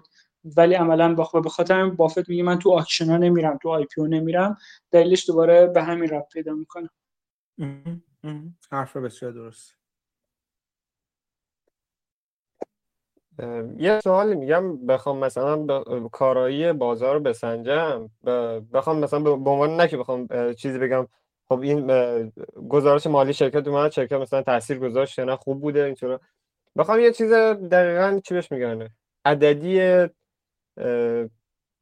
آماری دقیقا بسنجم چجوری می‌تونم مثلا یه لیستی چک کنم مثلا میگم تاثیر مثلا گزارشات میاد بعد مثلا سود کلی بازار بعد تاثیرش روی مثلا چیز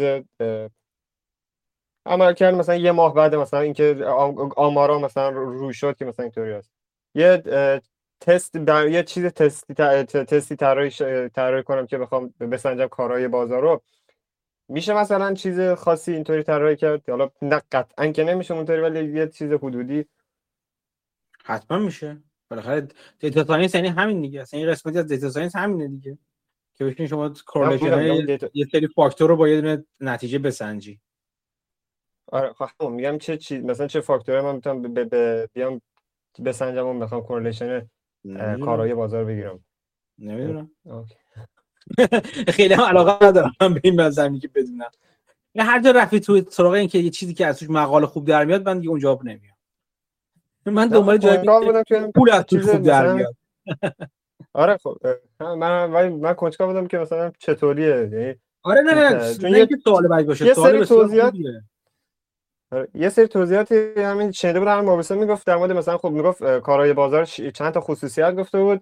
بعد اون گفتم خب همینا رو مثلا بیام چیزش کنم برم data همینا رو در بیارم که تاثیرش رو بسنجم. بعد دیدم نمیشه حالا اونطوری چون خب market خب یک چیزه و دستگاه مثلا پیش بینیه که پیش بینی می‌کنه آینده رو و من data یی که در میارم data ی گذشته است و مثلا مثلا میگم مارکت مثلا ایران تو همین چیز زمستون که بخواد بیاد چیز مشکل گاز داشته باشه بعد خب اینو پیش بینی می‌کنه. حالا من پاییز خیلی زیاد مثلا فروخته سود مثلا پاییز خیلی زیاد شده باشه. بازم زمستون مثلا احتمال قطعی داره اونو می‌بینه قیمت نمیره بالا. یعنی من بخوام بسنجم که اونطوری مثلا یه چی... یه گزارشی بود حالا در مورد همین یکی تهیه کرده بود اومده بود سود من مال کل شرکت های مال بازار رو کلا سوداشون رو با هم جمع کرده بود. بعد market cap با کل همین چیز market. بعد سنجیده بود که مثلا یه چیزم یه یه رگرسیون هم گرفته بود. بعد گفتم حالا مثلا الان که کمتر فلان اینطوریه که البته بازم همون گفتم دیگه مثلا غلطه چون market کمتر نشون میده به خاطر اینکه آینده رو می‌بینه ولی اینا data ی گذشته است. ولی تست مال چیزا یه چیز خصوصیاتی گفت نمی‌شد. اونقدر قشنگ عددش کرد. یعنی فقط مثلا اینطوری تیک بزنی که آره درسته. بله درسته اینطوری. نه بخوام دیتا دیتا انالیسیس کنم. یه موجود پیچیده مثل بازار اصولا خیلی سختی که بخوای با چهار تا چهار پنج تا چیز رام کنی اصطلاحا یا در بیاری که این بازار در چه وضعی است ممکنه یه تا حدودی نبضی از بازار بگیری ولی حتی کلیتش رو هم درست نخواهی فهمید. چه برسه بخوای پیش بینی کنی خاطر همین چیزا میگن که هر چی دید شما گسترده تر باشه نه اینکه بد باشه خوب فواید خودش رو داره خیلی چیز چیز به در می‌خوره. ولی بیفایده تر عملا. در مقایسه با اینکه شما در یک زمینه خاص در یک بازار خاص در یک شرکت خاص ریز بشود جزئیات اون رو بدونی.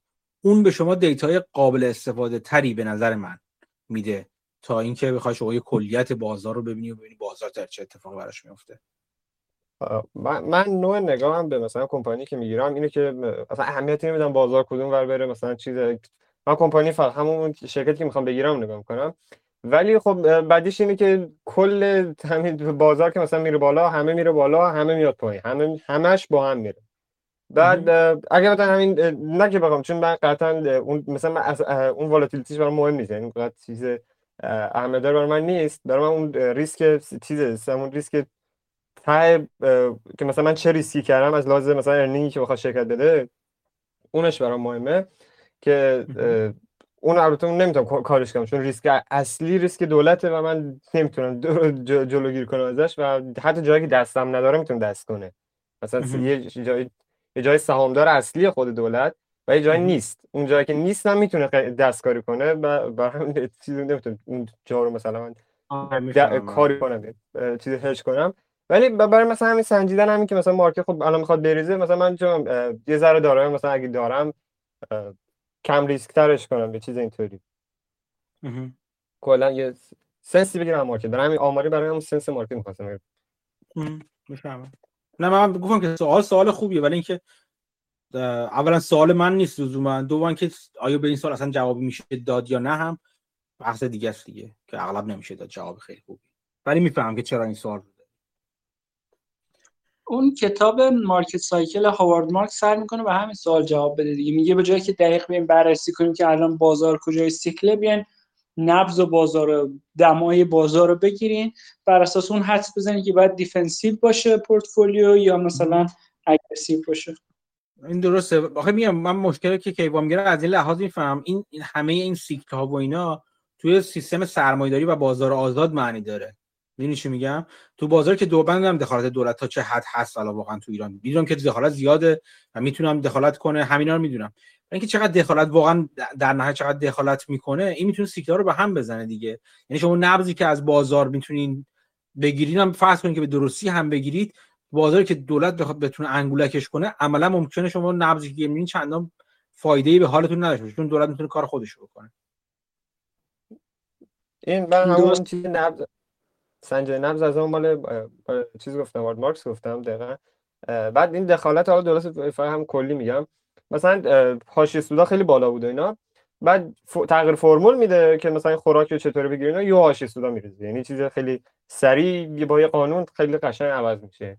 هیچ پیش بینی مثلا چیزی نمی‌تونه درست. میگم که آره تو خیلی خیلی از این چیزایی که دیدیم صحبتایی که میشه با فرض آزاد بودن بازاره که شاید بعضی وقتا یا همیشه وقتا در بعضی موارد این فرض درستی در مورد بازار ایران نباشه. یعنی من انتظار ندارم. دقیقا همه اون چیزایی که توی بازار آزادی مثل بازار آمریکا استفاده میشه و همون روال دقیقا بشه مو به مو با بازار ایران همسان سازی کرد استفاده شد به استفاده برد. مطمئنا باید نگاه کنیم به مختصات بازار ایران ولی از اون طرف هم نمیگم که خب پس چون بازار ایران این تفاوت هست کلا اصلا یه قوانین دیگه برقراره و اصلا از اول آبا سربالا میرن و همیشه قوربه ها اباعتا می‌خونن نه اونجوری هم نیست. شما باید اون میزان چیز رو میزان در واقع اجاسمنتی که باید پیچ پیچه رو به چرخونید تا برای بازار ایران یک روش درست رو داشته باشین رو پیدا کنید که من اعتراف می‌کنم کار سختی است. اصلا ادعا نمی‌کنم کار آسونیه این کار. خب یه چیزی که حالا کلی یه چیزی که مال نبض سنجی بود در همین جلسه در گفته قبلی که